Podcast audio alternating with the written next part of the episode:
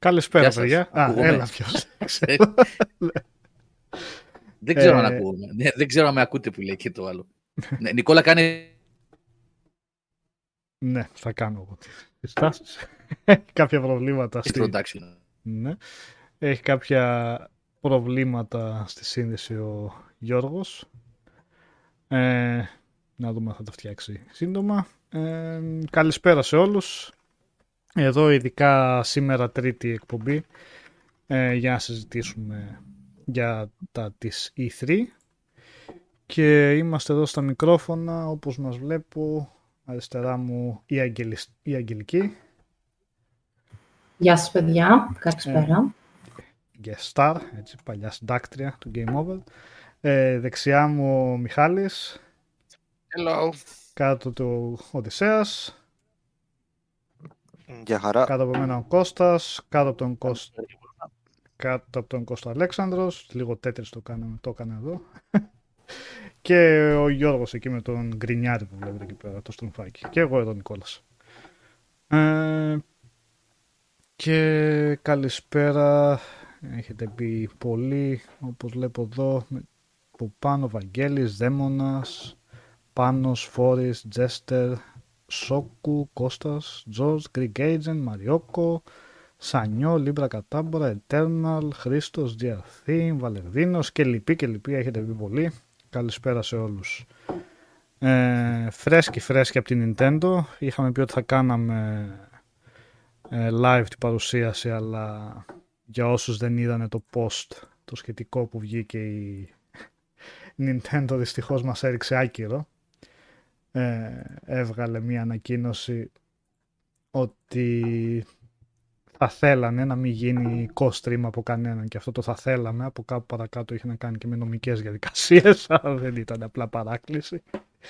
Ήτανε ότι όποιος θέλει να δει το stream, το direct, θα το δει από τους ίδιους. Επομένως, γι' αυτό δεν είχαμε. Αν θέλετε κάντε, αλλά θα τα πούμε μετά. Άμα κάνετε. Ακριβώς. Θα σας έρθει το γράμμα μετά. Το email, γιατί είμαστε και... οπότε ίσως να ξεκινήσουμε από την Nintendo, αφού έτσι κι αλλιώς θα πούμε και για τις άλλες βέβαια, αλλά στις άλλες επειδή είχαμε και σχολιασμό και είχαμε μείνει και είχαμε μιλήσει και για τη Microsoft και για Summer Game Fest, το εισαγωγικό που είχε γίνει εκείνο την Παρασκευή, Πέμπτη, πότε ήταν, είχαμε μιλήσει και για την Capcom και για τη Square, οπότε δεν μιλήσαμε για την Nintendo, οπότε ίσως να ξεκινήσουμε από εδώ αν θέλετε. Τώρα που είναι φρέσκο. Φρέσκο. Έλα, πρέπει να σας πω με ονόματα. Μιχάλη, Κώστα, πείτε. Εντάξει, σίγουρα θα μπορούσε καλύτερα. Χωρίς να είναι, κατά τη γνώμη μου, τραγωδία, ρε παιδί μου, παρουσίαση. Είχαμε κάποιες ανακοινώσεις. Δεν ξέρω. Είχαμε κάποιες λίγες ανακοινώσεις, αλλά δεν ξέρω αν αρμόζουν σε E3, ρε παιδιά, αυτές που είχαμε. Ξαναλέω, για μένα δεν ήταν τραγωδία, δεν ήταν χάλια. Αλλά θα μπορούσε να ανακοινώσει και περισσότερα πράγματα. Επειδή μπορεί κάποια μην το είδαν, μπορούμε να πούμε λίγο γρήγορα και τι... Για πες, τα έχεις κάπου γραμμένα? Όχι, αλλά έτσι στα γρήγορα, ας πούμε, τα δύο μεγάλα που δείξανε, ένα το Metroid το 5 ουσιαστικά, που θα λέγεται Metroid Dread. Αν θυμάμαι καλά. Dread. Το οποίο φτιάχνεται από τη Mercury Steam, την ισπανική ομάδα που είχε κάνει το Other M. Το Metroid Other M. Όχι το Other M, το Samus Returns. Sorry, για το 3DS. Το Samus Returns. Παλιότερα είχε κάνει τα Castlevania Lords of Shadow, αλλά, άσχετα. Αλλά είναι σχετική με το franchise, είχε κάνει το Metroid που λένε τα παιδιά. Οπότε, ναι, ανακοινώθηκε αυτό ως 2D, στις δύο διαστάσεις, τρισδιάστατο, αλλά στις δύο διαστάσεις platform, ξέρετε, όπως τα παλιά. Και το άλλο, όπως τα είδα εγώ από το σημαντικό, που δείξανε, όχι δεν το ξέραμε, απλά δείξανε γύρω 40 δευτερόλεπτα από το Breath of the Wild 2 και με μια πιθανότητα να βγει στο 22. Ότι στοχεύουν για να βγει στο 22, δεν είπανε κάτι πιο συγκεκριμένο. Από εκεί πέρα δείξανε διάφορα remasters, όπως το Advance Wars, το... ποιο άλλο? Το Fatal Frame δείξανε, ένα Fatal Frame, αυτό θα βγει γενικά όμως σε όλες τις κονσόλες. Ποιο άλλο, ένα ρε παιδιά δείξανε. Ένα WarioWare ανακοινώσανε καινούριο. Διάφορο, εντελώς. Ναι. Θες remaster, πάρε. Άλλο ένα remaster. Super Monkey Ball. Ποιο ήτανε. Super Monkey Ball. Τριλογία, τετραλογία, τι είναι αυτό. Ξέρω. Ναι. Το Midterran δείξανε The Ancient Gods Part 1 που είναι διαθέσιμο από σήμερα ή αργότερα, τέλος πάντων, μάλλον πιθανότατα αύριο. Τι άλλο. Συλλογή Mario Party με τα καλύτερα minigames. Και το Tony Hawk προσκείται 1 και 2. Παιχνίδι που έχει κυκλοφορήσει, το remaster δηλαδή που έχει κυκλοφορήσει στις κονσόλες, στις οικιακές, θα γίνει και στις 25 Ιουνίου διαθέσιμο για το Switch.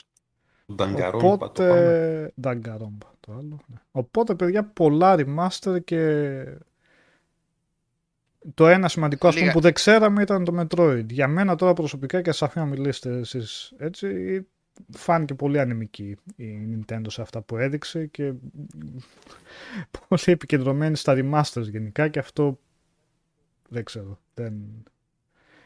Δεν είναι και η καλύτερη εικόνα έτσι. Εγώ περίμενα, ρε παιδί μου, να δω τι έχουν σαν στόχο για holidays. Δηλαδή, με ποιο παιχνίδι, ρε παιδί μου, θα πάει στις γιορτές. Προφανώς με τα Pokémon, εκτός αν ανακοινώσουν τους επόμενους μήνες, γιατί είναι ικανοί και γι' αυτό, έτσι. Αν, παιδιά, και Shin Megami Tensei 5, έτσι, και αυτή η μεγάλη ανακοίνωση. Σωστά.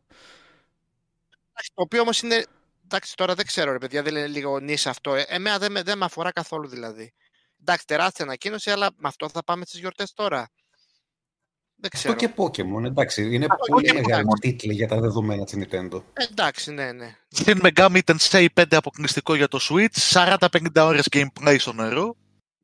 Που φάνηκε πάρα πολύ όμορφο, έτσι. Αυτό φάνηκε... Γιατί, ρε παιδί μου, όταν το βλέπαμε εμείς, λέγαμε σχόλια ότι εντάξει, αυτό τώρα είναι σαν mobile game, είναι φορητό κτλ. Αυτό το Shin Megami Tensei φάνηκε, ρε παιδί μου, ότι ήταν... Καλό generation game, πώς να το πω τώρα, εντάξει. Ναι. Τώρα για το Metroid, ρε παιδιά, εντάξει, όντως τεράστια ανακοίνωση για μένα, ως φαν της σειράς. Έστω κι αν, εντάξει, είναι ένα 2D, έχουν βγει πάρα πολλά Metroidvania από την τελευταία φορά που βγήκε 2D Metroid και φανταστικά Metroidvania. Εντάξει, το όνομα Metroid έχει ένα ιδιαίτερο βάρος, έτσι, δηλαδή... Και να σας το πω έτσι αλλιώς, και παικτικά να είναι λίγο μετριότερο και μόνο που χειρίζεις Σάμους γουστάρεις. Οπότε, εντωμεταξύ αυτό, παιδιά, το Dread ήταν παλιό παιχνίδι, είχε ανακοινωθεί στην E3 του 2006, έτσι. Και είχε πέσει σε development hell, ξέρω εγώ, τέλος πάντων δεν είχε βγει από τότε. Έστω τίτλος, δεν ξέρω, προφανώς δεν είναι το ίδιο παιχνίδι, θα το έπιασαν από την αρχή και θα το έφτιαξαν. Οπότε ναι, ακόμα κι αν δεν παίζει πλέον μόνο του στην κατηγορία, κάθε άλλο, εντάξει, για τους fans, ρε παιδί μου, το όνομα έχει τεράστιο βάρος να παίξει καινούριο Metroid. Καινούριο 2D Metroid. Εντάξει, άλλοι προτιμάνε τα 3D, άλλοι προτιμάνε τα 2D, ας μην ξεχνάμε ότι σαν 2D ξεκίνησε και έχει πολλούς fans, ρε παιδί μου, τα 2D Metroid. Εντάξει. Όπως είπαμε ότι έχει και πολύ χρόνο, το τελευταίο που βγήκε ήταν 3D, οπότε 3D έχουμε παίξει πιο πρόσφατα.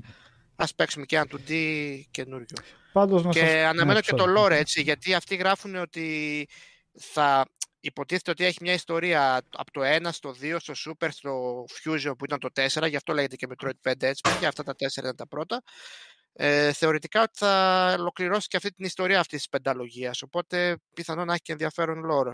Αλλά η ιστορία είχε ολοκληρωθεί με το Fusion στην ουσία. Τώρα θα πρέπει να κάνουν κάτι καινούριο για να προχωρήσουν. Αυτή τώρα διάβασα, Άλεξ, δηλώσεις ότι θα συνεχίσουν την ιστορία μετά το Fusion. Ναι, αναγκαστικά. Γι' αυτό το ονομάσανε και 5. Απλά θα έχει πολύ ενδιαφέρον για να δούμε πού θα πάει. Εντάξει, πάντως θυμίζω ότι τα τελευταία Metroid που έχουμε δει ήταν... Το Metroid, το Other M, το οποίο είναι 2D and a half. Και μετά είχαμε δει και το Samus Returns, το οποίο ήταν remake του 2. Δηλαδή στην τελευταία δεκαετία έχουμε δει μόνο 2D, δεν έχουμε δει 3D. Απλά το λέω επειδή το ανέφερες. Ναι, απλά εντάξει, το 2 όμως ήταν remake, δεν ήταν καινούριο παιχνίδι. Αλλά ναι, δεν διαφωνώ. Κατάλαβες γι' αυτό, ναι. Okay. Μα αυτή την έννοια τον λέμε, Αλέξανδρο, ότι είναι, ξέρεις, καινούριο 2D παιχνίδι. Ναι, δηλαδή, όχι. Εντάξει, επαναλαμβανόμαστε τώρα, γιατί παιδιά, εσείς μας ακούτε τώρα στο live stream, αλλά είχαμε κάνει ακριβώς την ίδια κουβέντα πριν από λίγο μεταξύ μας, πριν βγούμε live. Και λέγαμε τα ίδια πράγματα, ρε παιδί μου. Εντάξει, νομίζω ότι και εγώ και ο Κώστας και ο Μιχάλης όταν είδαμε Metroid 5 να εμφανίζεται στην οθόνη, μάλλον πέσαμε από την καρέκλα, χοροπηδούσαμε. Ναι.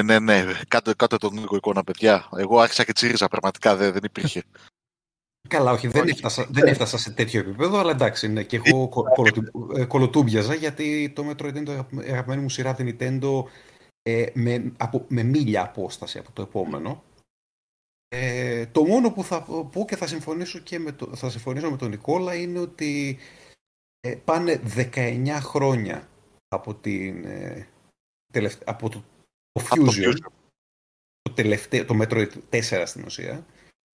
Έχουν πέρασει 19 χρόνια και από τότε έχουν βγει δεκάδες, για να πούμε εκατοντάδες, Metroidvania παιχνίδια, που ορισμένα από αυτά ήταν εξαιρετικά, απίστευτα καλά και σε gameplay και σε τεχνικό τομέα και σε απ' όλα.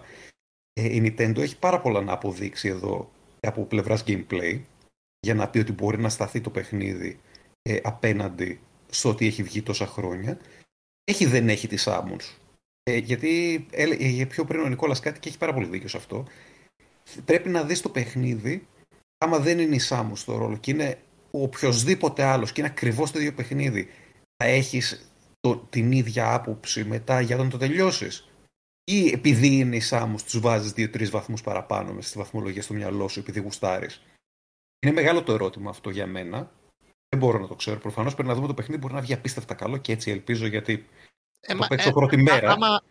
Αυτό το οποίο μπορώ να δω από το τρέιλερ είναι ότι η Nintendo ξεκάθαρα είναι ένας απίστευτα low budget τίτλος, πάρα πολύ low budget τίτλος, ο οποίος δεν είναι ανάλογος του ονόματος που κρατάει αυτό το franchise και δεν είναι ανάλογος σε τεχνικό επίπεδο που έχουν δώσει ένα σωρό indies από ομάδες 2, 3, 5, 10, 20 ατόμων. Γιατί μιλάμε για μια εταιρεία κολοσσό όπως η Nintendo, παιδιά. Δεν μιλάμε για τον Μάκη και τον Χρήστο και τον Τάκη που φτιάξανε ένα Metroidvania στο υπόγειό τους στη Σουηδία. Οφείλει να δώσει κάτι δυνατό εκεί, που για το τρέιλερ δεν δείχνει κάτι τέτοιο. Εντάξει, είδαμε και δύο σπηλιές, ας πούμε, δεν είδαμε και κάτι φοβερό. Δείξανε gameplay κανονικό μετά πάντως. Για να... Ναι, το είδα όλο το gameplay, αλλά στην ουσία πάλι μέσα στις σπηλιές και μπήκες και έλεγε και άλλοι. Καλά, απλά το αναφέρω, ναι, okay. Ναι. Αλέξανδρε, να σημειώσουμε όμως ότι δεν είναι και η ίδια η Nintendo που το φτιάχνει αυτό, έτσι. Δηλαδή στην ουσία είναι... Σημασία έχει αυτό. Ούτε η ίδια η Nintendo φτιάχνει το Prime. Ναι. Κατάλαβες που το λέω. Είναι το franchise της Nintendo. Είναι το franchise της Nintendo με ένα στούντιο όμως που στην ουσία, εκτός από τα Knowledge of Shadow που ήταν, ας πούμε, πιο AAA, πιο μεγάλο, ας πούμε, παιχνίδι, τα υπόλοιπα είναι... Εντάξει, δηλαδή και το Mirror of Fate, ας πούμε, που είχε φτιάξει για το 3DS, έκανε μπάμι, φώναζε μάλλον το πόρταμον από μακριά. Το ίδιο γίνεται και με το Metroid Samus Returns. Πόρτα μου κι αυτό. Δηλαδή είναι πολύ χαμηλότερα. Αυτό εμένα γιατί να με νοιάζει, Κώστα. Όχι, θέλω να σας πω. Καλησπέρα σας. Η Nintendo επέλεξε να το δώσει στη Mercury Steam. Η Nintendo επέλεξε να τους δώσει ένα budget μηδενικό για να κάνουν ένα παιχνίδι έτσι. Η Nintendo μπορούσε πολύ άνετα να βάλει μια δική της ομάδα ή να δώσει ένα παχυλό budget σε αυτή την ομάδα ή να πάρει άλλη ομάδα και να δώσει ένα παιχνίδι με τρομερά υψηλή ποιότητα τεχνική. Γι' αυτό η Nintendo ίδια επέλεξε να κάνει ένα budget, full budget παιχνίδι, το οποίο άμα δεν υπήρχε το Switch θα ήταν τίτλος για το 3DS. Ξεκάθαρα αυτό. Όσο και αν είμαι ενθουσιασμένος, όσο και να θέλω να το παίξω την πρώτη μέρα που θα βγει, δεν θα κρυφτώ πίσω από το φαμποϊλίκι μου για τη Σάμους. Δεν θα κρυφτώ και θα αποδεχτώ το ότι εντάξει, είναι ένας τίτλος ο οποίος θα ήθελα να είχε δώσει κάτι παραπάνω η ίδια Nintendo. Όχι να μου το δώσει αυτό 60 ευρώ, έτσι, γιατί εκεί θα το δώσει 60. Για να πούμε 70. Καλά, εγώ διαφωνώ σε πάρα πολλά τώρα, αλλά εντάξει. Πες, Μιχάλη. Τι. Πες. Λοιπόν, καταρχάς διαφωνώ σε αυτό που είπες, ότι okay, άμα δεν ήταν η Σάμι 2-3 βαθμούς χαμηλότερο, ξέρω εγώ, και... Όχι, καταλαβαίνω ότι έτσι. Καταλαβαίνω πώς το λες. Είπες ότι, ρε παιδί μου, πρέπει να δούμε άμα δεν το λέγανε Metroid και δεν ήταν η Σάμους, πόσο θα γουστάραμε. Γουστάραμε επειδή είναι Metroid και είναι η Σάμους, κατάλαβες. Δηλαδή, από τη στιγμή που γουστάρω, ποιο είναι το πρόβλημα. Όχι, πρώτον. Για να σου το πω καταρχήν, αλλά... αυτό το παράδειγμα, επειδή δεν το είχα σκεφτεί εγώ, το παράδειγμα αυτό το είχα πει από το πρώτη φορά που είχα ακούσει αυτή τη φράση, αν δεν ήταν αυτό και ήταν άλλος πώς θα το βλέπαμε το παιχνίδι, ήταν για το Arkham Asylum, που είχαν πει πολύ σωστά εκεί, δεν μπορώ να θυμηθώ που το είχα διαβάσει, ότι αν δεν ήταν ο Batman θα λέγαμε πάλι ότι ήταν καλό παιχνίδι. Ναι, θα λέγαμε, γιατί είχε πολύ καλό σχεδιασμό, είχε πολύ καλό fighting σύστημα, οπότε από αυτή την πλευρά. Κατάλαβες, ότι δεν αρκεί μόνο χαρακτήρα, σαν να έχει να... Φυσικά, αλλά και από μόνο του το παιχνίδι είχε να προσφέρει κάτι. Τώρα βέβαια δεν ξέρουμε το παιχνίδι πώς θα είναι, έτσι. Προφανώς, μην παρανοηθούν αυτά. Το παιχνίδι να βγει δεκάρι, απλά το λέμε τελείως σφαιρικά, ότι είναι ένας τίτλος που προφανώς πρέπει να τον δούμε και να τον κρίνουμε και ως παιχνίδι, αλλά... όχι απλά επειδή έχει κολλημένο πάνω τον Master Chief, τον Κράτος. Αλλά κάναμε παρένθεση μεγάλη, αλλά είχε αρχίσει ο Μιχάλης να μιλάει, τον κόψαμε, οπότε Μιχάλη λες. Εντάξει, συζητάμε, δεν για αυτό που λες. Πες και εσύ πώς το είδες στο Metroid. Εγώ το δέχομαι αυτό το πράγμα, αλλά πώς το λένε. Άλλοι θέλουν να βλέπουν πέρα από τίτλους, φαμποϊλίκια και χαρακτήρες κτλ. Και να βλέπουν το καθαρό gameplay, το οποίο είναι 100% θεμιτό. Και άλλοι, ρε παιδί μου, είναι fans κάποιων πραγμάτων. Και αυτό το πράγμα, όταν βγαίνει καινούριο παιχνίδι από αυτό το franchise, αυτομάτως το ανεβάζει ένα επίπεδο πάνω. Σαν προσδοκία, σαν ενδιαφέρον, σαν παικτική απόλαυση στο τέλος. Τι να κάνουμε, ρε παιδιά, αλλιώς να ελέγξεις τη Σάμους, αλλιώς να ελέγχεις το Σάμι, ξέρω εγώ. Εντάξει τώρα. Ισχύει και θέλοντας να πιστεύεις κιόλας ότι το στούντιο που το ανάλαβε καταλαβαίνει το DNA του χαρακτήρα. Οπότε είναι και αυτό. Και αυτό φάνηκε. Ότι έβγαλε ένα καλό του. Ναι. Εγώ δεν διαφωνώ ότι δεν θα είναι κάτι ρηξικέλευθο και επαναστατικό, ξέρω εγώ. Εγώ δεν περιμένω κάτι τέτοιο. Εγώ αυτό από το Metroid Prime το 4 το περιμένω. Κι αν. Με ένα απλό καλό 2D Metroidvania, εγώ θα είμαι ευχαριστημένος. Και θα το πληρώσω και 60 ευρώ και 80 και 100, πόσο θα κάνει το Special Edition. Μιχάλη, εγώ με το που άρχισε και έπαιζε, δηλαδή άρχισαν και δείχναν τα πρώτα που κάνουν στο τρέιλερ, ήμουνα 100% σίγουρος ότι είναι το στούντιο πίσω από το Samus Returns. Έτσι. Δεν ξέρω, πες το, ρε παιδί μου, διέστηση. Δεν το είχαν πει ακόμα, το είπαν στο Treehouse, έτσι, ότι αναπτύσσεται από τη Mercury Steam. Λοιπόν, είτε το παιχνίδι είναι 10 για 10, είτε το παιχνίδι είναι για 9, είτε το παιχνίδι είναι για 8 ή και 7, έτσι, δεν σημαίνει ότι δεν θα είναι καλό και ότι δεν θα έχεις περάσει καλά, με την έννοια ότι ενέχεις αυτό ακριβώς που είπες. Έχεις να κάνεις με έναν αγαπημένο χαρακτήρα, σε ένα αγαπημένο σύμπαν και με έναν lore που υποτίθεται αποκτάει μια συνέχεια και όπως είπαν και οι ίδιοι, ενδεχομένως ολοκληρώνεται. Δεν ξέρω πώς θα το κάνουν κιόλας και πώς από πού θα πάει η συνέχεια αυτή. Όταν θα έρθει η ώρα να κρυθεί, θα κρυθεί με βάση το πόσο καλά περνάς, και σαφέστατα εννοείται με ποια είναι τα production values από πίσω. Γιατί εντάξει, η πόρτα μορφή φωνάζει από μακριά. Δεν νομίζω δηλαδή ότι θα δούμε τίποτα εξωφρενικά ή δεν ξέρω εγώ, wow πράγματα. Όμως, εντάξει, είναι αυτό που λέμε. Είναι ένα 2D Metroid. Για μένα, προσωπικά μιλάω τώρα σαν Κώστας, είναι αυτό το περίμενα πάρα πολλά χρόνια. Δεν με ενδιαφέρει το επόμενο Metroid Prime. Το 4, το 5, δεν ξέρω εγώ πόσα θα βγάλουν για τους δικούς τους λόγους. Δεν πάω να λέω ότι δεν αξίζουν σαν παιχνίδια και δεν έχουν τη δική τους σημασία και το δικό τους φανατικό κοινό. Δεν είναι κάτι που με αγγίζει. Γι' αυτό και εγώ έχω αρχίσει και βγάζω τώρα ένα φανμποϊσμό κατά μία έννοια μέσα μου. Αλλά σαφέστατα, ναι, όταν θα έρθει εκείνη η ώρα, ναι, θα το κρίνουμε, θα το δούμε.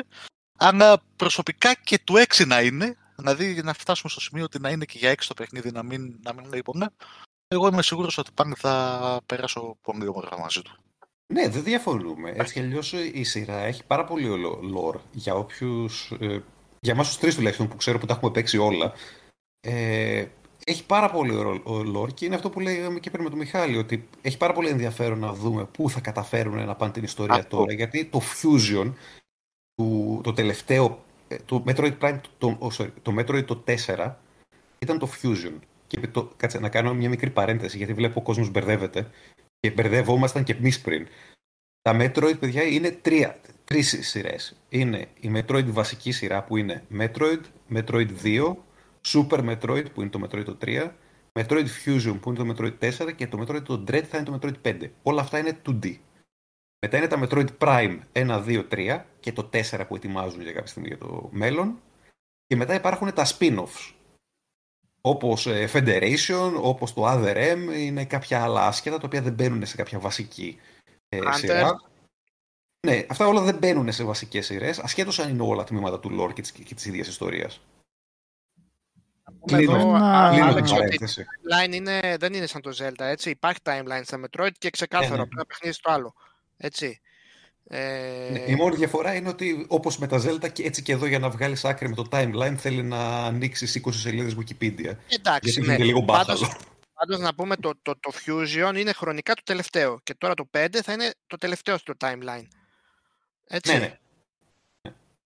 Και το Prime, ας πούμε, το 4 που θα βγει όποτε βγει θα είναι πολύ πριν από όλα τα Metroid 1, 2, 3, 4, 5 ας πούμε, γιατί τα Prime είναι prequels. Ναι, ο Μπαλμπαστρόμφ έχει δίκιο σε αυτό που λέει. Παίζει να φάτε κανένα στράκ για το βίντεο που παίζει. Επομένως, αφού και η Nintendo αποφάσισε δεν θέλει να δούμε παρέα τα τέτοια, το βγάζει αυτό. Το πρόβλημα ήταν με το direct. Δεν πειράζει, δεν πειράζει. Δεν χρειάζεται. Και στους υπόλοιπους αφήσαμε θα δείξουν σε αυτό. Δεν χρειάζεται, δεν έχουμε κανένα πρόβλημα. Παιδιά, να συμπληρώσω εδώ πέρα ότι για το Prime το 4 είπαν ότι δουλεύεται ακόμα. Έτσι, δηλαδή αναφέρθηκαν σε μια πρόταση, έστω ότι υπάρχει σαν εξέλιξη, έτσι. Πότε το είπαν. Δεν άκουγα πολύ καλά, οπότε γι' αυτό δεν... Πριν δείξουν το Metroid το 5, είπαν ότι μέχρι να βγει το 4 το Prime το οποίο το δουλεύουμε, θα σε έχουμε κάτι άλλο, ξέρω εγώ. Εντάξει, τουλάχιστον ακούσαμε ότι το δουλεύουν ακόμα το άλλο. Ναι. Και εντάξει, παιδιά, νομίζω κανένας μας δεν περίμενε να δει Prime φέτος, γιατί με το τεράστιο το reboot που έφαγε η σειρά, εντάξει, δεν υπήρχε περίπτωση ούτε χρόνος να είχαν προλάβει να βγάλουν παιχνίδι τόσο γρήγορα.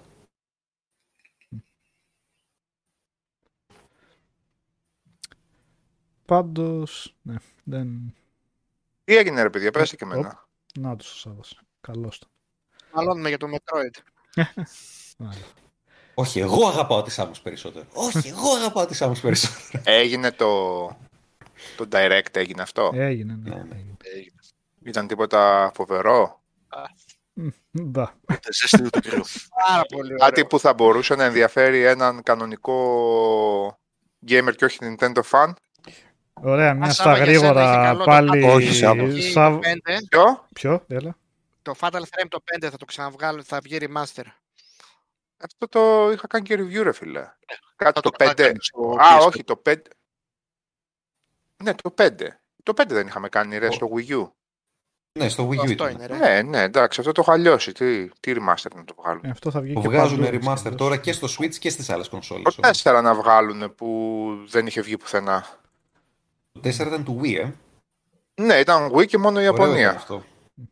Και ευτυχώς είχε αγγλικό dub από μονταρίσματα. Και μπορέσαμε και το παίξαμε. Από εκεί και πέρα και για όσους άλλους μπήκανε, δείξανε το Metroid 5 που λέμε τόση ώρα εδώ, δυσδιάστατο Metroidvania από την Mercury Steam, το Shinji Mikami Tensei 5 αυτό και κάτι άλλο τίτλος πιο... Ναι. Δεν είναι Metroid Prime αλλά Mercury. Ναι. Δείξανε 40 δευτερόλεπτα από το Breath of the Wild 2 και με υπόσχεση, μάλλον στοχεύουν για 22, αλλά το είπαν ακριβώς έτσι, στοχεύουμε για το 2022, οπότε βλέπουμε. Και δείξανε WarioWare καινούριο και μετά διάφορα remaster για το Advance Wars, Super Monkey Ball, πώς το λένε, και πάντα ξεχνάω ένα. Και Mario Party, αυτά. Αυτό δεν έχω καταλάβει ακόμα, μα είναι remaster ή είναι νέο παιχνίδι, απλά έχει μέσα και πολλές πίστες από τα παλιά, γιατί συνηθίζει αυτό το πράγμα να τα κάνουμε με τα Mario Party. Μάλλον έχει ένα mini games όλων των Mario Party, Άλεξ. Κάπου το διάβαζα τώρα, ρε εσύ. Αλεξάνδρε, είχε κάτι τέτοιο, είχε βγει. It's a new title in the series that will feature 5 classic boards from the Mario Party franchise, plus 100 other minigames. Ναι, δεν είναι ξεκάθαρο. Δεν λέει 100 other new minigames. Λέει 5 classic boards και 100 plus 100 minigames. Αλλά δεν σου λέει ότι είναι όλα καινούργια. Πάντως τα λέγαμε και πριν βγούμε.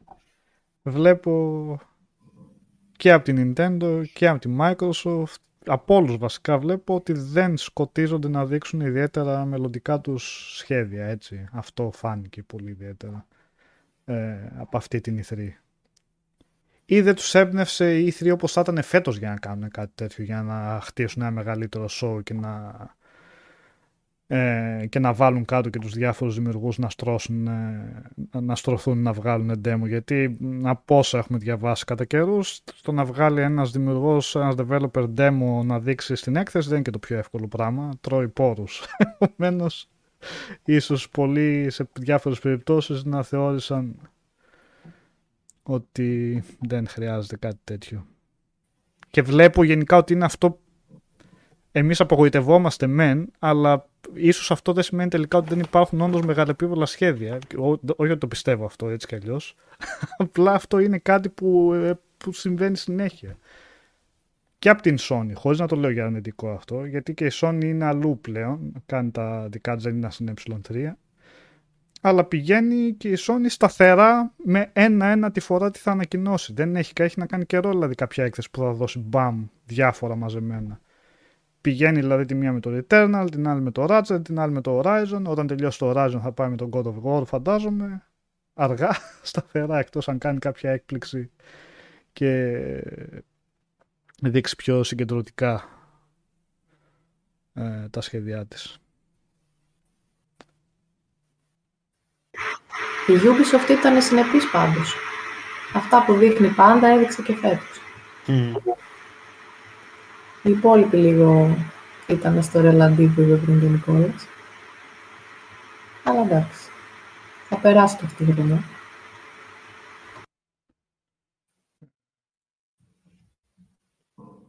Εγώ πάντως, παιδιά, αν και με έχει πικράνει η σειρά πολλές φορές στο παρελθόν, από τα σημερινά, πέρα από το Metroid, το άλλο που μου άρεσε πολύ, ή βασικά που ψήνουν πάρα πολύ να δω, είναι το WarioWare. Έχω ένα ιδιαίτερο soft spot σε αυτή τη σειρά. Την αγαπάω πάρα πολύ.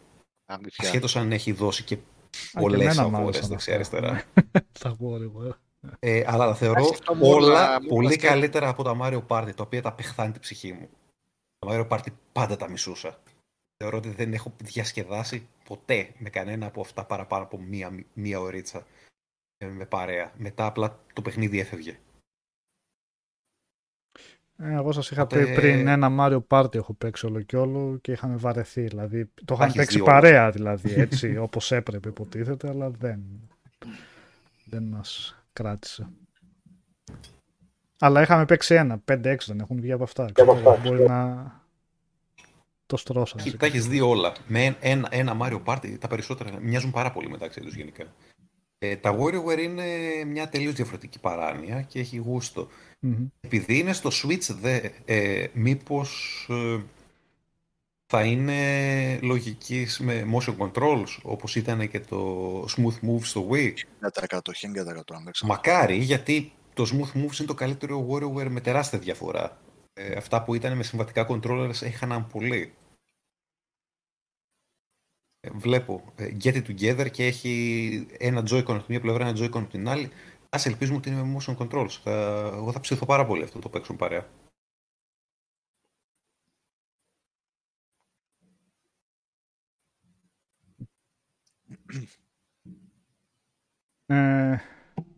Γιώργος, εσύ δεν είπες τίποτα, Οδυσσέα. Εγώ αρνούμαι να μιλήσω για την Nintendo σήμερα. Έχεις κάποιο λόγο συγκεκριμένο? Σοβαρά μιλάω. Okay. Όχι, σοβαρά μιλάω. Δεν θα μιλάω για την Nintendo όποτε θέλει η Nintendo, όποτε θέλω εγώ θα μιλάω.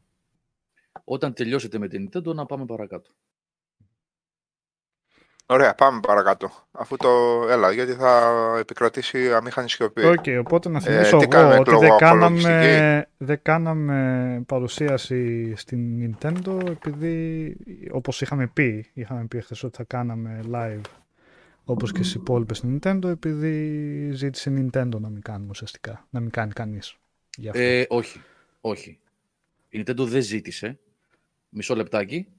Είπα να μην μιλήσω για την Nintendo, αλλά μιας και το. Δεν φταίει η Νικόλα για τη διατύπωση. Ναι. Η ίδια Nintendo. Τα είπα και πριν, Γιώργο, κανονικά, αλλά πες. Ναι. Α, τα είπε, συγγνώμη. Στην αρχή, παιδιά, έχω ένα πρόβλημα στον υπολογιστή μου. Εγώ, παιδιά, να ξέρετε, ήμουν εκτός.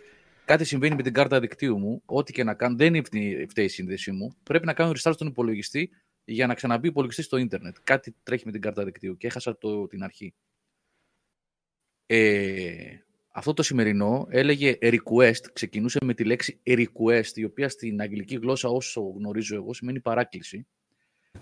Αλλά από κάτω, στο κείμενο έλεγε ότι αν δεν το κάνετε αυτό, θα υπάρχουν νομικές κυρώσεις, θα σας κυνηγήσουμε. Αυτό δεν είναι request, αυτό είναι directiva, είναι εντολή, είναι απειλή. Οπότε εγώ σήμερα για αυτό που έδειξε η Nintendo δεν μιλάω. Θα μιλήσω όποτε θέλω εγώ, όχι όποτε μου το επιτρέπει η Nintendo. Πάμε παρακάτω. Εκτός αν θέλετε να μιλήσετε κι άλλο για την Nintendo. Ελεύθερα, εγώ δεν σας λέω να μην μιλήσετε. Ελεύθερα, όσο θέλετε. Όχι, εγώ δεν μιλάω, έτσι. Εγώ δεν μιλάω, ναι. Οκ. Θέλετε να τα πάρουμε με τη σειρά αυτά που έγιναν τότε? Για έγιναν. Για οι E3 όλοι. Ξέρω, ναι, γιατί τι θέλετε να συζητήσουμε σήμερα? Όχι, επειδή το... να, αυτά που έγιναν όταν λες γενικά δηλαδή E3. Ναι. Ωραία. Ναι. Όπως θέλω εγώ τώρα. Κάτσε. Θέλω ο Ιωάννης, 2 λεπτά παιδιά, εντάξει, δεν έδειξε πάρα πολλά. Εμένα μου φάνηκε πάρα πολύ όμορφο αυτό που είδα. Δείχνουν ότι το επεκτείνουν κιόλας με τα νησάκια στον ουρανό. Έτσι μου βγάλε και λίγο Skyward Sword vibes. Ίσως πιάσουν δηλαδή πολλά επίπεδα, ρε παιδί μου. Κάπου νομίζω όταν είχε πρωτοεμφανιστεί το Breath of the Wild 2 έλεγαν και για Underworld, δηλαδή για το υπέδαφος, ρε παιδί μου, της Hyrule. Οπότε μπορεί να πιάσουν, ξέρεις, πολλά επίπεδα, πράγμα το οποίο θα τους δώσει έτσι και ποικιλία, ξέρω εγώ. Εντάξει, καλό που είδαμε ότι προχωράει και ότι έχουμε και μια ημερομηνία να στοχεύουμε, δηλαδή δεν είναι σε 3-4 χρόνια, είναι του χρόνου ουσιαστικά. Οπότε, ναι, Ιωάννη και οι υπόλοιποι, εμένα μου άρεσε πάρα πολύ αυτό που είδα. Όχι, δείχνει πολύ όμορφο, ισχύει. Δεν ξέρω, βέβαια δεν είδαμε πάρα πολύ υλικό για να δούμε ακριβώς πώς τρέχει το παιχνίδι. Ούτε καν ξέρουμε άμα το παιχνίδι αυτό, έτσι όπως το δούμε το βίντεο, τρέχει στο Switch ή στο μόνιμα υπό φήμης, καθιστό φήμης, το Switch Pro. Αλλά όχι, δείχνει κάποια νέα στοιχεία που δείχνει ότι πραγματικά ανοίγει νέες προοπτικές για το πόσο μπορείς να εξερευνήσεις τον κόσμο. Ο καθένας έχει πράγματα που αγαπάει και δεν αγαπάει στο πρώτο και θα πρέπει να δούμε περισσότερο υλικό για να δούμε άμα η απάντηση της Nintendo θα μπορέσει να συμπληρώσει τα κενά που είχε το πρώτο παιχνίδι. Γιατί κανένας δεν είναι τέλειος, ακόμα και ο πιο φανατικός οπαδός του παιχνιδιού μπορεί να αναγνωρίσει ότι υπήρχαν κάποια θέματα τα οποία θέλουμε να δούμε στο δεύτερο να φτιάχνουν. Π.χ. εγώ, ας πούμε, θέλω dungeons. Θέλω σοβαρά dungeons και δεν θέλω αυτά τα shrines. Θέλω κάτι πιο ουσιαστικό εκεί. Αλλά θεωρώ ότι ήταν ένα καλό teaser. Αλλά αυτό που είπαν για πολύ ελεύθερα για 2022... πολύ φοβάμαι, παιδιά, ότι ή θα πάει για Χριστούγεννα 2022 ή θα μπορεί να πάει και 2023. Δηλαδή αυτοί που ελπίζαν ότι θα βγει πιο νωρίς, το θεωρώ αρκετά απίθανο, έτσι όπως το έκανε Phrase Nintendo. Έχουμε μέλλον. Δεν θα βγει σύντομα. Επίσης να πούμε ότι φάγαμε καλό άκυρο για τα 35 χρόνια, έτσι. Δηλαδή μας έδωσαν το χειρότερο που μπορούσαν. Δηλαδή ούτε καν το Twilight Princess με το Wind Waker που θα ήταν το πιο εύκολο, ρε παιδί μου, που θα μπορούσαν να κάνουν. Αν και μπορεί να, ξέρω εγώ, μήπως θα ανακοινώσουν πιο μετά, δεν ξέρω. Πάντως αυτό το Game & Watch... Μηχανή είπαν ότι δεν έχουν άλλα σχέδια για την... Μπράβο, καλά λες, είπα ότι δεν έχει άλλες ανακοινώσεις, ναι. Το οποίο... Το Game & Watch το ξέχασα, παιδιά, το διέγραψα στο μυαλό μου. Εντάξει, εμένα συγχωρήθηκα, μπορεί και να το πάρω πάντως. Γιατί...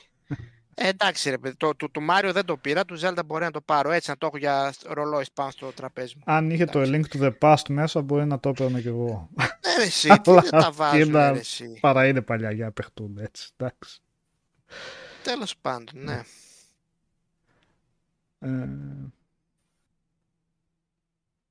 Είχε πλάκα αυτό. Πώς?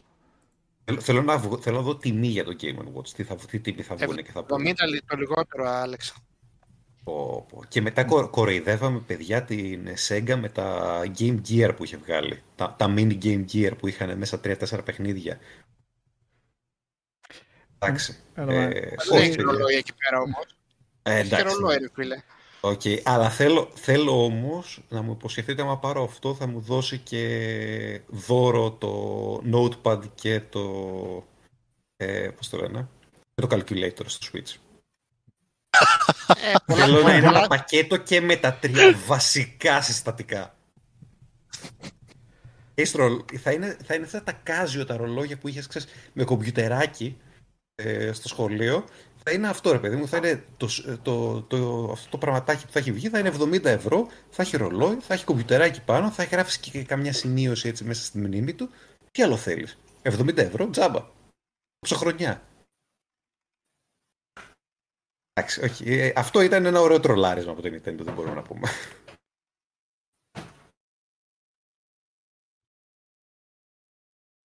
Έδειξαν και ένα χαρακτήρα μας, οκ. Okay. Εντάξει. Από το Tekken, έτσι. Ναι, Καζούια. Ήταν και ο τέτοιος, και ο Κεϊχάτσι. Το Κεϊχάτσι λογικά θα τον έχω σε χαρακτήρα. Λογικά ή μέρος του background θα είναι της εκτέλεσης της τέτοιας ή μπορεί να το πετάξουν για σαν spirit, ας πούμε, για κανένα. Ναι, σαν βοηθό σε κάποια κίνηση. Μαζί με τον Τζιν, ξέρω εγώ, ας πούμε. Φαντάζομαι ότι τον Τζιν δεν θα τον αφήσουν να παίξω. Ναι. Μόνο ένας θα μπει. Γιατί γνωρίζοντας τις τιμές που πάνε αυτά, φαντάζομαι όχι μόνο ένας χαρακτήρας. Δηλαδή δεν θα μπουν κι άλλοι. Έναν τους ανακοινώνουν. Άλεξ, είχα βγάλει 2 πακέτα και τώρα τρέχει το δεύτερο πακέτο, το οποίο έχουν βγει άλλοι 3 χαρακτήρες μέχρι τώρα. 3, αν θυμάμαι καλά, και τους ανακοινώνουν έναν σιγά-σιγά. Όχι, ο τέτοιος ο Καζόγια είναι ο 4ος και μετά ο 5ος, θα δούμε. Μέχρι το τέλος της χρονιάς θα έχουμε μάθει. Μάλιστα. Οκ, εντάξει. Σε τι τιμή πάει τώρα ο ένας ή είναι όλα μαζί το πακέτο και απλά σου έρχονται κάθε τόσο? 5€ έχει ο κάθε ένας. Και νομίζω έχει 30 να τους πάρεις όλους μαζί. Πάντως από την αρχή έχουν δώσει, τώρα τους βλέπω, 2, 5, 8, 10 χαρακτήρες έχουν δώσει και μένει ακόμα ένας να δώσουν, ναι. Ρε παιδιά, επειδή είναι λίγο ασύμετρο αυτό που κάνουμε, τελείως συγγνώμη κιόλας. Είναι ασύμετρο και να σας πω γιατί είναι ασύμετρο τώρα μεταξύ μας. Προχθές γκρινιάξαμε επί 1 ώρα, επειδή είδαμε από τη Microsoft 30 και όχι 48 παιχνίδια. Και τώρα... τρώμε λίγο παραπάνω χρόνο για τους χαρακτήρες που βάζει έναν σαν DLC Nintendo στο... Έτσι το έφερε η κουβέντα, Σάβα, έχεις δίκιο. Ναι, ας προχωρήσουμε. Δεν είχε κάτι άλλο Nintendo, παιδιά, από εκεί και πέρα... Όχι, έμεινα αποσβολωμένος, δεν έχω τι να πω. Έμεινα από λόγια, πραγματικά. Εντάξει τώρα. Πάμε πιο κάτω. Κάποια στιγμή πρέπει να το δεχτούμε αυτό, έτσι, ότι είναι ασύμετρο το τι ζητάμε γενικώς. Και ότι έδειξε 40 δευτερόλεπτα από το Breath of the Wild, αλλά η Microsoft έπρεπε να δείξει campaign, η Sony πρέπει οπωσδήποτε να δείξει κάτι από God of War και από το επόμενο Killzone, ας πούμε, που το έχει κρυφό και εγώ δεν ξέρω τι. Είναι λίγο ασύμετρα αυτά τα πράγματα. Και αυτή η ασυμμετρία πάντα εμένα προσωπικά μου τη δίνει και πόσο μάλλον σήμερα που... Η Nintendo αυτή τη στιγμή βγάζει το βούρδουλα και λέει εγώ είμαι το boss και ό,τι κουστάρω κάνω. Που έπρεπε να φάει ατελείωτο ban, κατά τη γνώμη μου. Δεν έπρεπε να γίνει ούτε αναφορά σήμερα στο... τελείως προσωπική γνώμη, δεν είπα κακώς κάνουμε αναφορά. Λέω εγώ δεν θα έκανα αναφορά μετά το σκηνικό. Αλλά τώρα οι χαρακτήρες στο DLC του τέτοιο, ως ανακοίνωση σε κοντά E3 και εμείς είμαστε γκρινιάζουμε που είδαμε μόνο Elden Ring. Μπήκε το Elden Ring να πούμε, πήρε τα σόβρακα από ό,τι υπάρχει και δεν υπάρχει και καθόμαστε και λέμε για τους χαρακτήρες τώρα του Brawl. Του Brawl, λέω. Πώς το λένε? Smash. Super Smash Brawl. Ultimate. Σάβα, γιατί το λες, γιατί κρινιάζουμε όμως, κρινιάζουμε. Εγώ δεν κρινιάζω, ρε παιδιά, για αυτά που είδα στη Microsoft. Αν φύγουμε, ας φεύγουμε από την Nintendo. Είναι όποια συζήτηση, ρε παιδί μου, που κάναμε τέλος πάντων, στην όποια κριτική. Νομίζω το εξηγήσαμε και ο Νίκος το έθεσε σωστά, όπως το νομίζω το είχαμε αναφέρει και εκείνη τη μέρα και το ανέφερε και επ' ευκαιρία της Nintendo ο Νίκος, ότι εντάξει, όσο θεωρούν αυτοί ότι χρειάζεται με την εικόνα που έχει αυτή τη στιγμή η βιομηχανία. Κανένα κάψιμο να πούνε τι θα σας βγάλουμε, παιδιά, το 2024. Που και να σας πω, μετά ας πούμε από αυτό που έγινε με το Everwild. Ναι. Της Rare.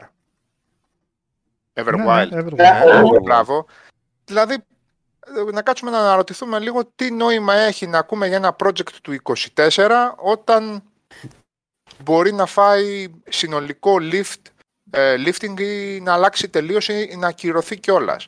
Πλέον εμένα δεν με ενδιαφέρει. Σαφώς ήταν αρνητικό το ότι θα έχουμε campaign Halo το χειμώνα και δεν είδαμε ούτε εικόνα. Εμένα μου άφησε εννοώ αρνητική εντύπωση, δεν λέω ότι θα είναι κακό το παιχνίδι ή ότι κάτι πάει στραβά. Μπορεί να κρύβουν κάτι για πιο εντυπωσιακό αργότερα. Ή όντως μπορεί να είναι μέχρι το λαιμό στη δουλειά αυτή τη στιγμή και να μην τους παίρνει να κάνουν τίποτα άλλο για να μπορέσουν να το βγάλουν. Αλλά δεν έχει νόημα πλέον μάλλον να βλέπουμε ότι κάτι θα βγει το 2025 και να χαιρόμαστε. Δηλαδή εγώ δεν κατάλαβα ποτέ, ας πούμε, γιατί ο κόσμος αντιδρούσε sorry Οδυσσέα, δεν είναι σπόντα για σένα, αλλά γενικά το λέω, επειδή είχε βγει το σήμα του Metroid 4, ας πούμε, του Metroid Prime 4. Αυτά είναι σοβαρότατα ναι ρε, εντάξει, ξέρεις σοβαρότατα τρολαρίσματα που μας κάνουν οι ίδιες οι εταιρείες και καθόμαστε εμείς να πούμε και τα τρώμε σαν 13χρονα. Δεν πάει έτσι. Ή να γίνουμε, δηλαδή να γίνουμε πραγματιστές σε δύο θέματα. Να μην λέμε άλλα ντάλλον μεταξύ μας στο τι περιμένουμε από τις σατυρές και δεύτερον να αναγνωρίζουμε κάθε φορά το παρόν. Και αν το παρόν είναι ικανοποιητικό και το παρόν λέει ότι αυτή τη στιγμή έχουμε πάρα πολλά παιχνίδια και υπέροχα παιχνίδια να παίξουμε και ως τρέχουσα κατάσταση και σαν back catalog, τότε είμαστε καλά. Και δεν χρειάζεται να ξέρουμε τι θα βγει το 2025 και να κράζουμε μια εταιρεία για το 2025. Αλλά όταν φτάσουμε να την κράξουμε, να κράξουμε και τους άλλους. Να κράξουμε και τους άλλους το ίδιο. Προχθές δηλαδή καθόμουν και το σκεφτόμουν, δεν αναθεωρώ τη στάση μου. Είδαμε 30 παιχνίδια, τα οποία τα 27 θα τα παίξουμε day one με 4 ευρώ το μήνα στο Game Pass, στο Ultimate. Και το συζητούσαμε, ρε παιδί μου. Άλλος είπε ότι κάναμε μούγκα γιατί ήταν πολύ μάπα. Sorry φίλε, αν ακούς, και δεν το λέω πλέον από υποτιμητικά. Είναι Σάβα και το έγραψε για πλάκα πριν. Okay, δεν είναι. Τελείως για πλάκα, ναι πλέον. Εντάξει, ξέρω, καταλάβαμε ρε παιδί μου ότι κάπως αλλιώς το εννοούσες. Αλλά έμεινε τώρα σαν inside joke γι' αυτό. Το συζητήσαμε. Και τώρα, ξέρω εγώ, η Nintendo θα έχει DLC χαρακτήρα στο τάδε, εκεί θα βγάλει εκείνο, το update στο Pokemon θα είναι αυτό. Okay.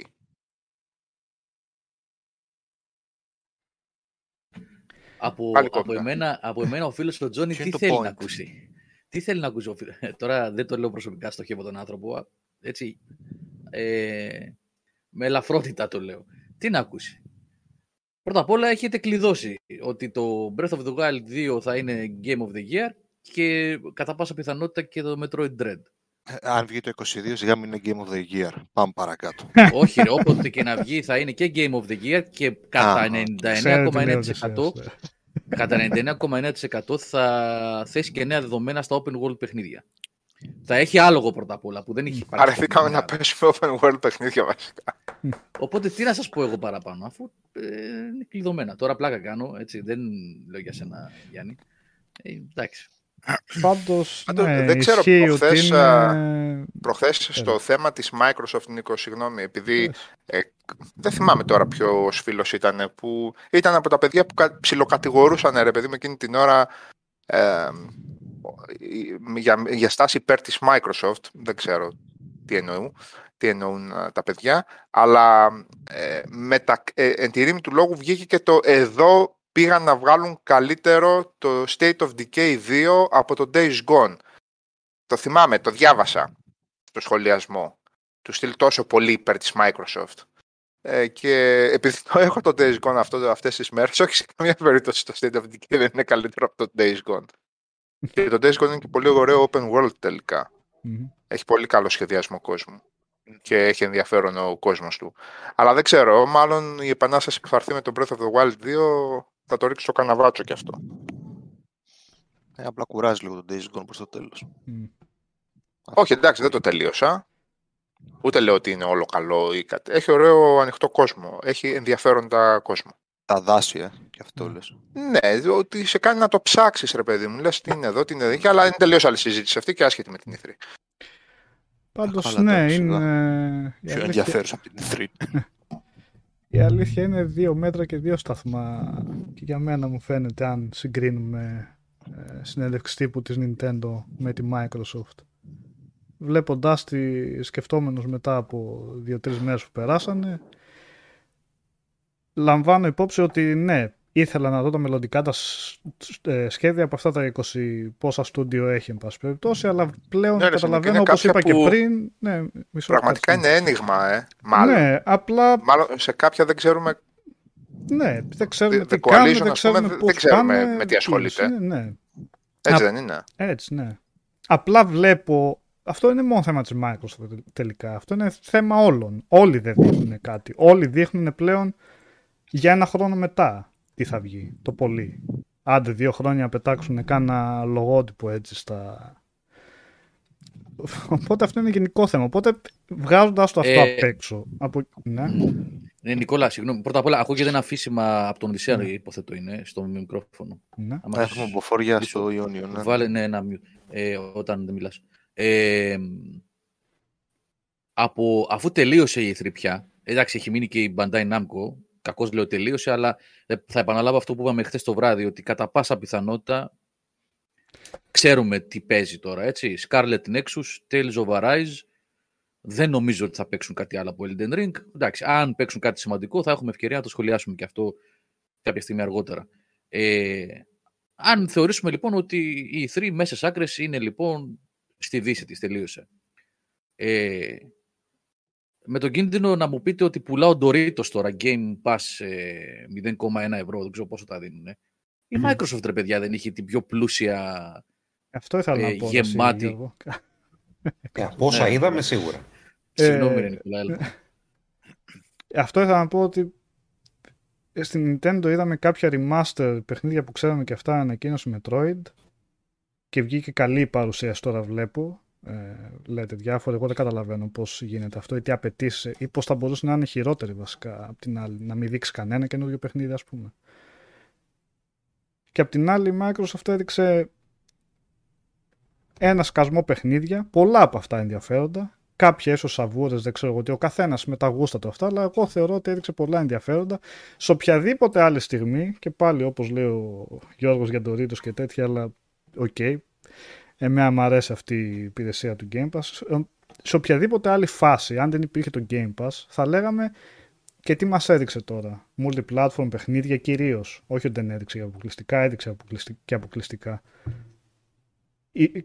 Όταν βλέπαμε παλιά multi-platform παιχνίδια, δεν ήταν κάτι ιδιαίτερο για την ίδια την κονσόλα. Ήξερες ότι θα παίξω οπουδήποτε. Αλλά η σημαντική διαφορά εδώ πέρα είναι ότι τα περισσότερα που έδειξε θα τα παίξουμε day one με ένα πολύ πολύ χαμηλό αντίτιμο.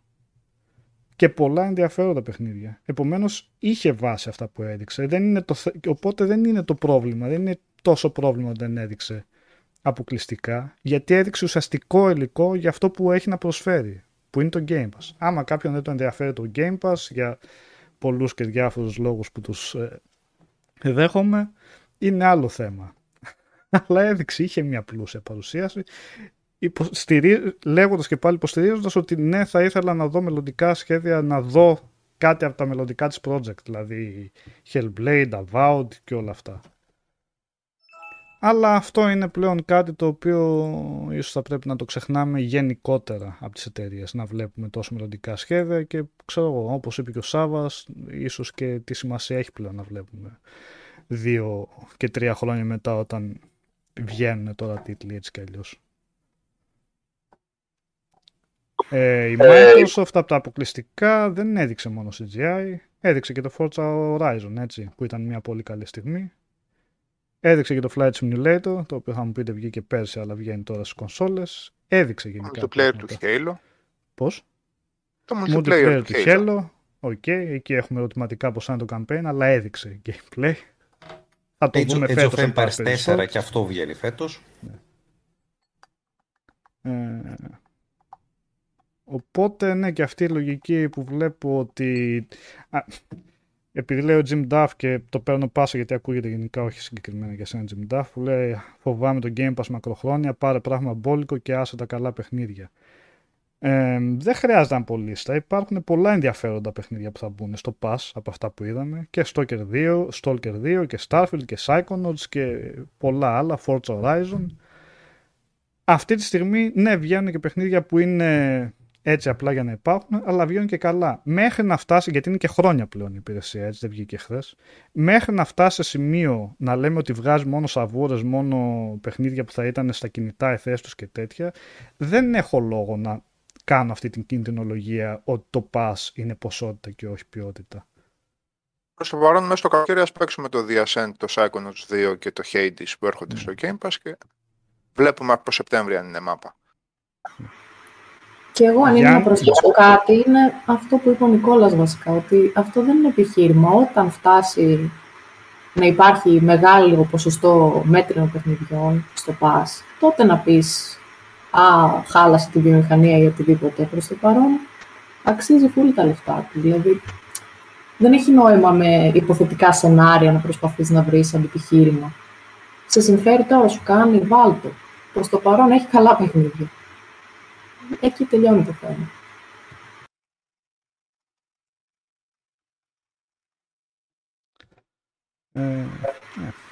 Και να πω και κάτι... Συγγνώμη, Νικόλα. Όχι, πες. Επειδή και εγώ την Κυριακή δεν ήταν η Microsoft, ναι. Λίγο απογοητεύτηκα γιατί περίμενα να δω, γιατί τίτλους που με ενδιέφεραν πολύ. Αλλά τώρα λίγο που πέρασαν οι μέρες, καταλαβαίνω ότι ήταν full στοχευμένο να δείξουν αυτά που θα κυκλοφορήσουν σύντομα και αυτό που συζητήσαμε και την Κυριακή, να απευθυνθούν σε όσο το δυνατό περισσότερους και να τους πείσουν «Βάλτε τη συνδρομή μας». Εμένα μου κάνει αυτό από τη στιγμή που και την Πέμπτη θα έχει και άλλο event που θα είναι πιο θεωρητικό, αυτό που θέλω εγώ να δω για το vision του κάθε studio, πώς το σκέφτονται για τα παιχνίδια, και ας μην έχει gameplay, εμένα δεν με πειράζει. Και η θεωρία μ' αρέσει εμένα. Θέλω να είμαι λίγο, να εμπλέκομαι με κάποιο τρόπο στη διαδικασία ανάπτυξης, έστω και έτσι. Εμένα αυτό μου κάνει και τη θεωρώ πια έτσι όπως τη βλέπω τώρα και ξέροντας ότι θα μάθω και κάτι από Ninja Theory και από, δεν ξέρω, και από Avowed ίσως. Με ικανοποίησε πάρα πολύ η παρουσίαση της Κυριακής, έχοντας και στο μυαλό μου ότι θα μάθω και περισσότερα για τα behind the scenes την Πέμπτη. Αυτό.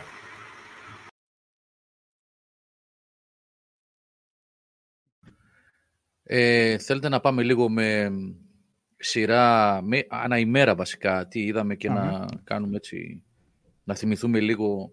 Αν και ήδη συζητάμε πάρα πολλά πράγματα, έχουμε καλύψει ήδη πάρα πολλά αυτά που έχουν γίνει, αλλά έτσι λίγο να μπεις σε μια χρονική σειρά, από Πέμπτη δηλαδή και μετά, μέχρι και πριν από λίγο, τι έγινε. Σαν ανασκόπηση δηλαδή.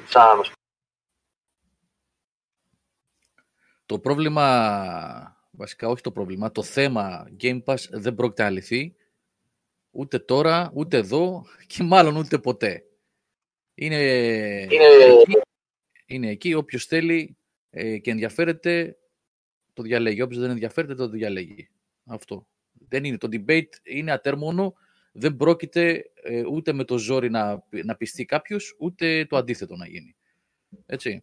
Ούτε σε κάποιον που αρέσει να τον πείσετε ή να τον πείσουμε ότι δεν αξίζει, ούτε σε αυτόν που δεν ενδιαφέρεται με το ζόρι να πάει να το βάλει ή να πάρει κονσόλα για να βάλει Game Pass.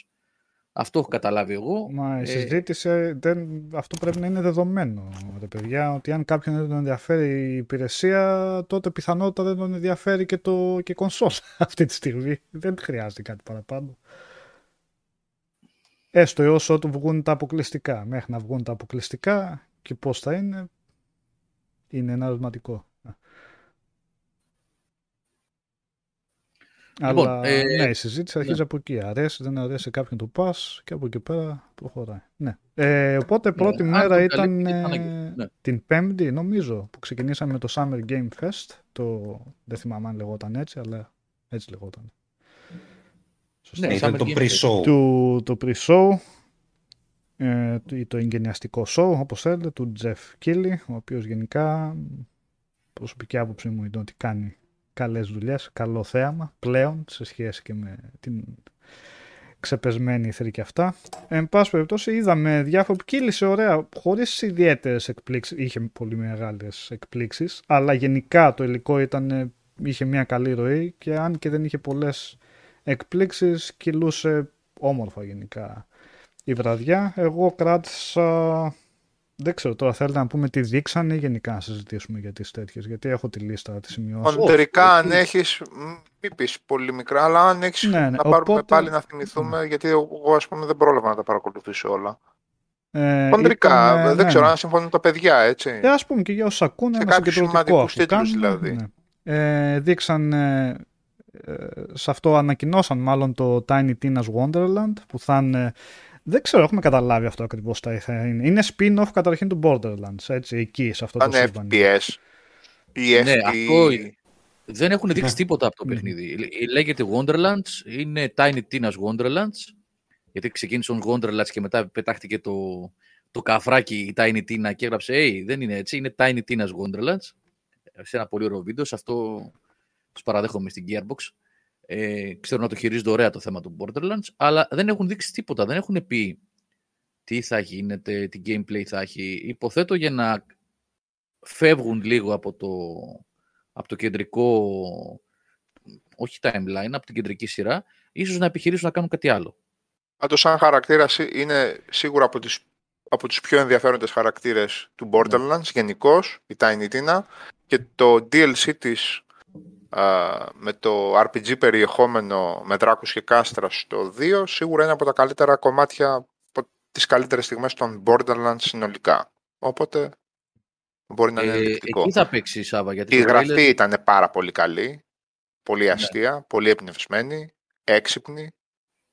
Μάλλον εκεί θα παίξει ο αδερφός της, θα παίξει με δράκους και με μαγεία. Γιατί έτσι λέει στο τρέιλερ. Αυτά καλά, έτσι φαινόταν. Απλά με κάποιο κάφρικο παίζουν και όπλα μέσα και είναι fireballs με μυδράλια, ξέρω εγώ. Έτσι. Εγώ μετά το 3, πάντως, παιδιά, που καταστάθηκε η εμπιστοσύνη μου στην Gearbox σε ό,τι αφορά το Borderlands, οπότε το περιμένουμε νομίζω αυτό. Και από όσο είπε ο ιδρυτής της Gearbox, ο Ράντι Πίτσφορντ, στην ουσία μεταφέρει το gameplay του Borderlands σε fantasy σκηνικό, γιατί είπε ξεκάθαρα ότι λέει, είμαι πάρα πολύ χαρούμενος που μεταφέρω, λέει, τα όπλα του Borderlands για να πολεμήσουμε, λέει, δράκους, σκελετούς, διάφορα τέτοια πράγματα. Ωραία. Οπότε μιλάμε για first person shooter, παιδιά, first person looter shooter όπως τα Borderlands, αλλά σε fantasy σκηνικό με την παραβομπάρα της Tiny Tina. Έχει ωραίες προοπτικές αυτό μπορεί να βγει πολύ καλό. Μακάρι. Είπανε αν είναι 22, αυτό 21. Θα έχει και 4 player co-op, 21 έκλειξε, πάει το 21. Ό,τι ήταν για το 21 το ξέρουμε. Αλλά είναι για πρώτο quarter του 22. Δηλαδή θα έχει Οδυσσέα. Οδυσσέα, και άλλο για το 22 το πρώτο εξάμηνο. Πάρα για αυτά είναι μέχρι να σκάσουν τα επόμενα delay days. Ηρεμήστε, εντάξει. Okay. Το πρώτο εξάμηνο ένα παιχνίδι θα είναι μόνο. Αλλά θα φτάσουμε σε αυτό. Δεν θα είναι το πρώτο εξάμηνο, θα είναι όλη χρονιά ένα παιχνίδι. Παίζει, ναι. Στον background με αναξύ, παιδιά, έχω βάλει σε τυχαία σειρά διάφορα βίντεο να παίζουν από την Ε3. Εντάξει, δεν μπορώ να τα συντονίσω ακριβώς με αυτά που λέμε, αλλά έτσι για να βλέπετε όσοι δεν είδατε τι παίχτηκε αυτές τις μέρες. Λοιπόν, δείξανε μετά το Death Stranding Director's Cut, αλλά όχι περισσότερα. Λοιπόν, να πάμε στα πιο σημαντικά, έτσι. Jurassic World Evolution 2, για όποιους αρέσουν τέτοια παιχνίδια, χτίσιμο βάση κλπ. Ωραία ανακοίνωση ήταν για όσους είναι οπαδοί των Indies στο Salt and Sacrifice, η συνέχεια ουσιαστικά το Salt and Sanctuary, ένα Metroidvania Soulsborne δυσδιάστατο που είχε βγει από την Ska Studios. Θα βγει αυτό το 22, μάλλον μόνο για PS4 και PS5, τουλάχιστον έτσι έγραφε το trailer, και ήταν στο Summer Game Fest, οπότε αν ήταν για όλα δεν θα έγραφε ίσως. Το Salt and Sacrifice. Όχι, είπανε, είναι console exclusive, PS4, ναι, PS5 και άρα PC. Ναι. Και το Sacrifice και το προηγούμενο αυτό θα είναι χρηματοδοτούμενο από τη Sony αυτό. Και το προηγούμενο... Τον Yoshida τον βγάλανε... Ναι, όχι. Τον Yoshida τον βγάλανε γιατί αυτός είναι υπεύθυνος για τα indies της Sony πλέον. Ναι. Δεν είναι για τα worldwide. Έχουν βάλει τον Ολλανδό, τον Helst, έτσι, της Guerrilla τώρα, για Worldwide Studios. Και ο Yoshida έχει αναλάβει την indie σκηνή, τα indies της Sony, αυτά που χρησιμοποιούν και παίζουν τέλος πάντων πώς κάνει η Microsoft με τα ID, έτσι, σε αυτό το πλαίσιο. Οπότε για την ώρα τουλάχιστον, δεν ξέρουμε τι θα γίνει πιο μετά, αν υπάρχουν timed exclusivity, συμβόλαια κτλ, αλλά για την ώρα είναι PS4, PS5 και PC αυτό. Και το πρώτο, νομίζω, PlayStation και PC, αν θυμάμαι καλά, είχε βγει. PlayStation σίγουρα. Στο Switch βγήκε πιο μετά.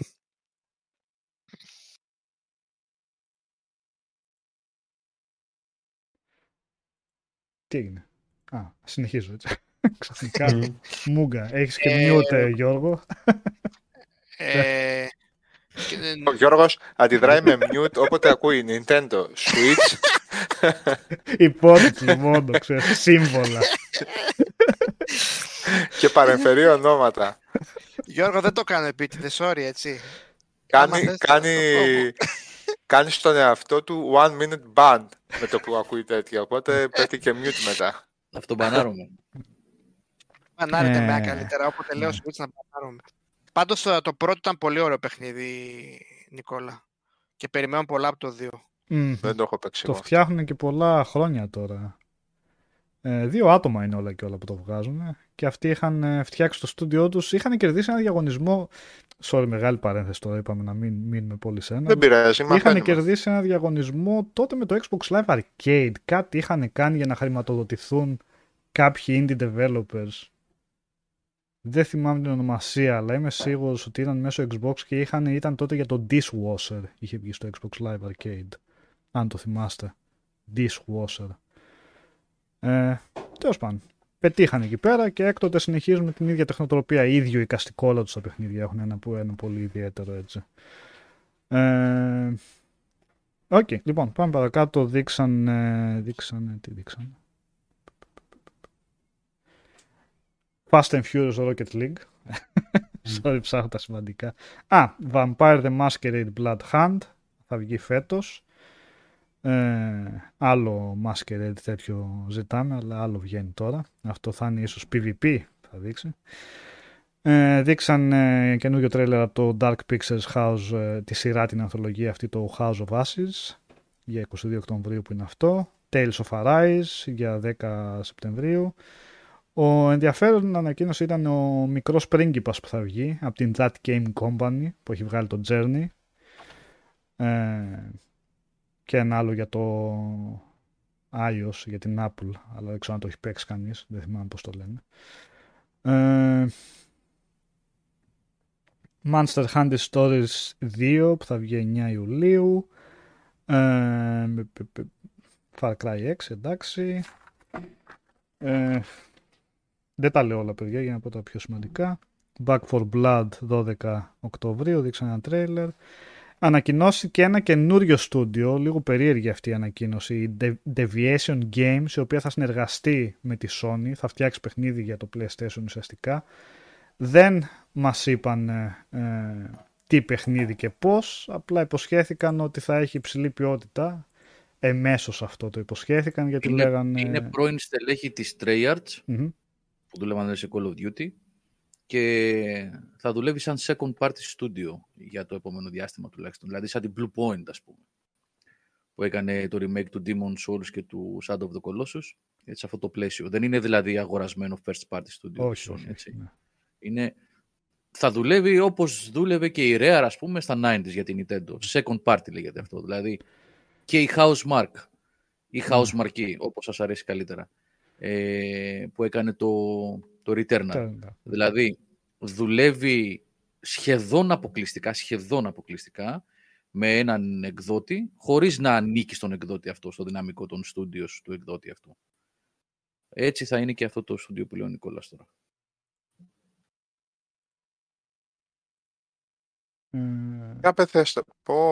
Να διαβάζουμε κανένα σχόλιο.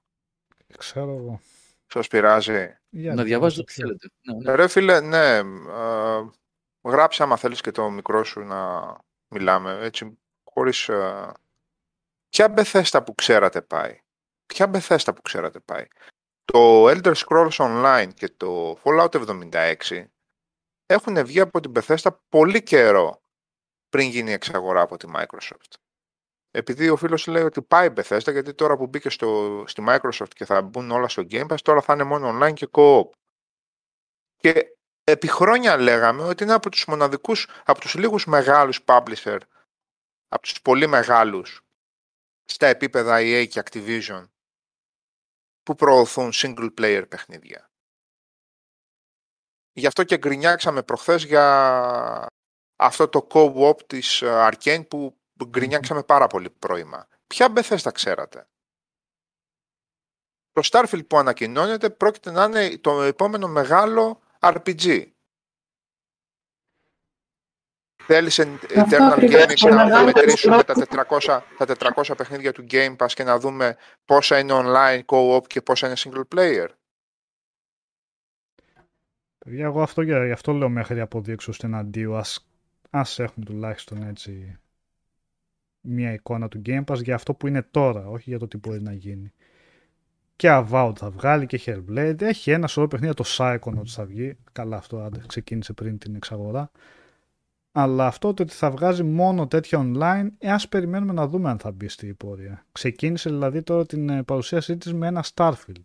Θεωρεί κανένας ότι θα είναι online αυτό ή θα είναι βασικό του στοιχείο το online, ακόμα και να είναι έτσι? Ναι, για τα καινούργια λέω και εγώ. Γιατί τα καινούργια που βλέπουμε ήταν τα περισσότερα online και co-op. Αυτό είδαμε δηλαδή. Και το από τα 30 θέλεις να τα μετρήσουμε. Να τα μετρήσουμε. Όχι, αυτά που έδειξε, τα καινούργια που έδειξε. Από τα 30, να δούμε ποια είναι τα online. Είναι το Stalker που θα μπει Day One. Είναι το Hades, είναι το Psychonauts. Ποια είναι online? Ο Τότ πάντως για να προωθήσει το νέο του τίτλο βγήκε και είπε ορθά κοφτά ότι είναι το Skyrim στο διάστημα. Δηλαδή, είναι το Skyrim στο διάστημα. Άνοιξε τον εγκέφαλο του κόσμου και το χώσε μέσα. Το απόλυτο είναι το Skyrim player. Στο διάστημα. 400 ώρες ενασχόλησης ούτε δευτερόλεπτο online. Θα φτάσουμε στη Microsoft. Ναι, οπότε... Παιδιά, δεν είναι θέματα... άποψης. Δεν το καταλαβαίνω αυτό το πράγμα όταν το λέτε. Όταν είναι νούμερα, όταν είναι 400 παιχνίδια και τα 350 είναι κανονικά single player και τα 50 βασίζονται δυνατά στο co-op, όποια και αν είναι η άποψή σου και η γνώμη σου, τα νούμερα λένε άλλο πράγμα. Είναι διαφορετικό η αξιολόγηση ενός παιχνιδιού ή μιας κατάστασης και άλλο η περιγραφή μιας πραγματικότητας. Η πραγματικότητα δεν υπόκειται στη δικιά σου άποψη. Δεν καθορίζεται από τη δικιά σου άποψη. Η πραγματικότητα είναι μια πραγματικότητα. Και η πραγματικότητα λέει ότι πριν την Microsoft η Bethesda έβγαλε δύο μεγάλα online παιχνίδια που μην φτάσουμε να το δαιμονοποιήσουμε κιόλας. Πάντα ήταν να βγει το Elder Scrolls Online και, και στο Fallout 76 σαφώς υπήρχε παραπάτημα. Και με το που μπαίνει στην Microsoft πηγαίνει για launch του Starfield, του Skyrim, του διαστήματος που είπε και ο Οδυσσέας. Η άποψή σου σε σχέση με αυτά δεν έχει καμία σημασία.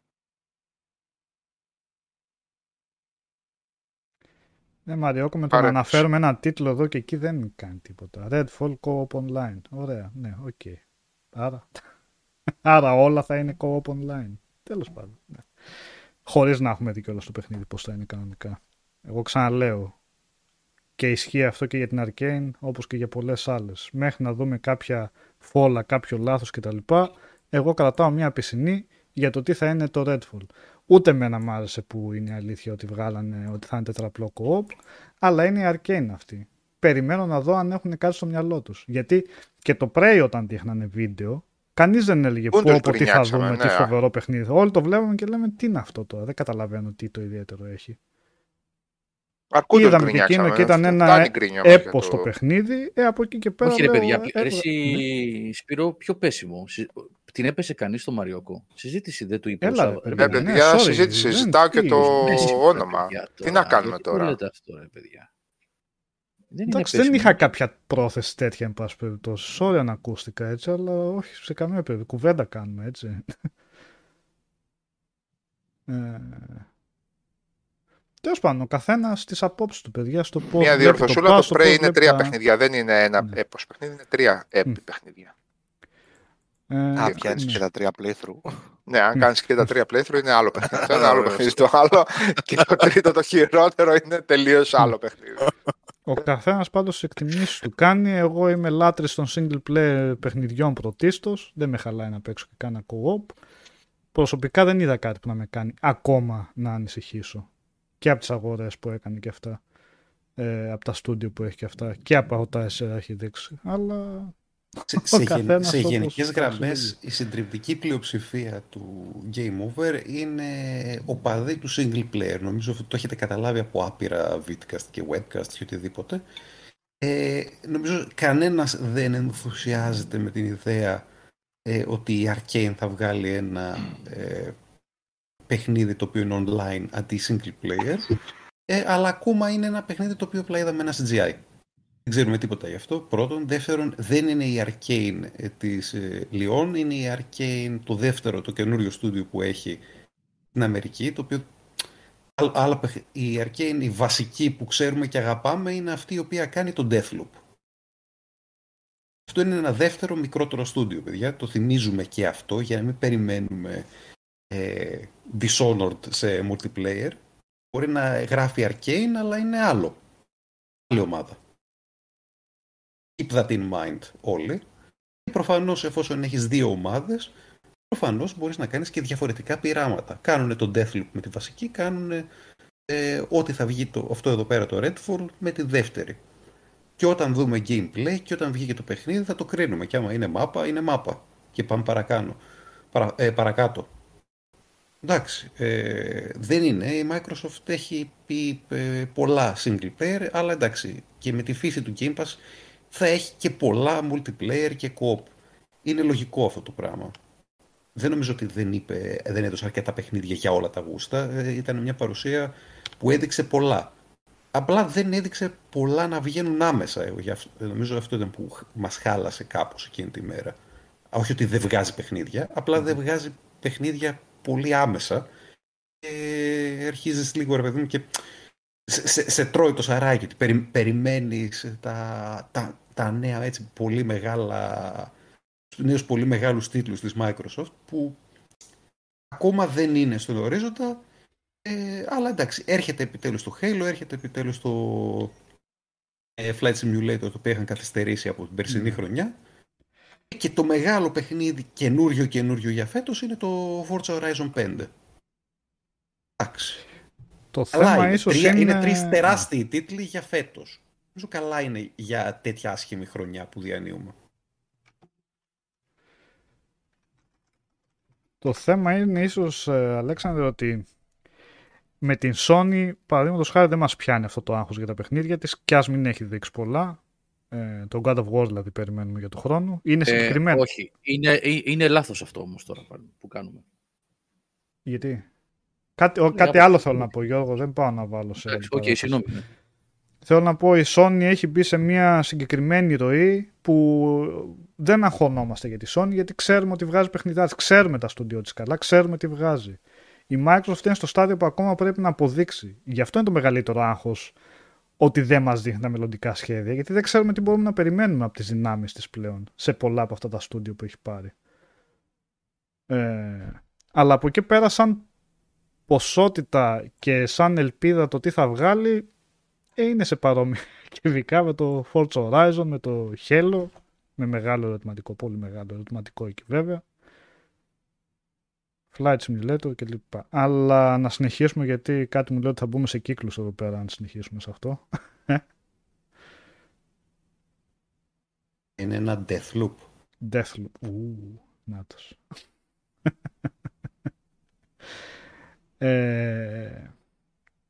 Οκ, δεν βλέπω να λέει κανένας κάτι, οπότε συνεχίζουμε το Summer Game Fest. Δείξανε το Evil Dead. Είχαν πει ποια εταιρεία το βγάζει αυτό. Γνωστή, το Evil Dead, το ναι. Co-op, αυτό το asymmetric. Όπως το δείξανε, δεν νομίζω να το είπαν ξεκάθαρα, αλλά... Σαν το Dead by Daylight. Το ότι Dead by Daylight φάση, ναι. Saber, ναι. Τι? Saber, ναι, σωστά. Και το οποίο φαίνεται ότι θα είναι asymmetric multiplayer PvP μάλλον. Κάποιοι θα έχουν τον Ash με το, ξέρετε, τον Bruce Campbell και τους φίλους του εκεί πέρα με τα πριόνια και αυτά, και κάποιοι θα χειρίζονται τους δαίμονες ή τον δαίμονα, θα δείξει. Εν πάση περιπτώσει, συμπαθητικό. Εγώ μια συλλογή πάντως remaster, τα τρία πρώτα τα χαζά αυτά τα κονσολάδικα θα τα ήθελα, να πω την αλήθεια, του PlayStation 2, του Xbox. Ναι, είχε βγάλει καλά. Περιέργως είχαν βγει καλά τέτοια. Χάριστα ήταν. Δηλαδή δεν πετούσε στο χειριστήριο. Ναι.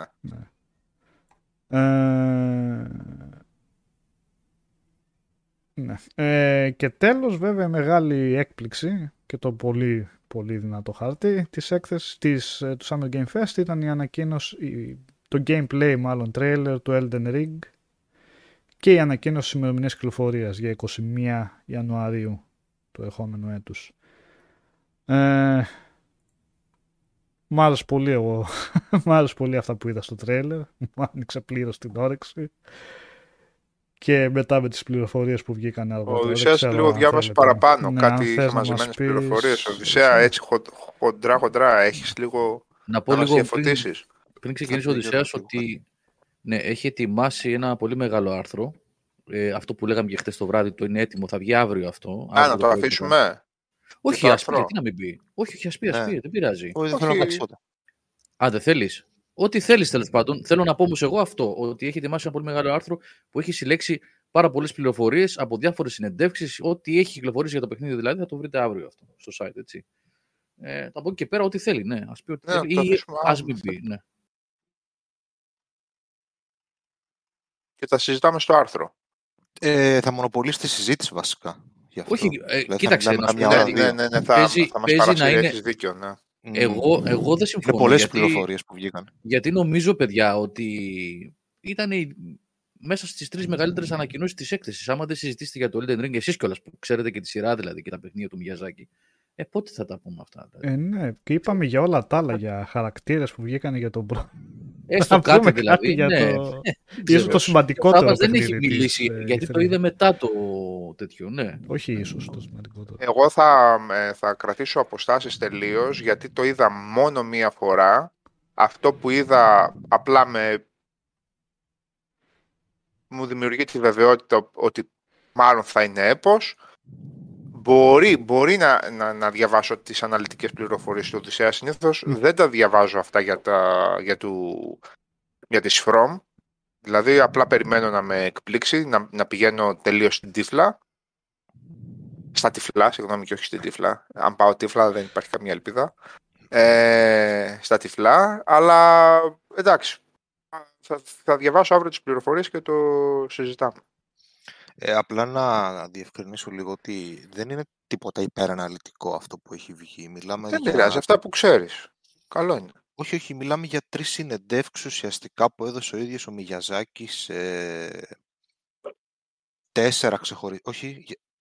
για 4 συνεντεύξεις που έδωσε ο Μιγιαζάκη σε 4 ξεχωριστά μέσα, ένα αμερικάνικο, ένα γερμανικό, ένα ρώσικο και στο Φαμίτσου της Ιαπωνίας, όπου ουσιαστικά έχει πάρθει ένα αρκετά μεγάλο τελικά ρεζουμέ, όπου έχει χωριστεί στα πλαίσια του άρθρου σε sections, ας πούμε, για να είναι και λίγο πιο ευανάγνωστο, όπου αναφέρονται ουσιαστικά πληροφορίες που ο ίδιος δίνει σχετικά με ερωτήσεις που έγιναν κυρίως επάνω στο τρέιλερ και στη φύση του παιχνιδιού σε διάφορους τομείς, όπως για παράδειγμα πώς θα δουλεύει ο ανοιχτός κόσμος, αν θα υπάρχει multiplayer, τι συμβαίνει με αυτό το άλογο, τι γίνεται με τα bosses, με την ιστορία του παιχνιδιού, με την προσβασιμότητα του παιχνιδιού, απορίες γενικές που υπάρχουν, εγώ θα έλεγα κυρίως από τον κόσμο που ασχολείται με τα Souls και κατά δεύτερον από όλους τους υπόλοιπους. Δεν είναι υπεραναλυτικός, δίνει όμως στοχευμένες απαντήσεις και πολλές φορές και από τα συμφραζόμενα, εάν έχεις ιδέα για τι πράγμα μιλάει, αντιλαμβάνεσαι πολλά περισσότερα από όσα τελικά λέει. Εντάξει, εγώ δεν θέλω τώρα να αρχίζω να λέω ιστορίες για το Elden Ring και εμένα προσωπικά μου έχει δημιουργήσει την αίσθηση ότι κυρίως κοιτώντας και το τι παρακαταθήκη πλέον έχει αφήσει ο άνθρωπος αυτός στο μέσο, γιατί καλό είναι και το παρελθόν αλλά και το παρόν γράφεται και το παρόν που ζούμε γράφεται από αυτόν τον άνθρωπο και θα μείνει και για το μέλλον. Και τι θες, μωρέ? Τι έγινε? Και τέλος πάντων... Πώς σκέψεις τώρα τα ανθρώπου. Ναι, εντάξει.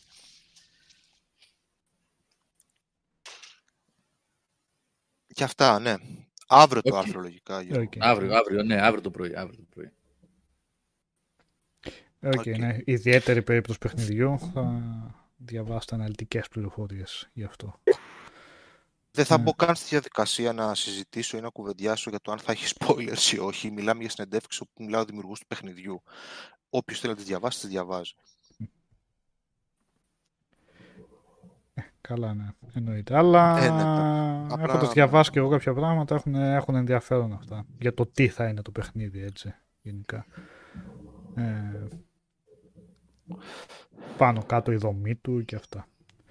Να πω στο φίλο μου του Γιάννη εδώ πέρα, που μάλλον δεν κατάλαβε τι εννοούσα όταν έλεγα προηγουμένως ότι το καλύτερο παιχνίδι του 22 και καλά που έκανα το ειρωνικό σχόλιο για τον Breath of the Wild.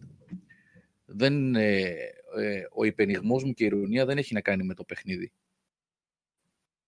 Αλλά με πολλούς που θεωρούν ότι επειδή βγάζει Nintendo ένα παιχνίδι, de facto αυτό το παιχνίδι είναι ο νέος μεσσίας του gaming. Το παιχνίδι μπορεί να είναι για 12 στα 10.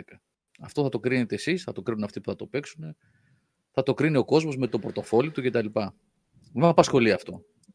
Άλλο είναι το πρόβλημά μου, νομίζω να κατάλαβες τώρα. Οπότε δεν ήταν χλευαστικό προς το παιχνίδι, αλλά προς μια μερίδα κόσμου που ακριβώς θεωρεί αυτό το συγκεκριμένο πράγμα. Και όχι μόνο για το Breath of the Wild, αλλά για σχεδόν οτιδήποτε βγάζει Nintendo. Αυτό βεβαίως μπορεί κατά επέκταση να ισχύσει για οποιονδήποτε συμπεριφέρεται έτσι, οποιαδήποτε εταιρεία και αν υποστηρίζει με τέτοιο φανατισμό. Έτσι. Οπότε νομίζω σου εξήγησα. Δεν είναι ούτε προσωπική μορφή προς αυτούς που αγαπάνε την Nintendo κατά την άποψή μου με υγιή τρόπο, ούτε προς το παιχνίδι που δεν το ξέρω καν το παιχνίδι. Έτσι. Δεν έχει κυκλοφορήσει καν.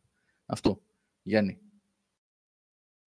Και το λέω και το εννοώ φιλικά και προς εσένα βεβαίως, όπως γράφεις και εσύ.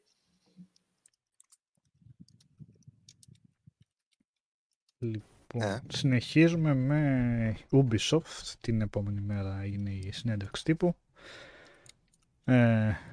Συνέντευξη τύπου, τέλος πάντων. Αυτό το stream. Δείξαν αρκετά από το Rainbow Six Extraction, το οποίο θα βγει 16 Σεπτεμβρίου. Θα είναι συνεργατικό παιχνίδι, ως 3 παίχτες θα μπορούν να παίξουν. Spin-off του Rainbow Six ουσιαστικά, το οποίο φαίνεται ότι θα στηρίζεται στο gameplay του Rainbow Six, απλά θα πολεμάμε εξωγήινους, έτσι. Μετά δείξαν εκτενώς το Rocksmith Plus, αυτό το παιχνίδι που παιχνίδι και εργαλείο για να κάνεις τα πρώτα σου βήματα, εν πάση περιπτώσει, το να μάθεις κιθάρα. Δείξαν το Riders Republic, αυτό νομίζω ήταν καινούριο, έτσι, ή το είχαν ανακοινώσει παλιότερα. Όχι, γνωστό ήταν αυτό. Γνωστό ήταν. Για 2 Σεπτεμβρίου αυτό είναι με extreme sports, mountain bikes, snowboards, gliders, τέτοια επτάμενα κλπ. Και με έντονο το online στοιχείο. Καλά, εννοείται δείξανε Just Dance 2022 για τις 4 Νοεμβρίου. Καινούριο DLC για το Assassin's Creed Valhalla, το Siege of Paris, που θα βγει το καλοκαίρι, όπως θα βγει και το Discovery Tour το φθινόπωρο. Δείξανε Far Cry 6, εννοείται, και ανακοινώσανε και τι θα έχουν στο Season Pass. Θα έχουν εξτρά ιστορίες όπου θα παίζουμε ως οι villains των παλιότερων παιχνιδιών, ο Vast δηλαδή από το Far Cry 3 και αυτοί από το 4 και τους 5, το 5 δεν τα θυμάμαι τα ονόματά τους. Ανακοινώσανε το καινούριο Mario & Rabbids, θα λέγεται Sparks of Hope, για το 2022 αυτό, για Switch μόνο, εννοείται. Και τέλος δείξανε τη νέα μηχανή γραφικών τους, την Snowdrop, και τη δείξανε μέσω ενός καινούριου παιχνιδιού που θα βγάλουν, το Avatar. Το γνωστό Avatar, βασισμένο στη ταινία δηλαδή, του James Cameron, που θα βγει το 22, λογικά παράλληλα με την ταινία. Ωραίο υλικό αυτό που δείξανε ήταν, αν όντως τρέχει έτσι η μηχανή γραφικών. Υποτίθεται ήταν in-game αυτό. Η Snowdrop δεν είναι καινούρια μηχανή, είναι η μηχανή της Ubisoft τα τελευταία 8 χρόνια. Είναι, δηλαδή, τη φτιάχνει 8 χρόνια, από το Division το πρώτο την είδαμε. Αλλά και είναι αυτή που ήταν στο Mario & Rabbids, ήταν στο South Park, ήταν στο Starlink, θα είναι στο Avatar, θα είναι και στο επόμενο Star Wars παιχνίδι, το Open World που φτιάχνουν, θα είναι στο Rocksmith. Δηλαδή δεν είναι καινούρια μηχανή, είναι η γνωστή μηχανή τους, η οποία την ξέρουμε και την έχουμε δει ότι είναι πάρα πολύ δυνατή και είναι πιο δυνατή αυτή η μηχανή που χρησιμοποιεί στα Assassin's Creed.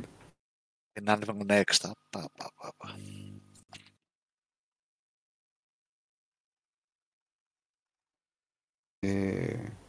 Η Ubisoft, ενώ τη στιγμή που το βλέπες, λέγαμε εντάξει, τυπική Ubisoft, ξανά τα ίδια.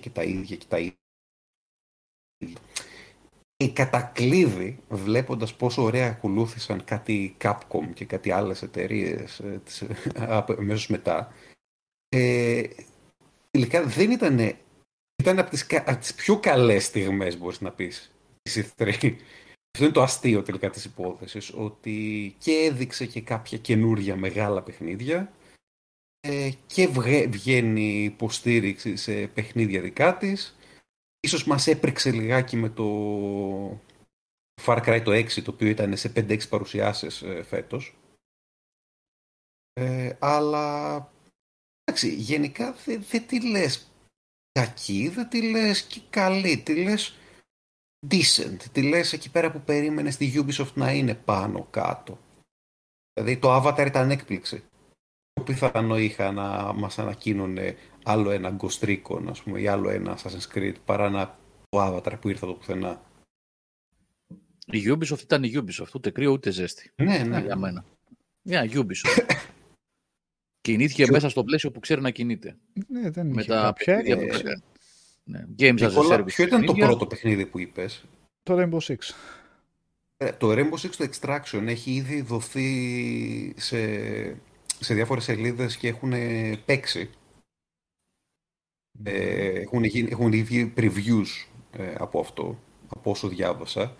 Και όλοι μιλάνε με πολύ καλά λόγια. Δηλαδή, είναι όντως το format του Rainbow Six Siege, αλλά σε sci-fi περιβάλλον. Που είναι μια αρκετά διαφορετική ιδέα για ένα franchise το οποίο είναι αρχαίο πλέον και αλλάζει πάρα πολύ το στυλ του. Για μένα το μεγάλο ερώτημα την παρουσία της Ubisoft ήταν αυτό που συζητούσαμε και με τον Χρήστο τον Τίνο, το Rocksmith, το οποίο ενώ το έχω λιώσει το original το Rocksmith, το έχουμε λιώσει γιατί όλο το υλικό του το υποστήριζε τρομερά το community και έβγαζε χιλιάδες τραγούδια βέρτα. Η Ubisoft τώρα πάει ξαφνικά να τα κλειδώσει όλα πίσω από μια υπηρεσία και αναρωτιέμαι ποιος θα το πληρώσει αυτό όταν υπάρχουν ήδη το original Rocksmith με χιλιάδες κομμάτια για να μπορείς να παίξεις χωρίς να κλειδώσεις τα 200-300 κομμάτια που θα έχει επιλέξει η Ubisoft πίσω από μια συνδρομή. Ναι. Συγγνώμη που σε καπάκωσα, απλά να πω ότι αυτό δεν είναι κάποιο μυστικό. Επισήμως η Ubisoft στα shareholder meetings που κάνει, και πριν από 1-2 χρόνια έχει γίνει αυτό, έχει πει επισήμως ότι ο στόχος της είναι τα gas. Όλα τα παιχνίδια της να είναι gas. Όλα τα παιχνίδια να είναι gas. Είτε λέγεται Immortals, Phoenix Rising, είτε λέγεται Far Cry, είτε λέγεται Ghost Recon, είτε λέγεται For Honor, είτε λέγεται Rocksmith, είτε λέγεται Just Dance. Αυτά είναι όλα παιχνίδια υπηρεσίες. Αυτή τη στιγμή που μιλάμε είναι ήδη παιχνίδια υπηρεσίες. Δηλαδή ανοίγεις το Just Dance και έχει store. Θα ανοίγεις το Rocksmith μεθαύριο, store. Ανοίγεις Rainbow Six, expansions, έτσι. Να αγοράσεις πράγματα που από όσο ξέρω δεν επηρεάζουν το gameplay βεβαίως, για το Siege λέω, έτσι, για το Rainbow Six. Expansions το Valhalla, από ό,τι καταλαβαίνουμε, θα πάει και το 22 με expansions, έτσι, και κουτάκια και αγοράσεις πραγματάκια από το μαγαζί. Όλα, το Immortals επίσης, έτσι, αγόρασε το μικρό μου πόνι, το μονόκερο, το οποίο μου αρέσει το Immortals, έτσι, το έχω ξαναπεί πολλές φορές. Αλλά όταν ανοίγεις το Immortals αυτή τη στιγμή, έχει μαγαζί μέσα. Έτσι, πάρε άλογο που είναι Rainbow, πάρε άλογο που είναι μονόκερος, πάρε άλογο που είναι Τάλος κτλ. Όλα τα παιχνίδια της Ubisoft, όλα είναι άλλα περισσότερο, άλλα λιγότερο, αναλόγως με το τι περιεχόμενο περιλαμβάνουν, αλλά όλα είναι games as a service. Είναι η επιλογή της εταιρείας, π.χ. πάει σε αυτή την πορεία, την οποία εγώ τη βρίσκω πολύ αρνητική κατά το δικό μου γούστο, αλλά εντάξει. Αφού αγοράζει ο κόσμος, και αυτή θα συνεχίσει να το κάνει.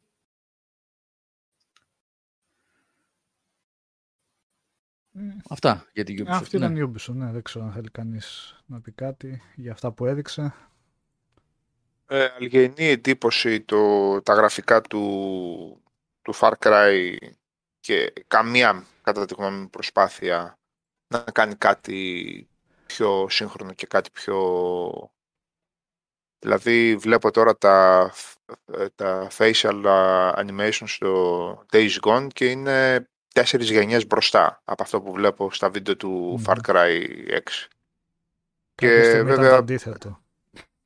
6. Κάποια στιγμή ήταν το αντίθετο. Κάποια στιγμή ήταν το αντίθετο με τα Far Cry. Κάποια στιγμή ήταν το αντίθετο. Από εκεί και πέρα αυτό που είπε ο Γιώργος, οπότε απομακρυνόμαστε όλο και περισσότερο από το mentality της Ubisoft. Και δεν έχω πια ελπίδες, δεν είχα ποτέ στα τελευταία χρόνια, δεν έχω καμία ελπίδα ότι θα επενδύσεις στο να πει ότι κάποιο franchise, ρε παιδί μου, θα το κρατήσω ζωντανό. Θα κρατήσω ζωντανό ένα Splinter Cell, ας πούμε. Δεν το βλέπω. Θα με εκπλήξει, θα μου προκαλέσει πολύ μεγάλη έκπληξη αν στα επόμενα 2, 3, 4 χρόνια, καλά να είμαστε, δούμε κάποιο Splinter Cell. Η ευκολία με την οποία δούμε, έχει θάψει. Ναι, δεν με ενδιαφέρει αυτό. Ενώ παιχνίδι κανονικό. Ούτε χαρακτήρα downloadable σε Rainbow Six, ούτε κάτι τέτοιο. Στον Ghost Recon έπαιζε, σαν φύσαρα. Ναι. Ή να δούμε, ας πούμε, κάποιο κανονικό ένα Ghost Recon tactical παιχνίδι, έτσι όπως τα παίζαμε, ή Rainbow Six. που βέβαια στο Rainbow είναι πολύ πιο δύσκολο γιατί καθιερώθηκε πλέον εδώ και 3-4 χρόνια, πόσα είναι, 5 με το Siege. Οπότε χίλια χρόνια Ηρακλής. Να λίγο με το παλικάρι, με τον Rip Noob που λέει εδώ ότι όταν ένα παιχνίδι έχει microtransactions και DLC δεν σημαίνει ότι είναι gas. Όταν έχει DLC ένα παιχνίδι δεν σημαίνει ότι είναι gas. Συμφωνώ. Όταν έχει microtransactions και έχει συνεχώς events και seasons και πράγματα μέσα, είναι gas. Και το λέει η ίδια Ubisoft ότι είναι gas. Απλά δεν είναι όλα τα παιχνίδια το ίδιο επίπεδο games as a service. Δηλαδή δεν είναι όλα σαν το Avengers, δεν είναι όλα σαν το Destiny. Έτσι. Αλλά όμως όταν ένα παιχνίδι έχει microtransactions, έχει online στοιχεία, έχει seasons, έχει ongoing events, είναι games as a service. Και δεν το λέω εγώ, το λέει η Ubisoft αυτό. Η Ubisoft έχει πει ότι όλα τα παιχνίδια της γίνονται games as a service. Απλά έχουν διαφορετικά επίπεδα service αυτά τα γκάσο παιχνίδια. Και το Assassin's Creed είδαμε ότι προσπαθεί να το τραβήξει όσο μπορεί. Δηλαδή δεν μπορεί να μην έχει store, αλλά θα βγάζει DLC όσο τραβάει το πράγμα. Και έχει store. Ναι, κανονικότατα. Τέλεια. Και γεμάτο. Πάρε στολές, πάρε στολές. Ναι, είναι τεράστιο store έχει, όχι απλά έχει.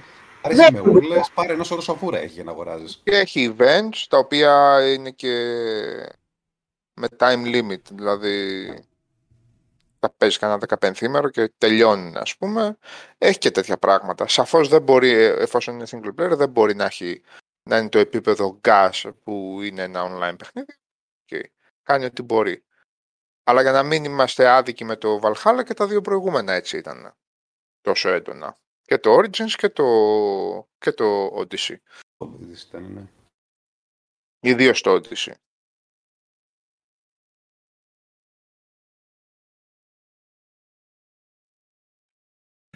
Μάλιστα, πάμε παρακάτω και άμα τα παιδιά γράψουν κάτι στο chat, ναι, το συζητάμε δηλαδή. Ναι. Αυτό είναι το ζητούμενο της συζήτησης, να λέμε εμείς κάτι, γράφετε εσείς και να συμφωνείτε, διαφωνείτε και να το συζητάμε, παιδιά. Πάμε, ναι, συνεχίζουμε. Οπότε συνεχίζουμε με την Microsoft, η οποία έδωσε ιδιαίτερη έμφαση στο PAS, η πλειοψηφία αυτών που έδειξε θα είναι στο PAS, ξεκινώντας με το Starfield. Ήλπιζα να δούμε gameplay, τελικά είδαμε in-engine με τη μηχανή γραφικών υλικό, αλλά όχι κάτι φοβερό. Αυτό όπως και να έχει είπαν ότι θα βγει 11 Νοεμβρίου του επόμενου έτους και κατά κάποιο τρόπο σημαντική είδηση ίσως ήταν ότι το κάνανε σαφές ότι θα είναι αποκλειστικό για το Xbox στις κονσόλες, έτσι θα βγει και υπολογιστή προφανώς. Αλλά σημαντικό από την άποψη ότι όσο σίγουρο και να το είχαμε, ή κάποιοι από εμάς δεν ξέρω εγώ τι θα κάνει με την Bethesda τώρα που θα την πάρει σαν εταιρεία έτσι με τα Elder Scrolls και αυτά που βγαίνανε multi-platform, εδώ είναι ίσως το πρώτο μεγάλο παιχνίδι που ξέρουμε ότι λέει ότι κοίτα πήραμε την Bethesda για να βγάζει αποκλειστικά για το οικοσύστημά μας και όχι να πηγαίνει και στις άλλες κονσόλες. Αν θα συνεχίσει και με τα υπόλοιπα, με ένα Elder Scrolls 6 και τα λοιπά, θα το δούμε στο μέλλον. Αυτό είναι ένα πρώτο δείγμα, ότι το πήρε το στούντιο για να βγάζει αποκλειστικά. Δείξανε το Stalker 2, θα είναι timed exclusive και στο Pass για 28 Απριλίου του ερχόμενου έτους. Αυτό ήταν ένα από τα 3-4 παιχνίδια της E3 που μου κάνανε εντύπωση. Πολύ ωραίο αυτό το πρώτο υλικό που δείξανε. Το οποίο έχω ένα άγχος για αυτή την εταιρεία, γιατί όταν είχαν βγάλει τα Stalker μετά πάρα πολύ από εκεί μέσα από την GSC την εταιρεία πήγανε και κάνανε την 4A Games που έκανε τα Metro. Επομένως εδώ ήταν λίγο... Έχει τη δυνατότητα αυτό το στούντιο να βγάλει παιχνίδια αντάξιο του πρώτου Stalker. Θα δείξει. Αλλά σαν πρώτη εικόνα είναι θετική σίγουρα. Έστω από τεχνικής άποψης. Η εταιρεία στην ουσία έκλεισε πριν από κάποια χρόνια εντελώς που έφτιαχνε τότε το Stalker το 2. Το παιχνίδι έγινε cancelled, διαλύθηκε εντελώς και ξαναδημιουργήθηκε η εταιρεία στην ουσία αρκετά χρόνια μετά και ξεκίνησαν να ξαναδουλεύουν στο Stalker πριν από 3 χρόνια. Δηλαδή Άλλη εταιρεία, πλέον μιλάμε για τελείως άλλη εταιρεία σε σχέση με την εταιρεία που έκανε το original, το Stalker, με κάποια βασικά στελέχη να είναι ακόμα μέσα, αλλά η συντηρητική πλειοψηφία της ομάδας είναι φρέσκια. Ο ιδρυτής νομίζω της εταιρείας είναι ο ίδιος, αλλά ναι, πάση περιπτώσει, ας ελπίσουμε ότι έχει πολύ δύσκολο έργο για να φτάσει στα μονοπάτια του πρώτου, παρόλα τα τεχνικά θέματα που είχε κτλ. Ήταν μοναδικό FPS. Πρωτοπόρος open world FPS. Η αρχική εταιρεία ήταν έφηβος όταν την έκανε. Δηλαδή όταν ξεκίνησε να έφτιαξε την εταιρεία και ξεκίνησε να φτιάξει το πρώτο το Stalker, ήταν 15-16 χρονών ο άνθρωπος. Σε περιβάλλον που εντελείως τελώς εχθρικό για προγραμματιστές, για video gamers, για οτιδήποτε. Δηλαδή έχουν και αυτός και μετά οι άνθρωποι που πήγαν και κάνανε τα μέτρο έχουν πει θρυλικές ιστορίες για το πώς φτιάχνανε τα παιχνίδια τότε που περνούσαν τα σύνορα και περνούσαν λαθρέα υπολογιστές και τεχνικό εξοπλισμό μέσα στα κρυμμένα, μέσα στα μάξια τους για να καταφέρουν να τα φέρουν, για να μπορούν να δουλεύουν μέσα σε υπόγεια και σε κρύα διαμερίσματα. Εντάξει. Άμα καταφέρανε κάτι τόσο καλό με τέτοιες καταστάσεις και τόσο άπειροι, θέλω να ελπίζω ότι μπορούν να ξανακαταφέρουν πάλι σε ένα τελείως διαφορετικό και πολύ πιο βολικό και προς περιβάλλον. Και με τη Microsoft να τους έχει δώσει και κάποια χρηματοδότηση για το αρχικό exclusivity.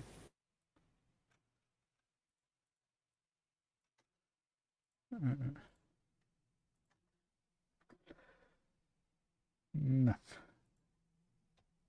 Οπότε περιμένουμε με ανυπομονησία με αυτό πώς θα βγει τελικά. Μετά δείξανε το Back 4 Blood. Ουσιαστικά το Left 4 Dead 3 είναι αυτό. Η ίδια εταιρεία το φτιάχνει. Προφανώς δεν είχε τα δικαιώματα για το Left 4 Dead. Αλλά αυτό είναι ουσιαστικά. Πάση περιπτώσει βγαίνει 12 Οκτωβρίου και θα είναι και αυτό στο Pass. Ανακοινώσανε καινούριο παιχνίδι από την Avalanche Studios, η εταιρεία των Just Cause, με το Contraband, συνεργατικό co-op, αλλά τίποτα παραπάνω, ένα CGI trailer στη σύγχρονη εποχή, αλλά δεν καταλάβαμε και πολλά. Δείξανε στο Sea of Thieves θα μπουν μάλλον αποστολές, σίγουρα χαρακτήρες, αλλά φαντάζομαι και αποστολές και λοιπά από τις ταινίες των Pirates of the Caribbean, Πειρατές Καραϊβικής. Θα βγει αυτό 22 Ιουνίου. Μετά το Yakuza Like a Dragon είπαν ότι βγαίνει, είναι ήδη στο Pass, το ανακοινώσαν εκείνη τη μέρα που βγήκε. Δείξανε από το Battlefield 2042 για 22 Οκτωβρίου. Δείξανε ένα gameplay trailer εντυπωσιακό, αλλά δυστυχώς μάθαμε ότι θα έχει campaign. Το 12 Minutes, ένα πολύ ενδιαφέρον indie παιχνίδι για 19 Αυγούστου, θα είναι και στο Pass. Το Psychonauts 2 για 25 Αυγούστου και αυτό στο Pass. Και αυτή βασικά πολύ ενδιαφέρουσα κυκλοφορία. Πολύ θετικό που το βγάζει η ίδια εταιρεία. Και ότι βγαίνει sequel βασικά, γιατί το πρώτο είναι ένα από τα πλέον αδικημένα παιχνίδια, ένα πανέξυπνο platform που δυστυχώς δεν τιμήθηκε σχεδόν καθόλου, αλλά αξίζει πολύ. Ελπίζω και το δεύτερο να είναι αντάξιο του πρώτου και θετικό βέβαια το φτιάχνει η ίδια εταιρεία ως προς αυτό. Δουλεύουν πάρα πολλά χρόνια. Ήταν, σκεφτείτε ότι η χρηματοδότησή του έγινε όχι Kickstarter, ήταν στο FIG. Και ήταν πριν 4,5 χρόνια περίπου και ήδη είχαν κάνει pre-production και ετοιμάσει υλικό για να πάνε σε αυτό. Οπότε είναι πάνω από 5-5,5 χρόνια που δουλεύουν στο Psychonauts. Το εντάξει. Οποίο νομίζω θα είναι multiplatform, νομίζω ότι θα είναι σωστά. Θα είναι. Θα είναι multiplatform γιατί είχε γίνει μέσω από τέτοιο μοντέλο χρηματοδότησης Kickstarter, έτσι. Οπότε πριν την εξαγορά τους από τη Microsoft, οπότε είναι υποχρεωμένοι απέναντι στο κοινό να το δώσουν παντού, όπως είχαν υποσχεθεί. Και το τονίζω αυτό γιατί η Double Fine πλέον ανήκει στην Microsoft, αλλά ναι. Όπως και άλλες εταιρείες που έχει πάρει έχουν ήδη συμφωνίες και θα τηρηθούν αυτές για τα multiplatform. Μπήκε για τα exclusives, έτσι είπαμε. Πήρε την Bethesda και θα βγάλει exclusive για το PS5 με το Deathloop. Και με το Ghost. Ναι, της Tango. Το Ghost Tokyo Ghost Story, πώς λέγεται. Έτσι λέγεται. Τι ξεχνάω. Δείξανε ότι το Hades θα έρθει 13 Αυγούστου για το Pass. Το Somerville θα βγει 2022. Ένα ενδιαφέρον indie platform αυτό. Φάνηκε λίγο, έμοιαζε σαν τεχνοτροπία με το Inside. Το Halo Infinite δείξαν μια cutscene ουσιαστικά από το campaign και gameplay από το multiplayer. Είπαν απλά ότι θα βγει την γιορτινή περίοδο του 2021, δεν είπαν συγκεκριμένη ημερομηνία. Λίγο απογοητευτικό εδώ πέρα που όλοι θυμόμαστε πέρσι που το δείξανε, που έφαγε την κατακραυγή για την κατάσταση του campaign αυτού που δείξανε. Ήλπιζα ότι σε αυτή την E3 θα δείχνανε πώς βελτιώθηκε ένα χρόνο μετά, ένα εξάμηνο μετά, όχι, ένα χρόνο μετά, ναι. Αλλά ξέρω, μάλλον θα περιμένουμε για αργότερα ή για όταν βγει το παιχνίδι. Δείξανε για κάποιο λόγο τον Diablo 2 Remake για 23 Σεπτεμβρίου που είναι να βγει αυτό. Ανακοινώσανε πολύ ενδιαφέρον το A Plague Tale Requiem της Asobo Studios, το sequel φυσικά του A Plague Tale, αυτό με τα αρούργια αν θυμάστε στη μεσαιωνική Γαλλία, για το 2022 και θα είναι στο Pass. Το Atomic Heart δείξανε ένα τρέιλερ, αυτό το παιχνίδι είπαμε είναι, φαίνεται πολύ ενδιαφέρον αλλά πρέπει να έχει τραβήξει προβλήματα παραγωγή. Είναι πολλά χρόνια σε παραγωγή και πάλι δεν δείξαν ημερομηνία. Το Aiden... Καλά νομίζω να το προφέρω σωστά. Aiden Chronicles, πώς λέγεται. Κανείς να βοηθήσει. Όχι, θα το πω. Κανείς δεν ξέρει. Aiden Chronicles. Που φάνηκε λίγο σαν εικαστικό να θυμίζει το Octopath Traveler. Θα βγει το 23 αυτό το Tactics που θα είναι, αλλά θα βγει και ένα action από αυτό το σύμπαν το 22. Δύο παιχνίδια θα πούμε από αυτή τη σειρά. Το Ascent δείξανε που θα βγει στις 29 Ιουλίου στο Pass. Age of Empires 4 28 Οκτωβρίου στο Pass. Απλά ανακοινώθηκε ότι αναπτύσσεται Outer Worlds 2 με ένα χιουμοριστικό βίντεο. Που... Όχι απλά με ένα χιουμοριστικό, με το καλύτερο βίντεο της E3. Που ουσιαστικά τρόλαρε, γιατί δείχνανε ένα CGI και απλά έλεγε το τι δεν θα δούμε στο παιχνίδι, γιατί ακόμα δεν έχουν τίποτα στο παιχνίδι, γιατί μόλις άρχισε η παραγωγή. Οπότε αυτό να μην το περιμένουμε για τα επόμενα 2 χρόνια μάλλον. Δείξανε το Flight Simulator που θα βγει 27 Ιουλίου στις κονσόλες, Series S και X δηλαδή. Και ότι το φθινόπωρο θα βγει ένα DLC με θεματολογία, θα εμπνέεται από το Top Gun, θα λέγεται Top Gun και θα έχει μαχητικά αεροσκάφη ουσιαστικά θα προσθέτει.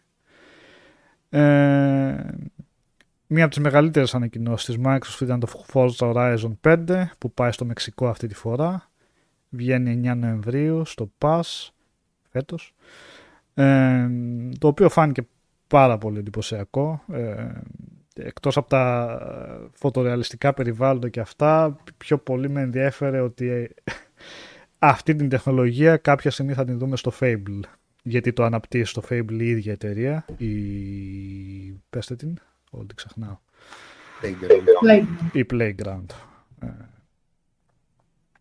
και αν ακολουθήσει η ίδια πορεία στη τεχνολογία και με το Fable θα δούμε κάτι εντυπωσιακό έστω από τεχνικής πλευράς.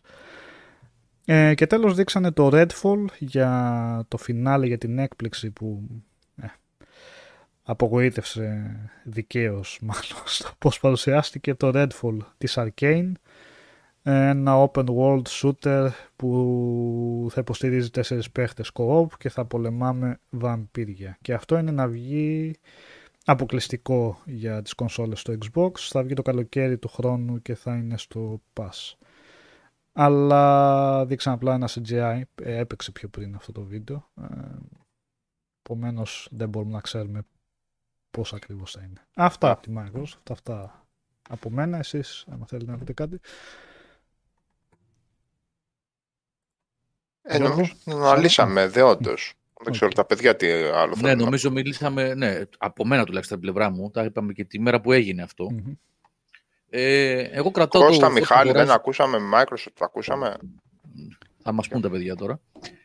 Το Horizon 5, εδώ και πολλά χρόνια τα παιδιά αυτά έχουν αποδείξει ότι κάνουν πάρα πολύ καλή δουλειά. Και αυτό επίσης, γιατί για να μην μου γράψετε... Πριν τα έλεγες, τώρα δεν τα λες. Και αυτό Games as a Service είναι παιχνίδι, αλλά... όχι, δεν υπάρχει αλλά. Έχει στοιχεία Games as a Service, τα Forza Horizon, τα δύο τελευταία. Ωστόσο, παίζεις κανονικότατα το campaign του, χωρίς κανένα πρόβλημα. Δεν χρειάζεται να δώσεις ούτε €1 για να αγοράσεις πράγματα. Αυτό μπορεί να συμβαίνει και στα προηγούμενα παιχνίδια, που είπα για τους Ubisoft, έτσι. Για κάποια από τα προηγούμενα παιχνίδια. Από εκεί και πέρα... τα Horizon, ειδικά το 4, αυτό που είναι όχι στην Αγγλία, UK ας πούμε, και καλά εξελίσσεται. Mm-hmm. Κατά την άποψή μου έχει κλείσει όλες τις πόρτες στην κατηγορία αυτή. Χάνει ζημιά δηλαδή, έτσι χαρτολογώντας να το πω σε εισαγωγικά, σε άλλους developers για την κατηγορία των arcade racers. Είναι τόσο fun παιχνίδια, τόσο περιποιημένα, τόσο πλούσια, τόσο απολαυστικά, και το 3 και το 4 κατά πάσα πιθανότητα. Δεν υπάρχει λόγος δηλαδή να μην είναι και το 5 έτσι. Μέχρι στιγμής από αυτά που έχει δείξει η Microsoft, είναι το παιχνίδι που περιμένω για το 21 περισσότερο από οτιδήποτε άλλο. Από τα δικά της εννοώ. Τα δικά της. Για το Halo, το Halo είναι ένα κτήνος, ένας πυλώνας της βιομηχανίας, αλλά σε σχέση με το τι παρουσιάστηκε στο event. Πάντα για αυτό μιλάμε. Όχι για το παιχνίδι, όχι τι θα είναι το παιχνίδι, όχι την ιστορία του. Αλλά για το τι έδειξαν εκεί, στάση αναμονής για το τι παρουσιάστηκε. Για το Horizon, περιμένω με ανυπομονησία. Μ' άρεσε πάρα πολύ. Και βεβαίως το Flight Simulator που... Εντάξει, είναι κάτι άλλο αυτό βέβαια. Είναι ένα zen παιχνίδι, να χαλαρώνεις, να ταξιδεύεις και να κάνεις. Ωραία πράγματα. Πάρα πολύ ωραίο. Το Psychonauts 2 επίσης. Καλός τον. Ωραίος. Ωραίο μούτρο. Δεν τον είχα δει ποτέ. Δεν ξέρω. Τον, ναι. Το Psychonauts 2 το είπε και ο Σάβας την μέρα που το βλέπαμε, ότι είναι από τις περιπτώσεις που για κάποιο λόγο δεν ασχολήθηκε ο κόσμος. Δύο φορές κιόλας. Τρεις φορές, Σάβα. Πόσες φορές βγήκε το Psychonauts? Μία την αρχική του και άλλη μία το HD Remaster, 2 φορές έχει βγει. 2, ναι. Δεν ασχολήθηκε ο κόσμος. Δεν μπορώ να καταλάβω γιατί. Okay. Είναι μια καλή ευκαιρία να δείτε και το πρώτο πριν κυκλοφορήσει τον Αύγουστο το Psychonauts 2. Ναι, κυκλοφορεί. Άρχισε το 4 το πρώτο, Γιώργο. Σαν PS2 Classic. Ναι, το πρώτο τώρα θυμήθηκα. Πρέπει να έχει γίνει published από μια εταιρεία που δεν υπάρχει πια, νομίζω Ματζέσκο λεγόταν, πολύ μικρός publisher. Και νομίζω δεν ήταν EA αυτό. Πρέπει να ήταν αυτής της εταιρείας. Ναι, Ματζέσκο ήταν. Ματζέσκο, καλά θυμάμαι. Γι' αυτό δεν είχε γίνει marketing τίποτα για το πρώτο Psychonauts. Μηδέν ήτανε. Αυτοί που το ξέρανε το Psychonauts, ναι, το ξέρανε επειδή ήταν από την Double Fine του, ναι, Team Safer. Δηλαδή, οι μεγαλύτερες ηλικίες το ξέραμε το παιχνίδι, επειδή ξέραμε πιο παλιούς τίτλους, γιατί ήταν ο πρώτος τίτλος της Double Fine. Ναι. Ήταν το πρώτο παιχνίδι του Team Safer μετά από καιρό. Γι' αυτό το πήρε χαμπάρι λίγος κόσμος, αλλά οι νεότεροι δεν είχαν ιδέα για ποιος είναι αυτός ο άνθρωπος, δεν είχαν ιδέα για το παιχνίδι, γιατί δεν διαφημίστηκε καθόλου. Δηλαδή είναι, καθόλου. Και τα θυμάμαι εγώ, Αλεξάνδρα, από τότε. 1,5-2 εκατομμύρια πόσο πούλησε σε σύνολο το παιχνίδι, και πολλά ήταν για τέτοια κατάσταση. Γιατί είχε να βγάλει παιχνίδι από το 98 με το Nintendo, τότε που έφυγε από τη LucasArts. Ναι. Εμφανίστηκε από το πουθενά, έκανε δική του εταιρεία, 7 χρόνια μετά, και έβγαλε ένα παιχνίδι. Το οποίο ήταν παιχνιδάρα, αλλά εντάξει, δεν μπορούσε να το... Ήταν ένα indie παιχνίδι. Ναι, για μια περίοδο indie. Που δεν υπήρχαν indies στην ουσία. Ήταν ένα indie. Λοιπόν, για τα παιχνίδια τα first party λέω μέχρι στιγμής της Microsoft. Το Psychonauts βέβαια είναι multi-platform, αλλά okay, το βάλα και αυτό μέσα. Δεν λέω, δηλαδή, γι' αυτό δεν είπα για το Plague Tale, έτσι, το οποίο είναι multi-platform.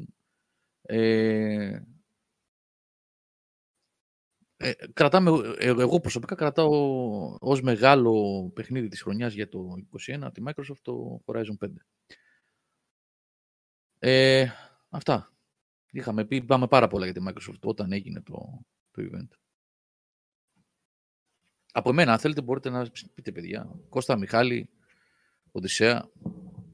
Εντάξει, εγώ προσωπικά, Γιώργο, ήθελα να δω, να μάθω περισσότερα για παιχνίδια που από ό,τι φαίνεται θα κυκλοφορήσουν το επόμενο διάστημα. Δηλαδή, Halo Infinite 2, Fable εννοείται. Τα μόνα παιχνίδια τα οποία προτίθεμαι να δοκιμάσω στο Xbox όταν διατεθούν θα είναι εννοείται το Sea of Thieves, το Pirate's Life, το ότι μπαίνουν οι πειρατές Καραϊβικής είναι ακόμα ένα κίνητρο για να ασχοληθώ μαζί του, ακόμα και αν είναι στο Game Pass και αν ήταν και στο Game Pass όλο αυτό το διάστημα και κακώς δεν είχα μπει στη διαδικασία να το κάνω. Το Psychonauts 2 το περιμένω πώς και πώς, πραγματικά, σοφάω. Το Hades, εντάξει, το έχω δοκιμάσει ήδη στο Switch. Εξαιρετικό παιχνίδι για το είδος. Όσοι ασχοληθείτε μαζί του, είμαι σίγουρος ότι θα περάσετε καλά. Και μετά το επόμενο μεγάλο σημαντικό παιχνίδι για μένα, αυτό που περίμενα πάρα πολλά χρόνια και επιτέλους φτάνουμε στο τέλος της αναμονής, είναι εννοείται το Age of Empires το 4. Αυτό βέβαια θα το παίξω στο Xbox, θα το παίξω στο PC, αλλά εντάξει, αφού παίρνουν νόμες κυκλοφορίες της Microsoft, είναι από τους τίτλους που περιμένω εδώ και πάρα πολύ καιρό.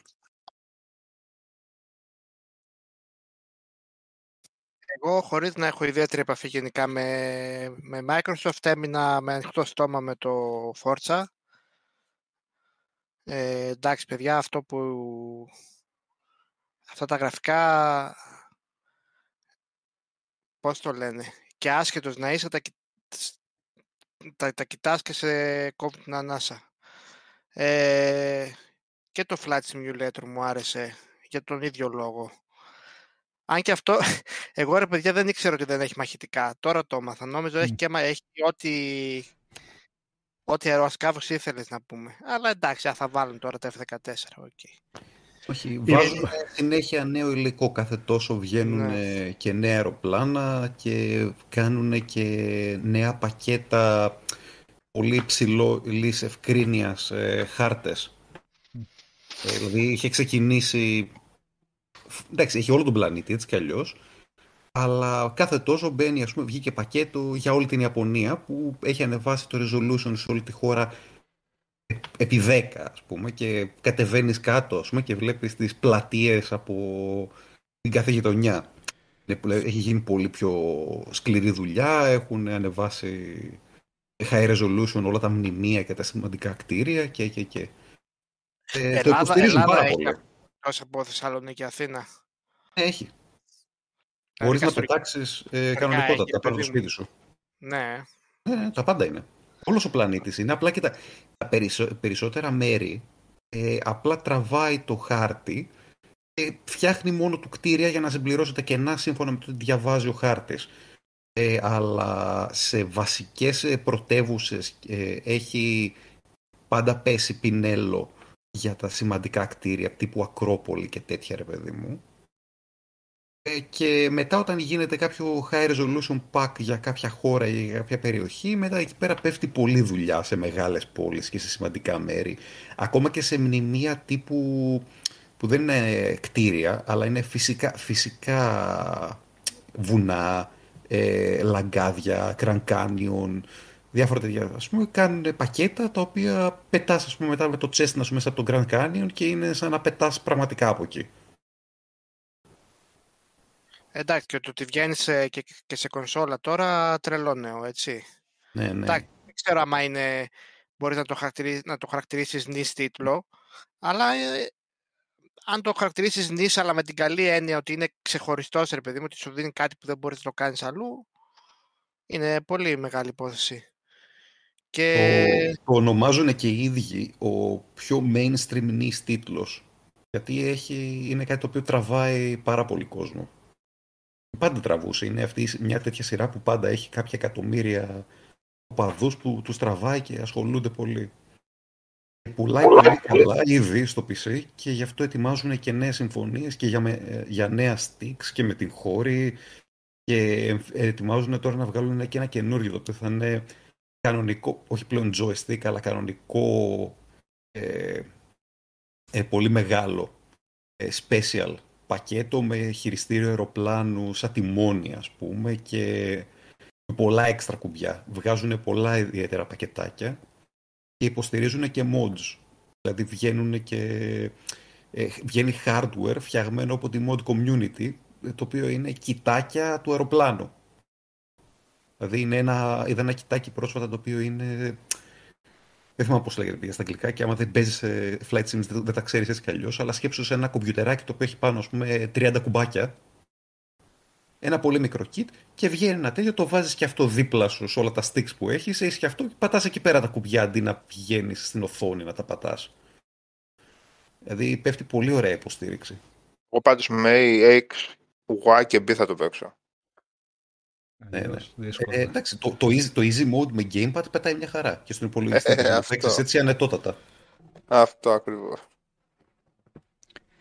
Αυτό δεν θα ήταν ωραίο να βάζαν και αερομαχίες κάποια φάση? Τώρα μου ήρθε έτσι η ιδέα. Βασικά δεν νομίζω να θέλουν να ξεκλειδώσουν τα όπλα, Μιχάλη, από την άποψη ότι θα βγουν πολλά βίντεο που θα πηγαίνουν και θα κοπανάνε πόλεις πραγματικές και τέτοια. Δεν νομίζω να τους κάνει να δείχνει πολύ καλή εικόνα για το παιχνίδι αυτό. Αυτό είναι.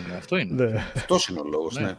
Γι' αυτό και όταν καταστρέφεται το αεροπλάνο, άμα το ρίξεις, η οθόνη γυρνάει σε μαύρο αντί να δείξει ολική καταστροφή. Γιατί οι Αμερικανοί είναι ακόμα τρομοκρατημένοι με τους δίδυμους πύργους και δεν θέλουν να μπορείς να πιλοτάρεις ένα αεροπλάνο και να το ρίξεις πάνω στο Λευκό Οίκο και να βλέπεις το Λευκό Οίκο να παίρνει φωτιά, ας πούμε.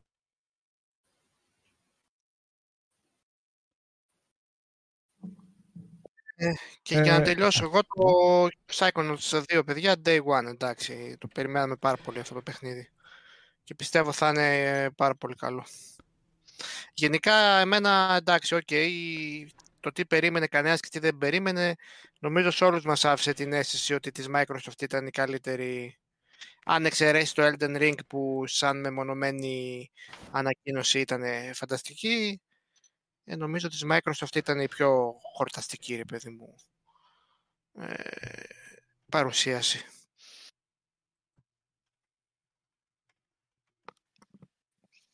Ψάχνω εδώ το The Day Before που λέει ο Φώτης εδώ πέρα, δεν μπορώ να το θυμηθώ, αλλά το δείξανε. Α, κατάλαβα ποιο λες, αλλά δεν το δείξαν στην E3. Ναι, sorry, Αγγελική Οδυσσέας για την Microsoft. Τελική ακούει. Ακούει. Εδώ είμαι. Απλά επειδή έχω κακό ήχο δεν μιλάω πολύ. Καλά είναι ο ήχος. Πες. Όχι, μια. Α, οκ. Okay. Για να μην... Εσείς καλά να ακούτε. Στο chat λένε ότι τους κουφαίνω. Εγώ είδα αρκετά πραγματάκια που με ενδιαφέρουν από τη Microsoft. Το Flight Simulator και εγώ θέλω πολύ να το παίξω. Δεν έχω παίξει ποτέ, αλλά έχω ακούσει τα καλύτερα από πολύ κόσμο. Το Plague Tale μου άρεσε πάρα πολύ, το πρώτο, και ανυπομονώ για το δεύτερο. Αν και δεν μπορώ να φανταστώ πώς θα συνεχίσουν την ιστορία, αλλά εντάξει, φάνηκε να ξέρουν τι κάνουν, οπότε δεν ανησυχώ πολύ γι' αυτό. Το 12 Minutes μου άρεσε πάρα πολύ και έρχεται και σύντομα. Και το Somerville, το οποίο platformer, είπες Νικόλα, είπαν ότι είναι. Ναι, αυτό που είναι σαν το Inside, έτσι. Ναι. Ναι, τώρα δεν μπορώ να σκεφτώ. Και φυσικά, εντάξει, το Starfield, αλλά δεν είδαμε και πολλά. Αυτό αργεί ακόμα. Αλλά μου άρεσε πάρα πολύ, ας πούμε, στο Starfield. Μου αρέσει περισσότερο η προσέγγιση του όχι τόσο φουτουριστικό, λίγο πιο προσγειωμένο, λίγο πιο ρεαλιστικό, έτσι βαρύ αυτό που είπε και ο Γιώργος, το Retrofy, όπως λέγεται. Μου αρέσει περισσότερο σαν αισθητική. Να, ορίστε, γκρινιάζουμε. Γκρινιάζουν ότι ακούγουμε χάλια. Θα το φτιάξουν όλα αυτά που το κάνει τον μπάλα. Συνέχισε. Να σκεφτώ αν ξέχασα κάτι. Νομίζω αυτά. Παρόλο που εμένα δεν με αφορά άμεσα, με την έννοια ότι δεν παίζω From παιχνίδια, τα θαυμάζω από μακριά, με βοητεύουν πάρα πολύ. Τα βλέπω δηλαδή όλα τα playthrough σε stream, αλλά εγώ δεν μπορώ να... Κι εγώ έτσι τα θαυμάζω, από μακριά. Έλα, τα θαυμάζουμε εδώ πέρα. Να παίζει ο Νικόλας και ο Σάββας και ο Οδυσσέας και τα θαυμάζουμε. Ναι, αυτό. Νομίζω ότι ήταν η μεγαλύτερη ανακοίνωση που έγινε σε αυτή την E3. Αυτά νομίζω από αυτά που είπαμε μέχρι τώρα. Αν θυμηθώ κάτι πιο μετά, ας πει και ο Οδυσσέας τώρα που θα έχει και αυτό στα δικά του. Elden Ring, wink wink. Ναι. Τελεία παύλα, πάμε παρακάτω. Μετά το χάος. Εντάξει, κοίτα, από Ubisoft δεν είμαι παίχτης της Ubisoft. Κάτσε, ποιο χάος, αυτό που κοπανάμε. Αυτόν θα φτάσουμε και εκεί, ναι.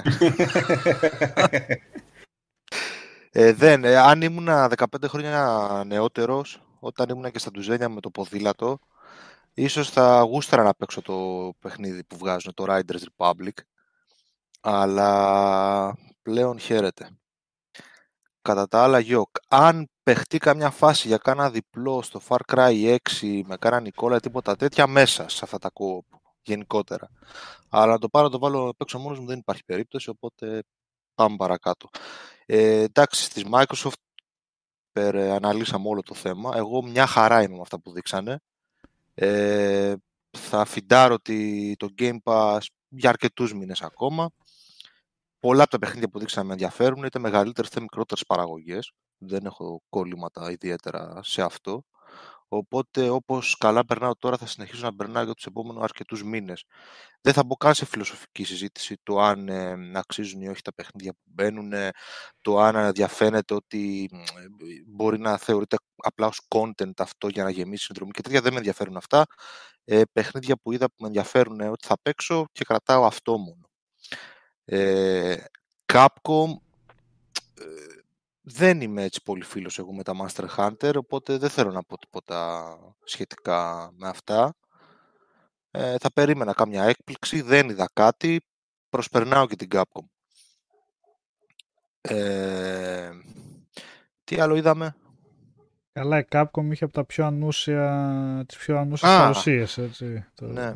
Όχι, απλά εντάξει, τώρα Resident Evil 8 και το παίζουμε, ναι, το παίξαμε, θα βγει για DLC, ok, ναι. Master Hunter δεν είμαι ιδιαίτερα φίλος, φαντάζομαι κάποιοι χαρήκαν ιδιαίτερα με το JRPG που βγαίνει. Και τι άλλο δείξανε? Και το Ace Attorney, ναι. Καλοδεχούμενο κι αυτό, ok, ιστορική σειρά κι αυτή. Χαρά. Και ήταν και Square Enix ήταν η χειρότερη για μένα, μακράν, δηλαδή, ok.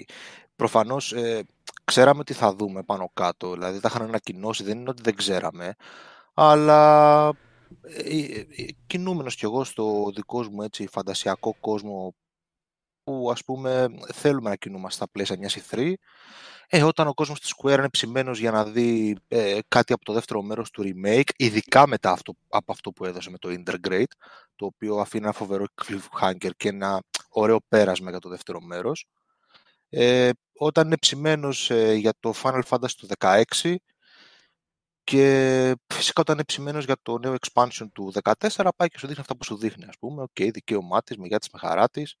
Απογοητεύτηκα πάρα πολύ από την τροπή που πήρε αυτό το Babylon's Fall. Περίμενα κάτι τελείως διαφορετικό από Platinum, ειδικά μετά από το Astral Chain. Περίμενα να συνεχίσει ένα καλό σερί. Τώρα αυτό που έδειξε εμένα δεν μου πολύ ενδιαφέρει και θα το παίξω. Μόνο και μόνο επειδή γράφει Platinum επάνω. Το πολύ πολύ είναι καμιά φόλα σαν τα χελονιτζάκια που έβγαλε. Και δεν τρέχει τίποτα. Τώρα το άλλο που δεν ξέρω, που έδειξε αυτό το που θέλει ο φίλος εκεί με το σπαθί το μεγάλο να σκοτώσει το χάος.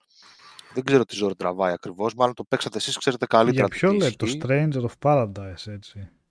Το καίος από πού βγαίνει, γιατί έτσι. Από το τρέιλερ, 15 φορές την είπα αυτή. Το χάος, ρε παιδιά. Πόσο ποιος αφαιρεί. Παίξαμε, ξεκόλλησε τότε. Ξεκόλλησε σήμερα, είχε ένα update, κάποια megabyte, αλλά δεν θα απειλήσω εγώ τώρα γιατί είναι Souls-like τελείως. Δεν είναι Souls-like, ρε Σίγιο. Είναι το action, το τέτοιο. Εντάξει, γιατί αν μιλήσει, τέτοιο. Είδα ότι είναι Souls-like στη stance που έχει ο χαρακτήρας, ας πούμε, γενικότερα με το lock και το dodge και το parry. Είδα ότι είναι Souls-like στο ότι οι σφαίρες που ουσιαστικά είναι τα bonfires του παιχνιδιού λειτουργούν ακριβώς σαν τα Souls, δηλαδή εκεί πας και γεμίζεις MP και αν το MP είναι πάνω από το HP σου γεμίζει και το HP και ουσιαστικά κάνει respawn τα πάντα ό,τι έχεις περάσει μέχρι εκείνη την ώρα. Δεν έχει stamina, αλλά έχει αυτό το break gauge, έτσι. Ουσιαστικά, σου σπάει, ναι. Πες τα, ξέρεις καλύτερα. Μια χαρά τα λες, Γιώργο. Εντάξει, δεν πειράζει, πες τα εσύ. Πόσα λεπτά ήταν, ρε παιδιά. Και δεν το τελείωσα εγώ τον demo. Γραφικά PlayStation 3. Δεν τελειώνει Souls-like παιχνίδι ο Γιώργος. Ούτε τα demo. Ούτε 30 λεπτά να είναι, δεν το τελειώνω. Όχι, το άφησα γιατί έπρεπε... Όχι, να σας πω, το άφησα γιατί ήταν η ώρα μου να βγω να κάνω ποδήλατο εκείνη την ώρα. Οπότε και μόλις γύρισα, ξεκίνησε της Nintendo και το εντάξει, πάει. Θα το δω, το demo υπάρχει. Αυτό που μου έκανε πολύ αλγινή εντύπωση ήταν η απεικόνηση. Στο performance mode, έχει δύο modes, τρομάρα τους κιόλας. Το πρόσκοψα αυτό. Okay. Ναι, το performance mode που είναι ουσιαστικά η χαμηλότερη ανάλυση με 60 frames που το έβαλα εγώ, είναι σαν να, κυριολεκτικά, παιδιά, χωρίς υπερβολές. Παιχνίδι PlayStation 3. Ναι, εγώ έτσι το είδα. Όταν το είδα, Γιώργο, διάβασα που έκανε στο σχόλιο στο Discord για αυτό και λέω, για το δω κι εγώ. Και μπαίνω και είναι εντάξει, από την πρώτη εικόνα λες, τι έγινε εδώ, γιατί είναι έτσι, τι συμβαίνει εδώ πέρα. Backwards compatibility. Ναι, κανονικά. Μπήκε επιτέλους. Είναι πολύ περίεργο αυτό, έτσι, να είναι τέτοια η... Ούτε τον Νίο το έλεγες ακριβώς στην κορυφή τεχνικά, αλλά κάποιο καιρό έκανας Ninja Gaiden. Και το Νίο μια χαρά ήταν, εν πάση περιπτώσει. Σε σχέση με τον Νίο φαίνεται ότι είναι πιο πίσω αυτό το παιχνίδι οπτικά, έτσι. Μια χαρά ήταν. Είναι μια χαρά το Νίο, ναι. Αλλά... Εντάξει, έχει και ένα καλό σύστημα μάχης, φαίνεται, να βάλεις τα δικά σου κόμπος και αυτά, κερδίζεις κινήσεις δηλαδή όσο ανεβαίνεις levels. Συγγνώμη Νικόλα που παρεμβαίνω, θα τα πεις εσύ αμέσως, επειδή δεν το είπα προηγουμένως. Γιατί μιλάμε για Final Fantasy, οπότε πού είναι το Final Fantasy εδώ, πέρα από το σενάριο που υποτίθεται ότι είναι το πρώτο. Στο μυαλό του Νομούρα. Ναι, στο μυαλό του Νομούρα Ζάναξ. Κάνουν χρήση των jabs από το πρώτο Final Fantasy, έτσι. Τα jabs ουσιαστικά είναι τα classes. Έτσι, με τα jabs, τα οποία αναβαθμίζονται συνέχεια καθώς παίζεις. Με τη χρήση τους, ακριβώς σαν τα παλιά Final Fantasy, με τη χρήση τους παίρνουν XP και ανεβαίνουν level. Με τη χρήση μόνο, δηλαδή παίρνεις ένα jab, παίζεις, κοπανάς και ανεβαίνει μόλις σκοτώνεις κάποιον. Έλα, Νίκ, ναι. Οπότε ναι, έχει διαφορετικές κλάσεις όπλων που ξεκλειδώνεις στο skill tree εκεί πέρα. Κάποια είναι passive, κάποια είναι active και έχει παραδείγματος χάρη όταν πατάς το R1 που είναι η απλή κίνηση, δύο φορές R1 και μετά R2, ποιο κόμπο θα καταλήξει. Αυτό επιλέγεις, ας πούμε. Μία φορά R1 και μία φορά R2, ποιο κόμπο θα κάνει. Οπότε θέτεις τι κινήσεις θα έχεις, τι τελειωτικές κινήσεις, ας πούμε. Από τον demo μπορεί να έχει και άλλους συνδυασμούς αργότερα. Αλλά... Δεν ήταν κακό το πέρα... μάχης, ωραίο. Ναι, ωραίο, αλλά πέρα από αυτό, εντάξει, ξέρω εγώ, ήταν το επίπεδο εκείνο σε ένα κάστρο και δεν μου έκανε και την καλύτερη εντύπωση που σε κάποια φάση πήγαινα από ακριβώς ίδια σημεία και είχα χαθεί και έλεγα πού πάω τώρα, δεν ξαναπέρασα από εδώ πέρα. Ακριβώς.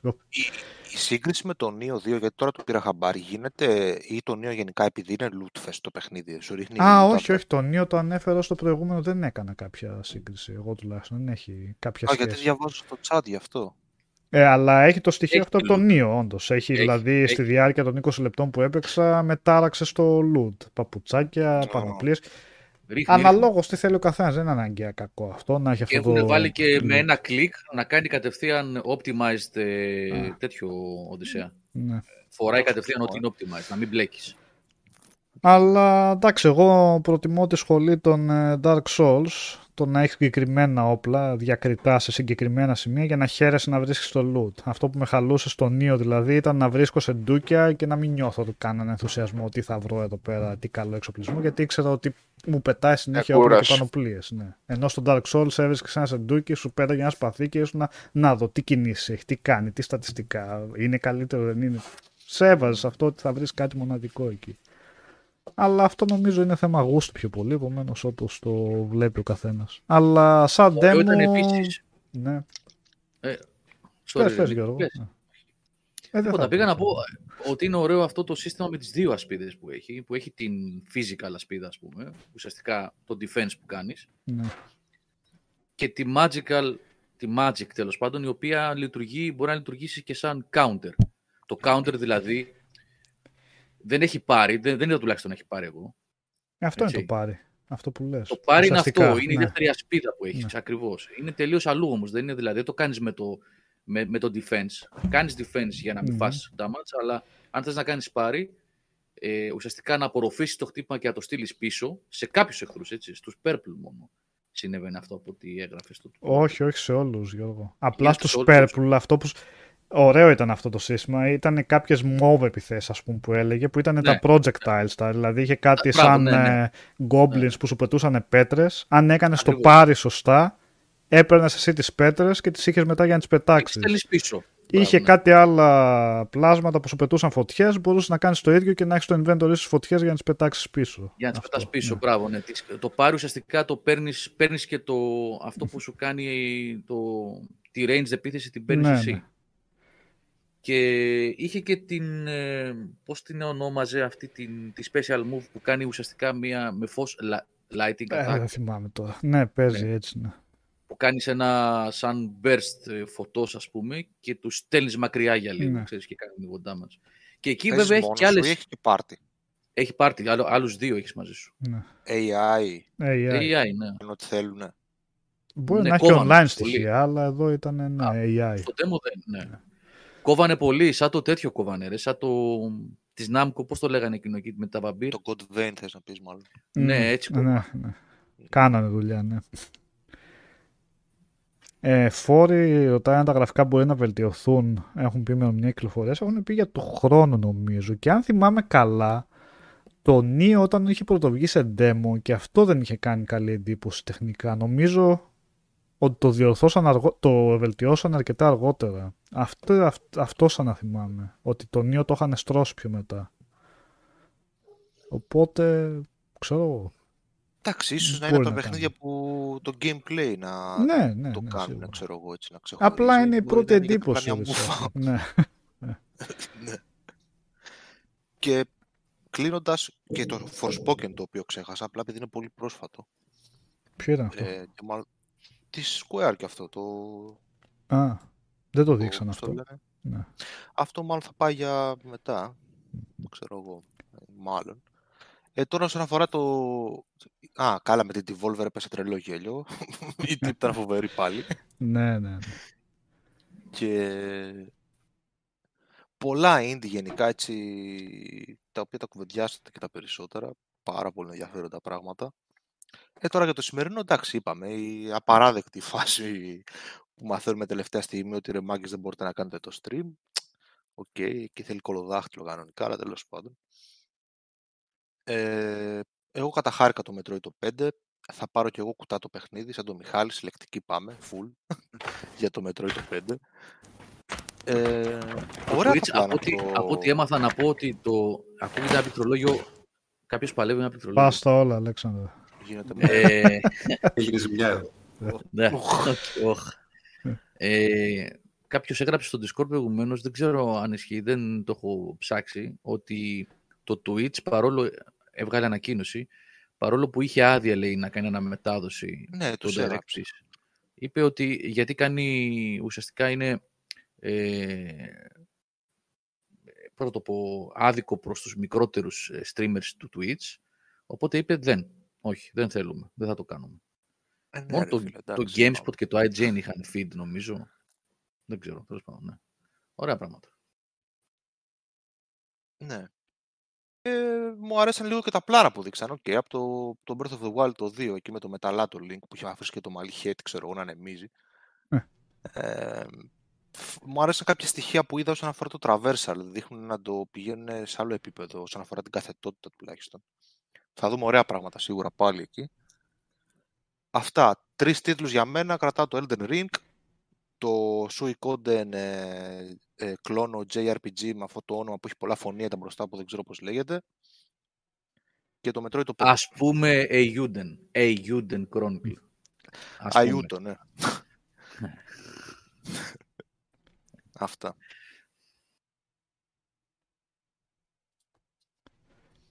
Αυτή ήταν η ε3. Αυτή. Έχουμε ακόμα την Namco που δεν ξέρω αν θα τη δούμε. Τι ώρα είναι βασικά, 12.30. Σε μία ώρα. Σε μία ώρα. Ναι. Είναι η Namco, αν και τι θα δείξει βασικά τώρα εκεί πέρα. Τι περιμένουμε. Έχει το Scarlet Nexus να δείξει, το Elden Ring. Μακάρι, άλλο. Μπορεί να δείξει το ίδιο τρέιλερ. Ή το Tales of Arise, ναι. Αλλά κρίνοντας και από τις υπόλοιπες που είδαμε... Μιλάμε γι' αυτό. Ποιο? Το Tales. Όχι, για το Tales... Ναι, ο Οδυσσέας έχει παίξει αρκετά Tales, αλλά είναι στις 17 λίγη το εμπάργκο. Να, κοίταξε. Την πέμπτη Οδυσσέα. Θα βγάλουμε το κείμενο, ναι. Οπότε δεν μιλάμε. Okay. Τώρα βέβαια δεν ξέρω γιατί είναι αυτό. Είχαν αρχικά 15 του μήνα εμπάργκο, δηλαδή σήμερα. Και το άλλαξαν, μας το άλλαξαν πριν από μερικές μέρες που στείλανε ένα mail. Δεν ξέρω τώρα τι είναι αυτό. Σε λίγη ώρα ξεκινάνε. Για ποιο λόγο τώρα να μην μιλήσουμε, τέλος πάντων. Εντάξει. Okay. Εμείς υποφείλουμε να το τηρήσουμε αυτό, όπως έχουμε συμφωνήσει. Για το House of Ashes, παιδιά, τα έχουμε πει. Ο Φόρης Ελλάς λέει, η Namco θα δείξει μόνο το House of Ashes, διάβασα. Δεν ξέρω αν ισχύει αυτό Φόρη ή όχι, αλλά σε κάθε περίπτωση έχουμε πει για το House of Ashes. Είχαμε και τη συνέντευξη με τον Doyle, τον director του παιχνιδιού, τον Will Doyle. Στο γνωστό πλαίσιο θα κινηθούν τα παιδιά εκεί στη Supermassive, με λίγη παραπάνω δράση από ό,τι είπανε και αλλαγμένη τελείως την κάμερα αυτή τη φορά, σε αυτό το παιχνίδι, τελείως. Εντάξει, με ενδιαφέρον το περιμένουμε και αυτό. Αν αναλογιστώ με τι βελτίωση υπήρξε μεταξύ του Μάνου που μετά από μένα δεν μου άρεσε, ξεκινώντας πάντοτε από το Until Dawn, που για μένα ήταν sleeper hit. Εντάξει, οκ, με την αφέλειά του και με τα προβλήματά του, αλλά ήταν για μένα, εμένα μου άρεσε αυτό το παιχνίδι, ήταν ωραίο. Εμένα μου άρεσε που λέγαμε την άλλη φορά, την κυρία Έσαβα, την κυριούλα. Ναι, το meme. Yeah. Ναι, μετά το Man of Medan με είχε απογοητεύσει από θέμα σενάριου, αλλά εγώ προσωπικά είδα τεράστια βελτίωση στο Little Hope. Αν μαθαίνουν σε κάθε παιχνίδι και πηγαίνουν παρακάτω, γιατί όχι να μην έχουμε ένα ωραίο παιχνίδι εκεί. Ένα ακόμα καλύτερο επεισόδιο. Αυτό, Γιώργο, είχες κάνει και τη συνέντευξη. Ξέρεις αν είναι από άλλον πάλι σεναριογράφο? Ναι, κάθε φορά είναι άλλοι. Director και συγγραφής είναι άλλοι κάθε φορά. Θετικό αυτό. Η ομάδα βεβαίως είναι η ίδια. Ναι. Θετικό αυτό μου ακούγεται βασικά.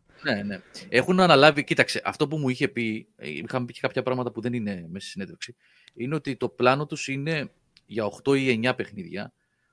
Κάποια από αυτά τα έχω βάλει κιόλας στην συνέντευξη. Το κάθε ένα θα είναι μια διαφορετική. Τι κάναν, λέει, όταν αποφάσισαν να υλοποιήσουν αυτό το project, το Dark Pictures Anthology, πήγανε και μελετήσανε λογοτεχνία και τηλεόραση κινηματογράφο τρόμου, σε στυλ Twilight Zone, έτσι, Tales from the Crypt, προφανώς λογοτεχνία, Lovecraft κλπ. Γιατί μου είπε συγκεκριμένα κιόλας ότι το House of Ashes έχει πάρα πολλά στοιχεία από το Mountains of Madness. Μου το είπε πολλές φορές. Τώρα δεν ξέρω πού και πώς. Στην αίσθηση, στην απομόνωση, στον τρόμο, δεν ξέρω τι, θα το δούμε αυτό. Και είπε ότι είχαν καταλήξει σε 8 ή 9 κατηγορίες τρόμου. Δηλαδή, το ένα είναι, ξέρω εγώ, psychological, το άλλο είναι paranormal, το άλλο είναι monster horror, δηλαδή τύπου alien. Δηλαδή με ένα πλάσμα που κυνηγάει, ας πούμε, την ομάδα. Και κάθε ένα φτιάχνεται από άλλον υπεύθυνο. Είναι δηλαδή head άλλος κάθε φορά. Οπότε τώρα επιχειρούν κάτι διαφορετικό. Και αν τους πάει καλά, θα βγάλουν και τα 8 ή 9 επεισόδια.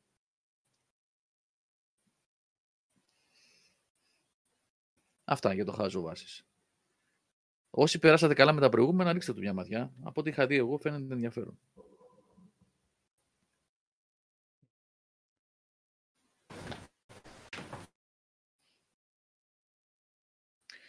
Σάντο, να σου πω, γράφεις εδώ ότι το Until Dawn είχε τεράστια σενεριακά κενά, δείχνει πράγματα στην αρχή για να σε τρομάξει που αργότερα δεν εξηγούνται και δεν βγάζουν κανένα νόημα. Ναι, μεν, αλλά για να κλείσεις τα διάφορα κενά που εμφανίζονται θα πρέπει να το παίξεις πάνω από μία φορά. Αυτό μπορεί να μου πεις τώρα και τι, θα κάθομαι εγώ να το δω 3 φορές για να βγάλω νόημα. Δεκτό και αυτό θα είναι αν μου το πεις, αλλά επειδή ακριβώς έχει πολλούς χαρακτήρες με... που η πορεία των οποίων βασίζεται στις επιλογές σου και μπορεί να πεθάνουν κάποιοι ή αν χάσεις κάποιες σκηνές από κάποιον άλλον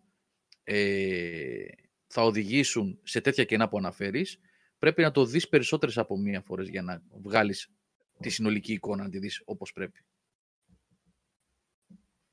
Οπότε αν το τελείσεις μια φορά, δώσ' του μια ευκαιρία για να... και παίξε διαφορετικά για να δεις ενδεχομένως τις τρύπες αυτές που λες να κλείνουν.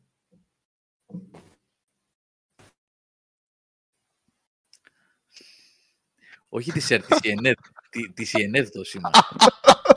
Παλιό Οδυσσέα, το παλιό. Αυτό ξέρεις. Α, όχι, λες της ΕΡΤ. Ζούμε ιστορικές στιγμές. Με τη φλογέρα και την κουδούνα από το κομμάτο. Αυτό ωραίο, ναι.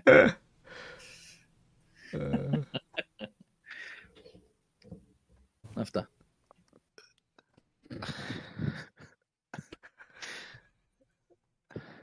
Ακούς και τον ήχο εδώ. Κάτσε να το φωνάτουνε. Τώρα, τι άλλο θα... Έχουμε κάτι άλλο να συμπληρώσουμε. Νομίζω ότι τα της ηθή τα είπαμε. Είπαμε για το PC Gaming Show, είπατε κάτι. Είχε κάτι. Είχε κάνα 2-3 παιχνίδια. Είχε και κάτι γύρω-γύρω. Είχε ένα event της Razer, είχε διάφορα, αλλά εντάξει τώρα. Της Razer ήταν τελείως. Πώς το λένε, τελείως τεχνικής φύσεως. Δηλαδή δεν έδειξε τίποτα. Τα games ήταν. Δείτε τη μάσκα της Razer που θα. Ναι, παιδιά, ισχύει και να υπάρχει. Ήταν τέτοια χαζά. Μιλούσε για επεξεργαστές, μιλούσε για τέτοια θέματα. Δεν κάθισα να την παρακολουθήσω γιατί λίγο έτσι που είδα και ήταν και αργά το βράδυ, λες, εντάξει, φτάνει. Αλλά PC Gaming Show και το άλλο, το Future Game Show, εντάξει, έδειξε πολλά indie παιχνίδια. Άλεξ, να ξέρεις ότι αυτό που έγινε πριν από λίγο, η ζημιά που είπες, έκανε όντως ζημιά. Δεν ξέρω, σου πέσε καφέ στο πληκτρολόγιο, στο USB, κάτι... ναι, κάτι φυσάει με το που μιλάς, ακούγεται σαν της Αγγελικής, ένα... Ναι, μάλιστα. Τώρα καλύτερα. Ναι, μάλλον. Οκ, εντάξει. Βλέπω λίγο έτσι μια λίστα, το PC Game Show από... Είναι πολλά. Είναι πραγματικά πολλά τα παιχνίδια που του ανακοινώσαν, είναι πάρα πολλά τα indies. Το Wandering Village, Medjammer, Icarus, Sacrifier, το Chernobyl Light επιτέλους παίρνει ημερομηνία κυκλοφορίας τώρα, σε 1-1,5 μήνα νομίζω είναι περίπου. Όχι, είχε πολλά ωραία indies, απλά δεν είχε κάποιο μεγάλο παιχνίδι να πεις. Και το βασικότερο βασικά του PC Gaming Show ήταν ότι σπάσανε ρεκόρ cringe οι παρουσιαστές, γιατί ήταν το event, το είχε σπονσοράρει, ήταν sponsor το MechWarrior 5, οπότε είχε τον έναν παρουσιαστή να είναι πάνω σε διαστημόπλια, τον άλλο παρουσιαστή να είναι και καλά μέσα σε ένα από τα mech του MechWarrior και να πηγαίνει από παιχνίδι σε παιχνίδι και να πυροβολάει και καλά για το νέο. Εντάξει, παιδιά, όλη η παρουσίαση ήταν. Έλειωναν τα μάτια σου όποτε το έβλεπες αυτά. Ήταν ανατριχιαστικά χαζά. αλλά είχε... Τι ωραία πράγματα είναι αυτά που περιγράφεις, δεν το είδα αυτό. Ναι. Μόνο και μόνο την εισαγωγή να δεις τα πρώτα 5 λεπτάκια. Ξερίνεσαι στα γέλια. Νομίζω ότι είναι παρουσίαση της Devolver, αλλά εδώ πέρα προσπαθούν να το κάνουν σοβαρά. Προσπαθούν να το κάνουν κάπως σαν την Devolver, αλλά δεν τους γίνει καθόλου.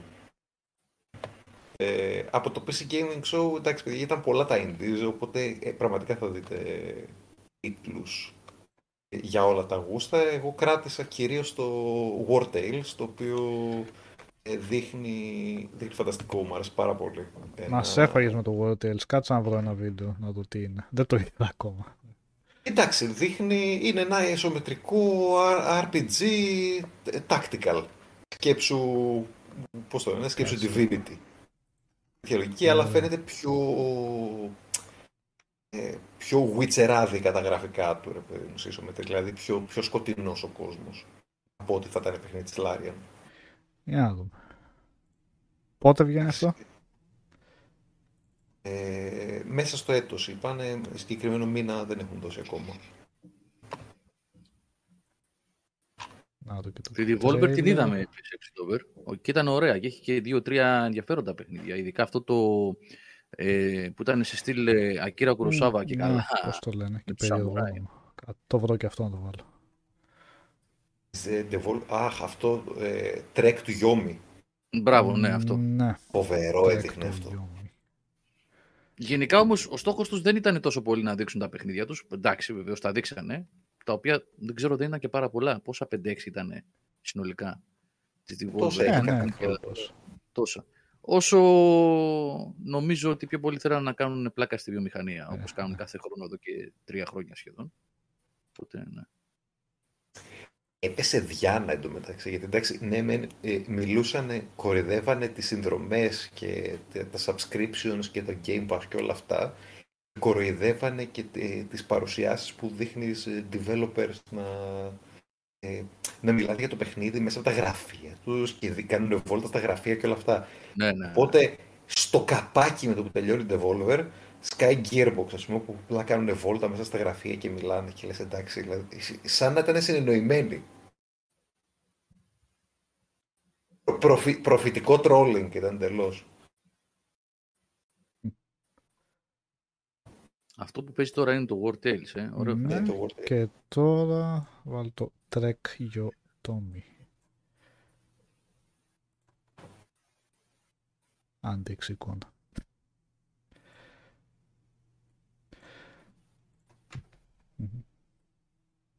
Τι περιμένετε να το δείτε τώρα. Αυτή ήταν λοιπόν η E3 φέτος. Ναι. Δεν θα τη θυμάμαι εγώ, να σου πω την αλήθεια. Εντάξει, 3, 4, 5, 8, 10, ο καθένας διάλεξε παιχνίδια που του αρέσανε, αλλά δεν ήταν έκθεση τώρα αυτή. Ναι, ξαναείπαμε, οι συνθήκες είναι ιδιαίτερες. Ενδεχομένως και να κάνανε ό,τι μπορούσαν ή ενδεχομένως να κάνανε ό,τι εξυπηρετούσε καλύτερα στο format αυτό. Το format αυτό είναι καλό για την Nintendo. Ή για ενδιάμεση επικοινωνία μέσα στη χρονιά με το κοινό από τις εταιρείες. Δηλαδή, ξέρω εγώ, εκεί... Να κάνεις ένα το Μάρτιο, να κάνεις ένα το Σεπτέμβριο, τον Αύγουστο ή λίγο πριν τις γιορτές. Ωραία είναι αυτά. Αλλά για έκθεση, ναι. Μια φόλα σκέτη ήταν, άμα το ψάξετε καλά. Και πάτε και λίγα χρόνια πίσω. Όχι ότι και τα προηγούμενα χρόνια τις κανονικές E3 δεν υπήρχαν απογοητεύσεις. Αλλά ναι. Αν γίνει κανονική έκθεση του χρόνου, θα δούμε. Μπορεί να πάει κάποιος άλλος. Θα δούμε τι θα κάνω. Μπορεί να πάω εγώ, μπορεί να πάει κάποιος άλλος. Να είμαστε καλά μέχρι του χρόνου. Λουίτζι μου, εμβολιασμένος να είναι αυτός μόνο που θέλει να πάει. Αυτό είναι το σημαντικότερο. Ναι, λοιπόν, ο Σάββας θα μας αφήσει. Καλή θεσσαβούλη, καλή ξεκούραση. Καλό βράδυ, Σάββα. Του Κίλι ήταν, το είπαμε και τη μέρα που το καλύψαμε αυτό, Τζέχου, ότι ήταν απρόσμενα ικανοποιητική, όχι φοβερή. Καλά, το Elden Ring ήταν μεγάλη νίκη του Κίλι, έτσι, μεγάλη νίκη. Ήταν προσωπική τους νίκη αυτή, έτσι το θεωρώ εγώ. Δηλαδή το πήρε από την E3, το Elden Ring, και το παρουσίασε πρώτος αυτός πριν την E3. Μεγάλη υπόθεση.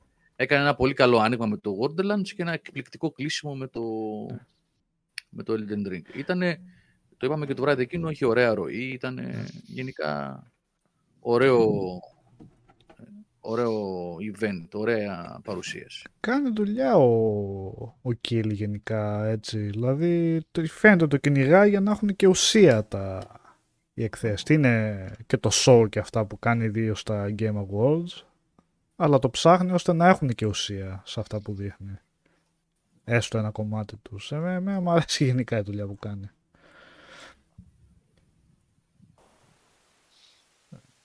Και ευχαρίστησε μετά δημόσια και την Bandai Namco και τη From που πιστεύουν στο αυτό που θέλει να κάνει τέλος πάντων για τα games το καλοκαίρι και το ένα και το άλλο. Okay. Αυτός να το θυμηθείτε ότι θέλει να κάνει τη δική του E3 ψηφιακή. Να, όχι, αυτός θα θέλει να κάνει E3 και να έχει το δικό του αυτό show. Αυτός θέλει να κάνει όχι μόνο ψηφιακή, αυτός θα θέλει κάποια στιγμή να κάνει και κανονικό event. Ναι, πολύ πιθανό. Ναι. Ωραία παρατήρηση. Η ερώτηση είναι του Λουίτση που λέει: πιστεύετε ότι χωρίς τη Sony δεν θα μπορεί να ξαναυπάρξει σοβαρή E3 ξανά? Δεν είναι θέμα σοβαρής E3 ή όχι χωρίς τη Sony. Το πρόβλημα είναι αλλού. Το πρόβλημα είναι ότι δεν λείπει μόνο η Sony. Το πρόβλημα είναι ότι η ESA κάτι κάνει λάθος τα τελευταία χρόνια. Γιατί λείπει η Sony, λείπει η Activision, για όσους ενδιαφέρονται για αυτά που κάνει Activision πια. Είναι όμως ένα τεράστιο μέγεθος. Λείπει η EA. Και ποιος μας λέει ότι δεν θα λείπει μεθαύριο και η Microsoft? Η Microsoft στην τελευταία E3, έτσι, για να τα βάλουμε και σε ένα συγκεκριμένο πλαίσιο, στην τελευταία κανονική E3 που είχε γίνει, δηλαδή το 2019, όχι το, συγγνώμη, το 18 που είχα πάει εγώ, το 19 δεν είχα πάει. Οπότε δεν μπορώ να πω για το 19. Το 18 ήταν μεν με περίπτερο μέσα στην E3, αλλά το βάρος της το είχε δώσει στο δικό της χώρο που ήταν δίπλα στην E3, στο Staples Center, δηλαδή κολλητά με το εκθεσιακό κέντρο του Los Angeles, να ξέρετε, να καταλάβετε έτσι λίγο τώρα χωροταξικά, όπως είναι δηλαδή ένα τεράστιο εκθεσιακό κέντρο, κολλητά, να το πω έτσι, στο προάβλιο, το δεξιά πλευρά. Από τη δεξιά ακριβώς, Αλεξανδρέα, από τη δεξιά πλευρά της εισόδου, είναι το Staples Center, το γήπεδο, ουσιαστικά το κλειστό γήπεδο στάδιο των Lakers. Που έχει βέβαια και άλλους χώρους μέσα για διάφορες εκδηλώσεις κτλ. Εκεί μέσα, σε ένα τεράστιο χώρο, πολύ μεγαλύτερο από το περίπτερό της, είχε στήσει το δικό της, πώς να το πω, τη δική της έκθεση μέσα στην έκθεση, η Microsoft το 2018, νομίζω και το 2019 το έχει κάνει αυτό. Δηλαδή ήταν μεν στην E3, είχε περίπτερο κυρίως για τον τύπο με τάφ κεφαλαίο, αλλά είχε για το κοινό. Το κοινό δηλαδή έμπαινε αλλού, πήγαινε αλλού, όχι στην E3, όχι στο εκθεσιακό του Λος Άντζελες. Θέλω να πω, είναι πολύ εύκολο κάπου να μην τα βρουν οι διοργανωτές, η Entertainment Software Association που διοργανώνει την E3, με τους εκθέτες, και να μας λείψει και κάποιος άλλος μεθαύριο. Νομίζω η Sony δεν ήταν που έφυγε γιατί στην ουσία ήθελε την E3 να είναι πιο πολύ σε στυλ Gamescom. Δηλαδή να έχει απεριόριστη πρόσβαση ή τουλάχιστον όσο μπορεί μέσα στο χώρο να γεμίσει από κοινό. Είναι δηλαδή ένα event το οποίο δεν θα είναι μόνο οι δύο-τρεις μέρες του τύπου, αλλά θα είναι ένα event το οποίο για όλη τη βδομάδα θα μπορεί να έρχεται κόσμος και να παίζει τα παιχνίδια και τέτοια. Και εκείνοι που τα είχαν σπάσει κάπως με την ESA. Δεν θυμάμαι ότι κάτι τέτοιο έπαιζε, ότι αυτά είναι τα δύο διαφορετικά. Κοίταξε, ότι υπάρχει παρασκήνιο σχετικά με την ESA και τη Sony ιδιαίτερα. Καλά, προφανώς και με την Electronic Arts εδώ και χρόνια, πολύ πιο πριν. Η EA έχει αποχωρήσει από αυτό το πράγμα μια πενταετία, νομίζω. Όταν βλέπετε τα προηγούμενα χρόνια καλύψεις EA που κάναμε, είτε ήμουν εγώ εκεί ή άλλο παιδί που ήταν, ή συνεντεύξεις τύπου, ήταν σε αυτό που λέμε E3, αλλά δεν ήταν στην E3. Η EA είχε το δικό της χώρο πολύ μακριά, έτσι. Μια χρονιά τον είχε απέναντι σε ένα τεράστιο οικόπεδο, τέλος πάντων, ακριβώς απέναντι, φανταστείτε όπως έλεγα για το εκθεσιακό, έχει ένα κεντρικό δρόμο στο κέντρο του Λος Άντζελες, περνάς απέναντι, είχε ένα... τώρα αυτό χτίστηκε, έχει γίνει ένας ουρανοξύτης εκεί, τελευταία φορά που είχα πάει. Ήταν όμως οικόπεδο παλιά, lot που λένε, και το είχε κλείσει η EA και είχε κάνει εκεί το χώρο της. Μετά, τα επόμενα χρόνια, τον έκανε σε πολύ μακρινό σημείο. Μεταξύ πήγαινες δηλαδή, γιατί πήγαινα πρώτα στην E3 το πρωί, έκανα τη βόλτα τέλος πάντων, έβλεπα τα παιχνίδια και μετά έπαιρνα ταξί και πήγαινα στην EA για τα ραντεβού που είχα εκεί πέρα. Οπότε υπάρχει παρασκήνιο και με άλλους. Τώρα, τι γίνεται. Ναι, φεύγει ο Κωστής. Γεια σου Κωστή. Καλό βράδυ. Γεια σου Κωστή. Κατέχα παιδιά. Είναι κουρασμένα τα παιδιά. Η ομάδα είχε πολλά ξενύχτια και πολύ γράψιμο αυτές τις μέρες. Είναι... Λοιπόν, οπότε Αλέξανδρε, ναι, υπάρχει παρασκήνιο, δεν το γνωρίζω, δεν μπορώ να κάνω εικασίες και υποθέσεις που τα έχουν τσιγκουρίσει σε λεφτά, σε έσοδα, σε... Δεν ξέρω. Αλλά το θέμα είναι ότι τρίτη συνεχόμενη χρονιά δεν είναι αυτή, ούτε η Activision, είδατε, έτσι, η Activision δεν έχει ούτε καν κάποιο event όπως οι υπόλοιποι, όπως η Capcom και η Square, έτσι, δεν είχαν κάτι. Και όταν λείπουν τρεις τόσο μεγάλοι, και βεβαίως έχουμε και τη Rockstar, η οποία δεν πάει ποτέ. Η Take-Two, που είναι η μητρική της εταιρεία, είχε παρουσία φέτος, αλλά δεν έδειξε τίποτα, έτσι, με τις ουσίες. Οπότε, δυστυχώς, βλέπουμε ότι είναι όλο και περισσότεροι αυτοί που απουσιάζουν, οι μεγάλοι, έτσι, από την E3. Κάποτε, επίσης, να σας προσθέσω και κάτι ακόμα πολύ σημαντικό. Υπήρχε στο εκθεσιακό του Λος Άντζελες ένας δεύτερος όροφος, μάλλον ένας ακόμα όροφος που ήταν υπόγειο, ο οποίος ήταν πάντα γεμάτος από indie developers. Η E3 ήταν πολύ μεγαλύτερη παλιά από θέμα συμμετεχόντων, εκθετών. Υπήρχαν δύο μεγάλες σάλες που ήταν όλοι οι μεγάλοι publishers και οι console holders, διακριτές σάλες, πολύ μεγάλες και χωρισμένες μεταξύ τους με μεγάλους διαδρόμους. Υπήρχε ένας τρίτος χώρος, πρώτο όροφο που υπάρχει ακόμα, που είναι τα meeting rooms, κυρίως εκεί, και γίνονται VIP παρουσιάσεις ή με ραντεβού κλεισμένα από πριν κτλ. Και μικρότερες εταιρείες έχουν εκεί χώρο που δεν έχουν λεφτά να πάρουν περίπτερο στις σάλες τις μεγάλες, στους μεγάλους χώρους. Και υπήρχε και ένα τρίτο επίπεδο, υπόγειο, που ήταν τεράστιο αυτό, πολύ μεγάλο, που ήταν μικρά περίπτερα των indie developers. Έχουν φύγει και αυτοί όλοι. Η E3 δεν είναι μόνο τώρα το ψηφιακό event που ήταν θλιβερό κατά την άποψή μου, με κάποιες αναλαμπές. Είναι μια πενταετία, εξαετία τώρα που φθήνει, χρόνο με το χρόνο φθήνει. Και αν δεν γίνει κάτι δραματικό, ας εξαιρέσουμε τώρα τις δύο δύσκολες χρονιές αυτές, αλλά κάτι δραματικό από την ESA να τα βρει. Γι' αυτό επίσης, παρένθεση εδώ, γι' αυτό και τα τελευταία 3 χρόνια, πριν τον κορονοϊό, πριν την πανδημία, τα τελευταία 2 χρόνια, είχε ανοίξει την έκθεση και για το κοινό. Η E3 μέχρι το 17, αν θυμάμαι καλά, ή το 16, μέχρι το 2016, ήταν κλειστή για το κοινό, ήταν μόνο trade και press. Και επειδή είχε βαλτώσει και δεν πήγαινε πουθενά και μπαίνανε μέσα, την ανοίξανε και στο κοινό, δηλαδή σαν Comic-Con, να το πω έτσι. Αυτό βέβαια έκανε τεράστια ζημιά κατά την άποψή μου. Τα χάλια της ήταν τα τελευταία 2 χρόνια που έτρεξε κανονικά η έκθεση. Αν λοιπόν η ESA δεν κάνει κάτι πραγματικά δραματικό να βελτιώσει την εικόνα της έκθεσης και τις σχέσεις της με τους εκθέτες, τα πράγματα θα πάνε άσχημα. Εκθέσεις, παιδιά, έχουν υπάρξει και στο παρελθόν και έχουν χαθεί. Δηλαδή, εγώ τις έχω ζήσει. Υπήρχε μια αντίστοιχη της E3 που λεγόταν η CTS στο Λονδίνο. Διεξαγόταν κάθε χρόνο, τόσο μεγάλη σαν την E3 σχεδόν. Σχεδόν, ίσως όχι τόσο, αλλά πάρα πολύ μεγάλη. Η μεγαλύτερη έκθεση ευρωπαϊκού εδάφους. Όχι σαν την Gamescom που είναι μια πολύ δυνατή έκθεση και έχει δεκάδες, εκατοντάδες χιλιάδες νομίζω. Φτάνει τις 300.000 επισκέπτες. Η Gamescom έχει τεράστια επιτυχία, αλλά είναι κάτι άλλο. Η Gamescom δεν είναι έκθεση ανακοινώσεων όπως είναι η E3 και όπως ήταν κάποτε η CTS ή το Tokyo Game Show. Είναι πιο πολύ για να δει ο κόσμος, να έρθει σε επαφή, ο κόσμος που θα αγοράσει, ο κόσμος που παίζει, με παιχνίδια που θα κυκλοφορήσουν το επόμενο διάστημα. Και Κατά καιρούς έχουν γίνει και κάποιες μικρές ανακοινώσεις και αποκαλύψεις στο πλαίσιο της Gamescom. Δεν είναι όμως έκθεση ανακοινώσεων η Gamescom ως επιτοπλίστων. Λοιπόν, και γυρίζω στο προηγούμενο που έλεγα για την ECTS. Υπήρχε έκθεση σαν την E3 που πήγε άπατη.